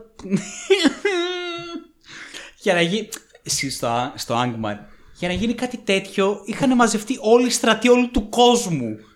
Δεν σε φάση μαλάκα, βυθίστηκε μισή ναι. Middle Earth. Αυτό χαμό. Ήταν τόσο σημαντικό. Και ξαφνικά πηγαίνει μόνο η Γκαλάντριελ με ένα μικρό. Εν τω μεταξύ είναι κάποια δεκαριά άτομα από πίσω που ναι, φαίνονται. φαίνονται δύο μόνο. Ναι, ναι, φαίνονται δύο. Ναι. Αλλά εντάξει και πάλι όσοι και να είναι. Τέλος πάντων. Ναι. Oh, αυτό είδαμε. Είδαμε και το καινούργιο το, το τέτοιο, το Batman. Το Batman. Το Batman. Το Pattinson. Το, το είδαμε σε απέσια ποιότητα. Ναι. Ε, ναι, εντάξει, γιατί ακόμα και χωρίς υπότιτλους έπαθα. Και χωρίς υπότιτλους γιατί δεν υπάρχουν. Και επίσης αναρωτιόμαστε γιατί όλοι είναι σε μια κατάσταση όπου σέρνουν τα λόγια τους που δεν καταλαβαίνεις τίποτα μαλάκα. Δηλαδή είναι με το ζόρι. Με το ζόρι. Ναι, γενικά το κάνουνε. Αυτό λέγαμε και με το Μίτσο. Δες το True Detective χωρίς υπότιτλους. Α, καλά λέξη. Δεν υπάρχει περίπτωση. Μαλάκα, ναι, ναι. Μαλάκα λέξη. Δεν είναι τίποτα. Ο Μάθιου δεν. Δεν καταλαβαίνω. ε, ναι, ρε φίλε, δεν γίνεται. Αλλά εκεί πέρα κάπως το δέχομαι. Εδώ πέρα είναι Batman. Ναι. Δηλαδή δεν καταλαβαίνω γιατί πρέπει να έχει προφορά, ξέρω εγώ, ο Pattinson. Ναι. Τέτοια που να μην καταλαβαίνω τίποτα, Χριστό. Mysterious. Και... Batman. Κοίταξε, για το Batman να σου πω το εξής. Λοιπόν, κοίταξε. Ναι. Ήταν καλή ταινία. Ναι. Ήταν ωραία ταινία. Οκ. Okay. Σύμφωνοι. Ναι. Ε, τίποτα πρωτοποριακό όσον αφορά την ιστορία. Απλώς πήραν, ξέρω εγώ, ε, Φαλκόνε, Μαρόνι. Ναι, Long Halloween, λίγο Year One. Ακριβώς. Ε, κλασικά κόμμα. Τους βάλαν όλους μαζί, ξέρω εγώ, μια συνωμοσία που παίζει την πόλη, κοράψουν, διαφθορά και, α, και τελικά οι γονείς σου, Bruce, δεν ήταν τόσο καλοί όσο περίμενες και όλα αυτά. Ναι, οκ. Okay. Εντάξει, δεν είναι κάτι ούτε καινούριο είναι που, έχουμε, που δεν έχουμε ξαναδεί, ούτε κάτι πρωτοποριακό. Δεν το ξαφνικά ξέρω εγώ. Α, μαλάκα, τι σύνθεση κάνανε αυτή με, τη, με την Gotham City. Οκ, yeah. okay, είναι οκ. Okay. Mm. Ωραία. Ε, παρόλα αυτά, ήταν για Batman το πιο underwhelming Batman για μένα. Ναι. Mm. Από την άποψη ότι δεν υπήρχε τίποτα. Τίποτα. Δηλαδή, καταλαβαίνω ότι το κάνεις πολύ πιο ρεαλιστικό. Ωραία. Το ίδιο έχει κάνει και ο Νόλαν αντίστοιχα. Ναι. Ε, το έχεις κάνει με ένα τέτοιο τρόπο όμως που φαίνεται και σαν να είναι ερασιτεχνικό το φιλμ όσον αφορά το σενάριο yeah. και φαίνεται ότι ο Batman ο ίδιος και όλοι όσοι είναι εκεί πέρα και υφίσταντος χαρακτήρες και αυτοί αντίστοιχα είναι λίγο σε μια ερασιτεχνική φάση. Ναι. Και ο Ρίτλερ, ξέρεις, είναι λίγο ερασιτέχνης. Και ο Batman είναι λίγο γι' αυτό. Και η Catwoman το ίδιο. Mm. Είναι λίγο ένα πράγμα, ξέρεις. Ε. Mm. Δηλαδή, το υπερο... υπερηρωηλίκι δεν είναι ότι είναι ανάγκη, ξέρω εγώ, να είναι extravagant και να είναι super. Την Μα... μαρφελιά. Ναι, και όλα αυτά. Δεν είναι ανάγκη να είναι αυτό. Καλό είναι και αυτό. Αλλά όταν είναι σε τόσο υποτονική κατάσταση. Mm. Δηλαδή, μαλάκα, ξαφνικά είναι ο Batman. Ο οποίος είναι πάνω σε μια κορυφή από ένα, από ένα κτίριο και τον κυνηγάνε και θέλει oh, να ξεφύγει. Right. Και εκεί πέρα που λες μαλάκα θα μου βγάλει ναι, μια γαμάτη κάπα, θα ανοίξει, θα, θα, θα, πετά, θα πέσει κάτω, θα πετάξει. Πράγματα, ναι. Iconic πράγματα, ναι. Να βλέπεις εγώ μια κάπα τεράστια να πετάει στον ουρανό της ναι. Gotham. Είναι ο, είναι, είναι ο Batman ο οποίος ξεκινάει και κάνει με φερμουάρ, βάζει πάνω του ένα wingsuit. Το δένει, το κάτω. Το βλέπεις όλο αυτό. Το βλέπεις το φερμουάρ, αυτά τα δένει. Τα... Και το βλέπεις όλο αυτό και λες μαλάκα, θα χρησιμοποιήσει wingsuit. Και όντως, πηδάει, ξέρεις πριν το πιάσουν στη τελευταία στιγμή, και ανοίγει το wingsuit. Και λες μαλάκα, τι γίνεται εδώ πέρα. Ο Batman είναι. είναι. Πετάγεται ο Μίτσος και λέει, φυσικά λέει, μην έχουμε καμία cool στολή, ξέρω εγώ κάπα. Θα πάθουμε τίποτα. Πετάγομαι εγώ από δίπλα. Λέω μαλάκα, φαντάζομαι, ξέρω εγώ, να έβλεπες όντως τον Batman και αντί να να βγάλει, ξέρω εγώ, μια σούπερ στολή, να βάζει το wingsuit. Τι ξενέρα είναι αυτή. Να πηδάει, ξέρω εγώ, και να βγάζει αλεξίπτωτο. Αλεξίπτωτο. Το οποίο έγινε και έφαγε τα μούτρα του κιόλας. Ναι, ναι, ναι. ναι. Το οποίο δεν κατάλαβα. Ήταν ένα comic relief στον Batman. Ούτε και εγώ κατάλαβα, μα ήταν comic relief αυτό. Αυτή. Γιατί ήταν. Ξαφνικά ο Batman, ας πούμε, γίνεται καρτούν. Ε, ναι. Και εκεί που θα έπρεπε να πεθάνει, έτσι όπως χτύπησε. Ναι. Τίποτα, είναι ξέρεις λίγο μπαμ, πέτα. Κατρακυλάει και αυτά, σηκώνεται μετά και φεύγει. Οκ, okay, ναι. Φουλ ξενέρα, μαλάκα, εκατό τοις εκατό ξενέρα. Ε, δεν είχες ποτέ. Καλά.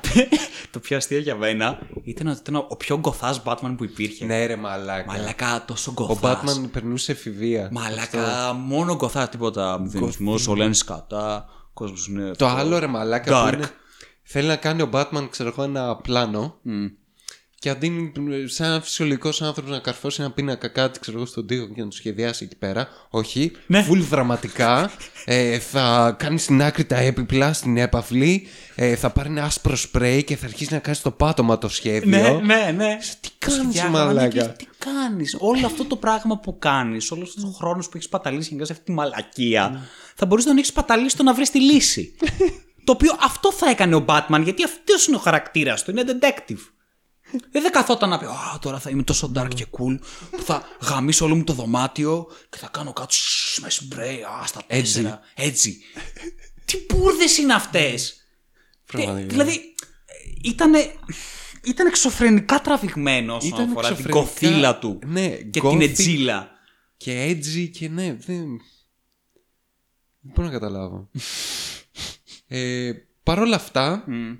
είχε απίστευτο cast. Ναι, είχε πολύ καλό cast. Πολύ ωραίες ερμηνείες. Mm, mm. Δηλαδή και ο Pattinson μου άρεσε. Ναι, ναι. Ωραίος ήταν. Ναι, ναι, ναι, ναι, ναι. Πολύ ωραίος. Παρόλο που έπαιζε goth, ξέρω, έφηβος.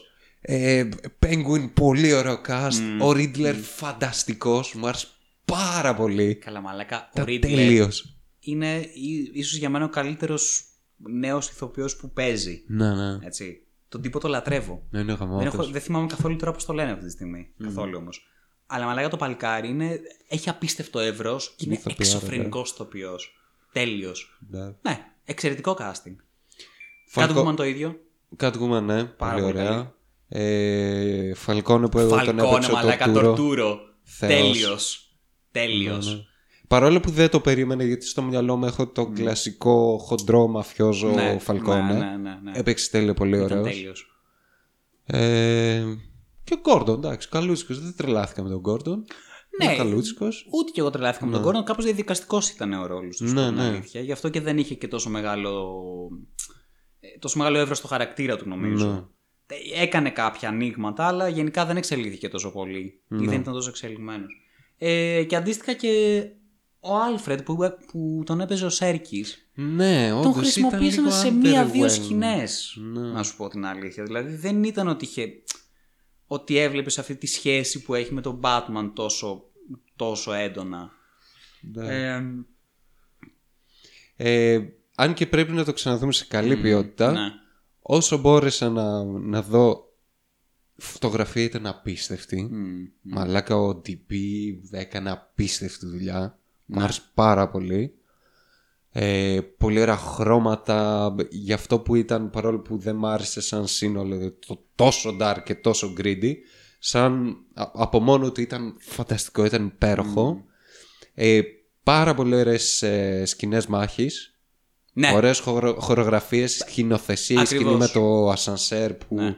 Φαίνεται μόνο όταν, ε, ε, όταν πυροβολούν. Όταν πυροβολούν ναι, ναι, τέλειο. Ναι, ναι, ναι. Πολύ ωραίο sequence. Και αυτό που λάτρεψα και ανατριχιάζω μόνο και μόνο που το σκέφτηκα ήταν το ε, chasing με, ε, με το Batmobile. Μαλάκα, ναι. Παίζει, mm. μεγάλα λόγια, παίζει να είναι η καλύτερη car chasing scene που έχω δει. Γιατί είχε φανταστική εισαγωγή, mm. δηλαδή... Ε, είναι η σκηνή, ξέρω εγώ, spoiler. Δεν είναι και πολύ spoiler, τέλος πάντων. Ε, που γίνεται κάτι, ξέρω εγώ, πάνω ε, στον ε, Penguin. Ε, σκάει ο Batman, ε, σκάει πρώτα η Catwoman, μετά σκάει και ο Batman. Και πάει να ξεφύγει ο, ο, ο Penguin. Και λίγο πριν, πριν ξεφύγει, ξεφα, σε φάση μπήσει στο αυτοκίνητο, ε, μέσα από ένα σκοτεινό διάδρομο που δεν βλέπεις τίποτα. Mm. ακούς πρώτα ε, το βριθισμό του, του Batmobile. Ναι. Αρχίζεις μέ, μέσα από το σκοτάδι ένα fucking muscle car, ξέρω, ένα μαρσάρι. Το οποίο σε φάση σου, σου δίνει αυτή την αίσθηση ότι είναι πώς είναι ο Batman που εμφανίζεται από τις σκιές και είναι menacing και ναι. τρομακτικός. Αντίστοιχα ότι είναι μια οντότητα, ένα, ένα, ένα πολύ κακό πράγμα, τρομακτικό ναι, ναι, ναι, βασικά ναι. πράγμα μέσα από τις σκιές. Τέλεια εισαγωγή. Μετά ανάβουν τα φώτα, βλέπεις ξέρω εγώ τη φάτσα του αυτοκινήτου, mm-hmm. αντίστοιχα ξέρω εγώ σαν να βλέπεις τη, τη φάτσα του, του Batman μέσα από το σκοτάδι. Τέλειο, φανταστικό. Και μετά μου άρεσε πάρα πολύ που το, ε, ε, το chase scene ήταν αυτό, ένα, ένα fucking beast το οποίο δεν σταματάει πουθενά. Του ναι. ρίχνε ο, ο, ο Penguin δεκαπέντε νταλίκες από πίσω να, να ανατινάζονται, να πέφτουν πάνω στο Batmobile, δεν ένιωθε τίποτα. Ήταν σαν να το κυνηγάει ένα unstoppable monster. Mm, ήταν mm. τέλειο. Φανταστικό. Και η αλήθεια είναι ότι παρόλο που ήταν ε, πάλι ήταν σε, σε, σε ένα... ερασιτεχνικό Batman επίπεδο, το Batmobile, ναι. γιατί ήταν ένα muscle car. Ένα muscle car, ένα ναι. muscle car ναι. από Distraction Derby κιόλας, ναι. το οποίο το μισό ήταν μαλάκα η μηχανή. Ναι. Ε, ειλικρινά ήταν τέλειο. Ήτανε τέλειο. Δηλαδή για αυτό το οποίο έκανε, έτσι όπως το παρουσιάσανε, ήταν τέλειο. Ναι. Πάρα πολύ καλό. Και γέλασα πάρα πολύ αυτό που σου είχα πει, που εμφανίζει το Batmobile, που βλέπεις ένα... Ε, αυτοκίνητο που το μισό είναι μηχανή, yeah, yeah. ουσιαστικά ένα fucking dragster. Και είναι ο Penguin, ναι, θα πάρω το αυτοκίνητό μου και θα το ξεφύγω. Περιμένεις να ξεφύγεις από ένα dragster που σε κυνηγάει. Θα αναπτύξω ταχύτητα, θα πάει, θα καταφέρω. Το έχω, θα το ξεφύγω. Πίσω μου, σε κυνηγάει ένα θηρίο. Και ε, παρόλο που αντικειμενικά ήταν πολύ epic, ε, epic σκηνή, mm. γέλασα λίγο ε, εκεί που τον καταφέρνει, φτάνει ξέρω το, το Penguin, του χτυπάει το αυτοκίνητο και κόβει mm. κολοτούμπες ξέρω εγώ, και δείχνει ουσιαστικά από την ε, οπτική του Penguin mm. που είναι ανάποδα mm. το αυτοκίνητο, οπότε το πλάνο είναι ανάποδα, ε, τις φωτιές από, τα, από τις mm. άπειρες δαλίκες που έχουν ανατιναχτεί, το Batmobile που έχει σταματήσει και το Batman να βγαίνει σε αργή ναι. κίνηση και να πλησιάζει τον ε, ναι, ναι, ναι, ναι. τον Penguin. Επική σκηνή, αλλά ήταν τόσο επική που έβαλα τα γέλια. Σε φάση τι περιμένουν ξέρω εγώ τώρα εδώ να τραβάμε μαλακία εμείς. Και παρεπτόντως ναι. εξαιρετικό soundtrack. Πολύ ωραίο soundtrack. Πολύ ωραίο soundtrack. Πολύ απλό ναι. Έφτανε, Τέλειο. Δεν, δεν ήθελα τίποτα άλλο. Πραγματικά ναι, ναι, ναι. Ναι. Πολύ ναι. καλό soundtrack. Ναι. Ωραίο ήταν, καλό ήταν. Καλό ήταν. Προτιμώ εντάξει. παρόλα αυτά του Νόλαν ακόμα. Ναι, ναι. Αλλά ήταν ωραίο. Ναι. Ήταν πολύ ωραίο. Εγώ προτιμώ του Μπάρτον. Η αλήθεια. ε, sorry, εντάξει, τι να κάνουμε. Έχουμε τα βίτσια μας κι εμείς. Ναι, η αλήθεια είναι ότι προτιμώ του Μπάρτον. Ναι, ρε φίλε. Εκεί. Είναι ότι πιο πιστό στα κόμικ πιστεύω ναι, στον Μπάρτον. Ναι, ναι, ναι. Και κατά κύριο λόγο ότι έχει να κάνει με την Gotham την ίδια, η οποία ήταν μαλάκα ένα νεογοτθικό no. ε, ε, monumental πράγμα, το οποίο δεν σταματούσε ποτέ, είχες πύργους και αυτά. No. Υπέροχο. No. Ενώ στο, σε αυτό με τον Pattinson ήταν πρακτικά μια πολύ πιο σκοτεινή Νέα Υόρκη. Ναι, μια νιονουάρ ναι, σκοτεινή. σκοτεινή Νέα Υόρκη. No. Αυτό. Επίσης δεν θα δείτε ποτέ μέρα σε ταινία. Ποτέ. Ακόμα και η τελευταία σκηνή είναι δύση ηλίου, δεν είναι Ανατολή. Αλήθεια. Ναι, το παρακάναμε εντάξει. Πολύ dark. Πολύ dark. Αυτά. Τι άλλο, τι άλλο είδαμε. Τώρα δεν σου βάλω εσένα το Wi-Fi. Κάτσε περίμενα. Έχουμε και τέτοια ζητήματα. Είναι το Wi-Fi, το password. Α, κάτσε, το θυμήθηκα, ναι. Πρέπει να ντοξάρουμε το password μας στο ίντερνετ. Το ίδιο password θα έχουμε και σε κάποια email, γι' αυτό. Θα το δούμε τώρα. Η αλήθεια είναι ότι από τη στιγμή που έβαλα το... το Bitwarden, Bitwarden, δεν έχω ξανασχοληθεί ποτέ με passwords. Ειλικρινά, το πόσο... Το πόσο maintenance έχει φύγει από τον εγκέφαλό μου σχετικά με όλο αυτό το πράγμα είναι απίστευτο. Ναι. Και δεν θέλω να ξανασχοληθώ ποτέ ξανά στη ζωή μου με passwords. Ναι. Ποτέ. Τίποτα. Ένα και τελείωσε. Γεια σας. Mm. Πάλι στο διάολο. Τι άλλο, τι άλλο είδαμε. Αυτά, νομίζω δεν είδαμε καμιά σειρά. Το Severance είδαμε, ρε μαλάκα. Ναι. Δεν είδαμε καμιά σειρά. Το Severance είδαμε. Severance, Αλέξανδρε. Κάτι μου Create... Directed by Ben Stiller. Ναι, το είδα. Ναι. Απίστευτο. Απίστευτο. Ναι. Και είναι μια σειρά η οποία έχει πολύ ωραίο κόνσεπτ. Ναι. Ε, αλλά όπως σου είπα, πέρα από το κον... spoilers. Είμαστε στη σύγχρονη εποχή και ουσιαστικά το, το gimmick το οποίο παίζει σε αυτή τη σειρά είναι ότι υπάρχει μια νέα τεχνολογία που μπορείς να διαχωρίσεις. Να διαχωρίζεις τις αναμνήσεις σου από την εργασία σου, από τις αναμνήσεις σου στην υπόλοιπη ζωή σου. Οπότε αυτός ο εαυτός σου ο οποίος εργάζεται έχει αναμνήσεις μόνο από τη δουλειά του. Ναι. ε, Η μέρα του ξεκινάει και τελειώνει στη δουλειά του αποκλειστικά και μόνο. Και, εσ... και ο άλλος αυτός, ας το πούμε έτσι, οι αναμνήσεις του είναι αποκλειστικά και μόνο από, την... από τη ζωή την όλη την υπόλοιπη. Ναι. Και ο εαυτός ο οποίος βρίσκεται μέσα στη δουλειά δεν γνωρίζει τίποτα για το έξω. Ναι. Οπότε είναι in και out. Ναι. Λοιπόν. Και αυτό το επιλέγουν, ρε παιδί μου, το κάνουν οι άνθρωποι για διάφορους λόγους. Mm-hmm.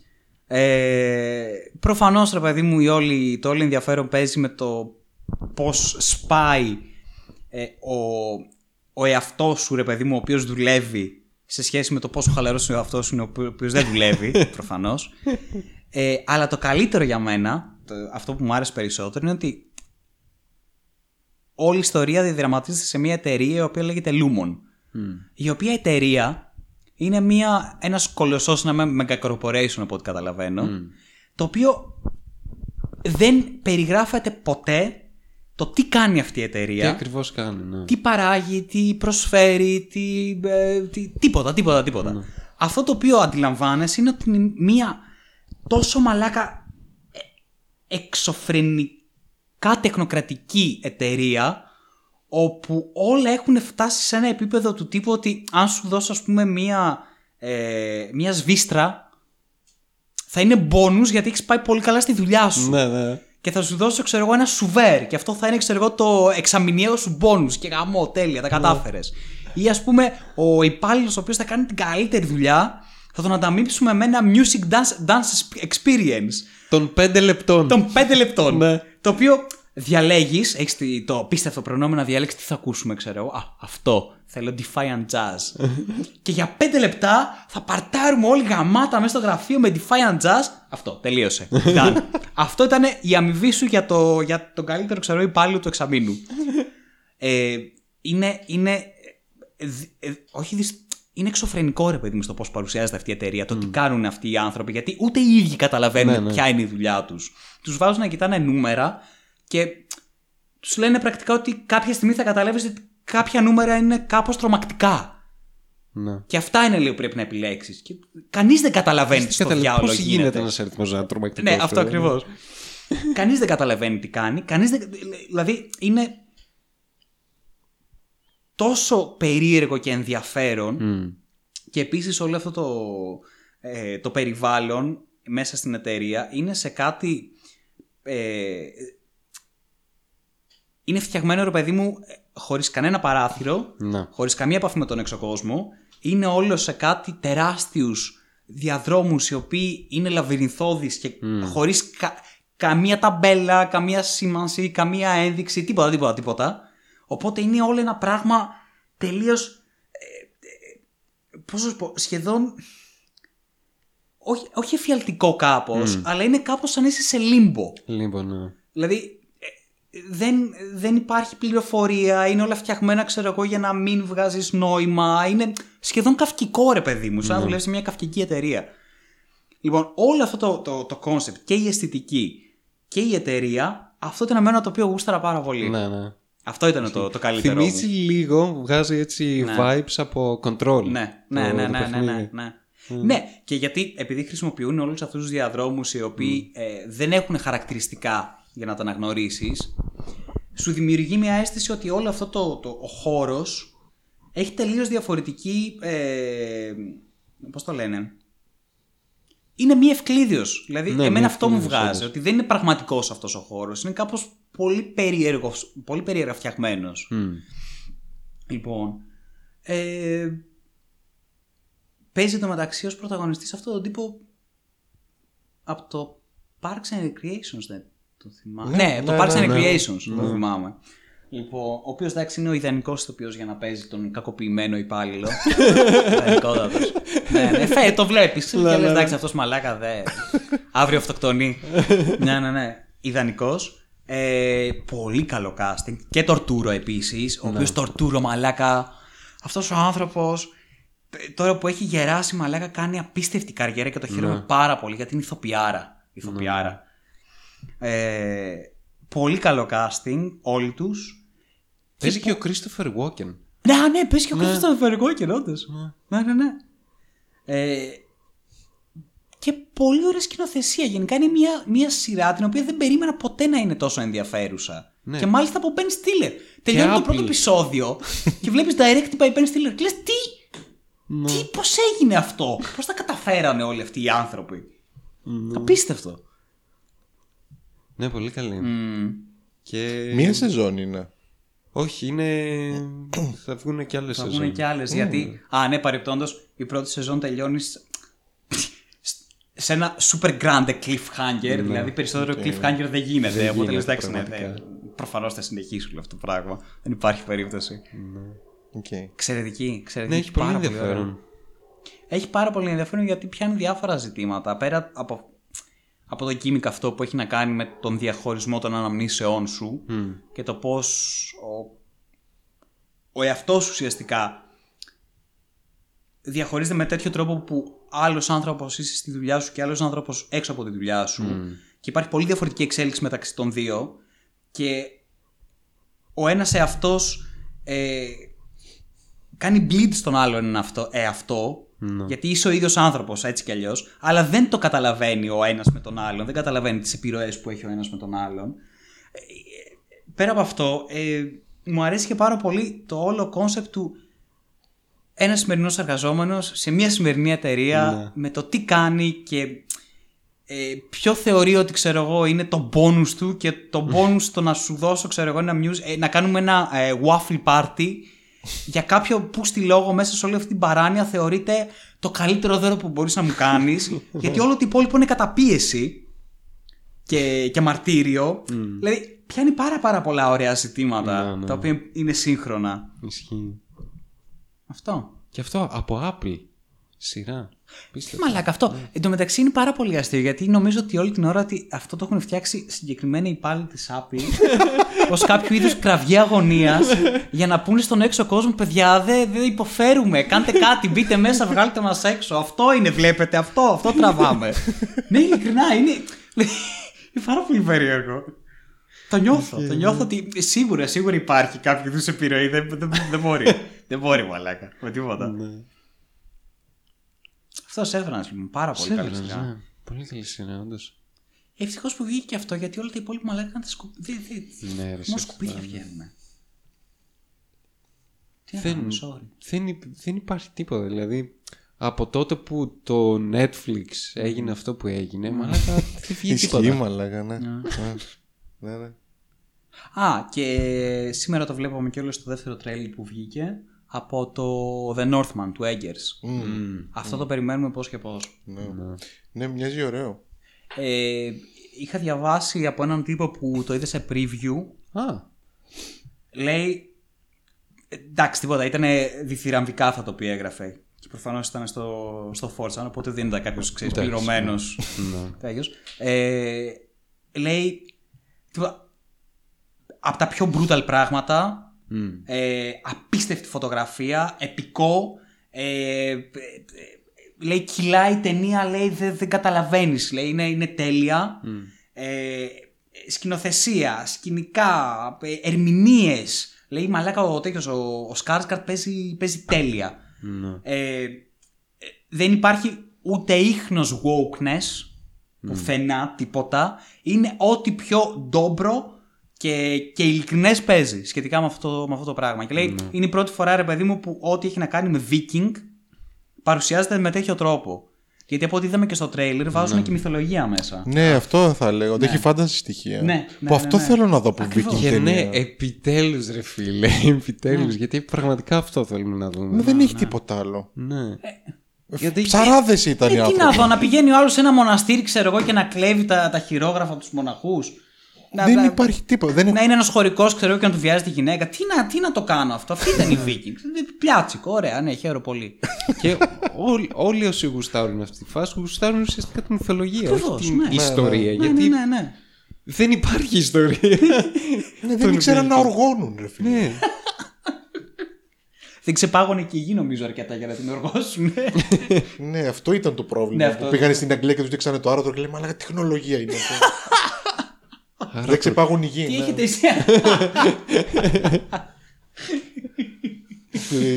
Αλλά ναι, επιτέλους θέλω να δω μυθολογικά στοιχεία. Θέλω να δω βαλκύριες, θέλω να δω τους σκελετούς που έδειχνε. Δεν ξέρω τι κάνετε γίνει. Ντράουκ πρέπει να είναι αυτά. Όντως, ναι. Όντως, ναι. Αυτά, ναι. Επιτέλους. Και η Βαλκύρια μαλάκα που φανίστηκε κάποια στιγμή δέκα στα δέκα. Τέλεια. Αισθητική, τρομερή αισθητική. Ναι, ναι, ναι. Φουλ πορωμένη, ξέρεις, πόλεμος. Σε, σε, σε έξαρση. Μαλάκα, τέλεια. Ναι, γενικά θέλει. Ο Έγκερς πολύ καλός. Ο Έγκερς, να σου πω την αλήθεια, είναι από τους αγαπημένους μου ε, σκηνοθέτες σε θέμα αισθητικής. Αχα. Μου αρέσει πολύ η αισθητική του στις ταινίες του. Δηλαδή και στο The Witch. Ε, πες καμιά άλλη. Lighthouse. Lighthouse. Ναι, και στο Lighthouse. Μαλάκα, εντάξει, το Lighthouse σχέσαμε.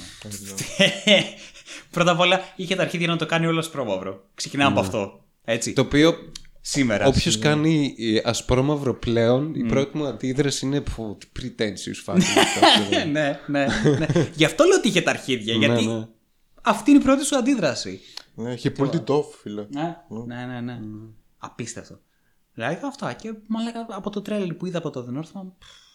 Α, και αυτό που έλεγε ο τύπος ο οποίος το είδε σε preview, λέει σε κάθε chapter mm-hmm. ε, ε, τα ονόματα των chapters είναι σε, σε runic oh, γραφή. Nice. Ναι, δεν είναι αγγλικά και μαλακίες, τίποτα, runic. Αυτό θα έλεγα. Αυτό σκέφτομαι ότι το τελευταίο που είχα δει με Vikings mm. ήταν αυτή η σειρά στο Netflix. Πώς, δεν θυμάμαι. Barbarians. Μπαρμπάρι, ναι, νομίζω. Δεν ήταν με Vikings, ήταν απλά με γερμανόφιλοι. Α, ναι, όντως. Τέλος πάντων, ναι. Αλλά αυτό έλεγα ότι μου άρεσε, φίλε, που χρησιμοποιούσαν Ιταλ... μιλούσαν, ας πούμε, ρωμαϊκά. Ναι, φίλε. Μου άρεσε πάρα πολύ. Βοηθάει τόσο πολύ στο να κάνεις merge σε αυτό που βλέπεις. Ενώ, για παράδειγμα, στο Vikings δεν μιλάνε σε, ξέρω εγώ, νορβηγικά ή κάτι τέτοιο. Μιλάνε σε αυτά τα σπαστά αγγλικά και είναι τόσο άσχημο, τόσο κακό. Cringe fest. Ή μίλα αγγλικά ή μίλα. Μην το κάνεις αυτό. Ναι, ναι. Ακριβώς. Μίλα το, κανονικά. Το έκαναν όλοι οι Αμερικάνοι το εξήντα. Βάζει Ben Hur. Μην το, το κάνεις. Ναι. Αυτά βασικά. Αυτά. Ναι, δεν έχουμε δει κάτι άλλο. Mm. Mm. Αυτά λοιπόν. Αυτά. Πάμε να παίξουμε Rising Storm. Κλείστε να πας στο διάλογο. Άντε από εδώ. Άντε από εκεί.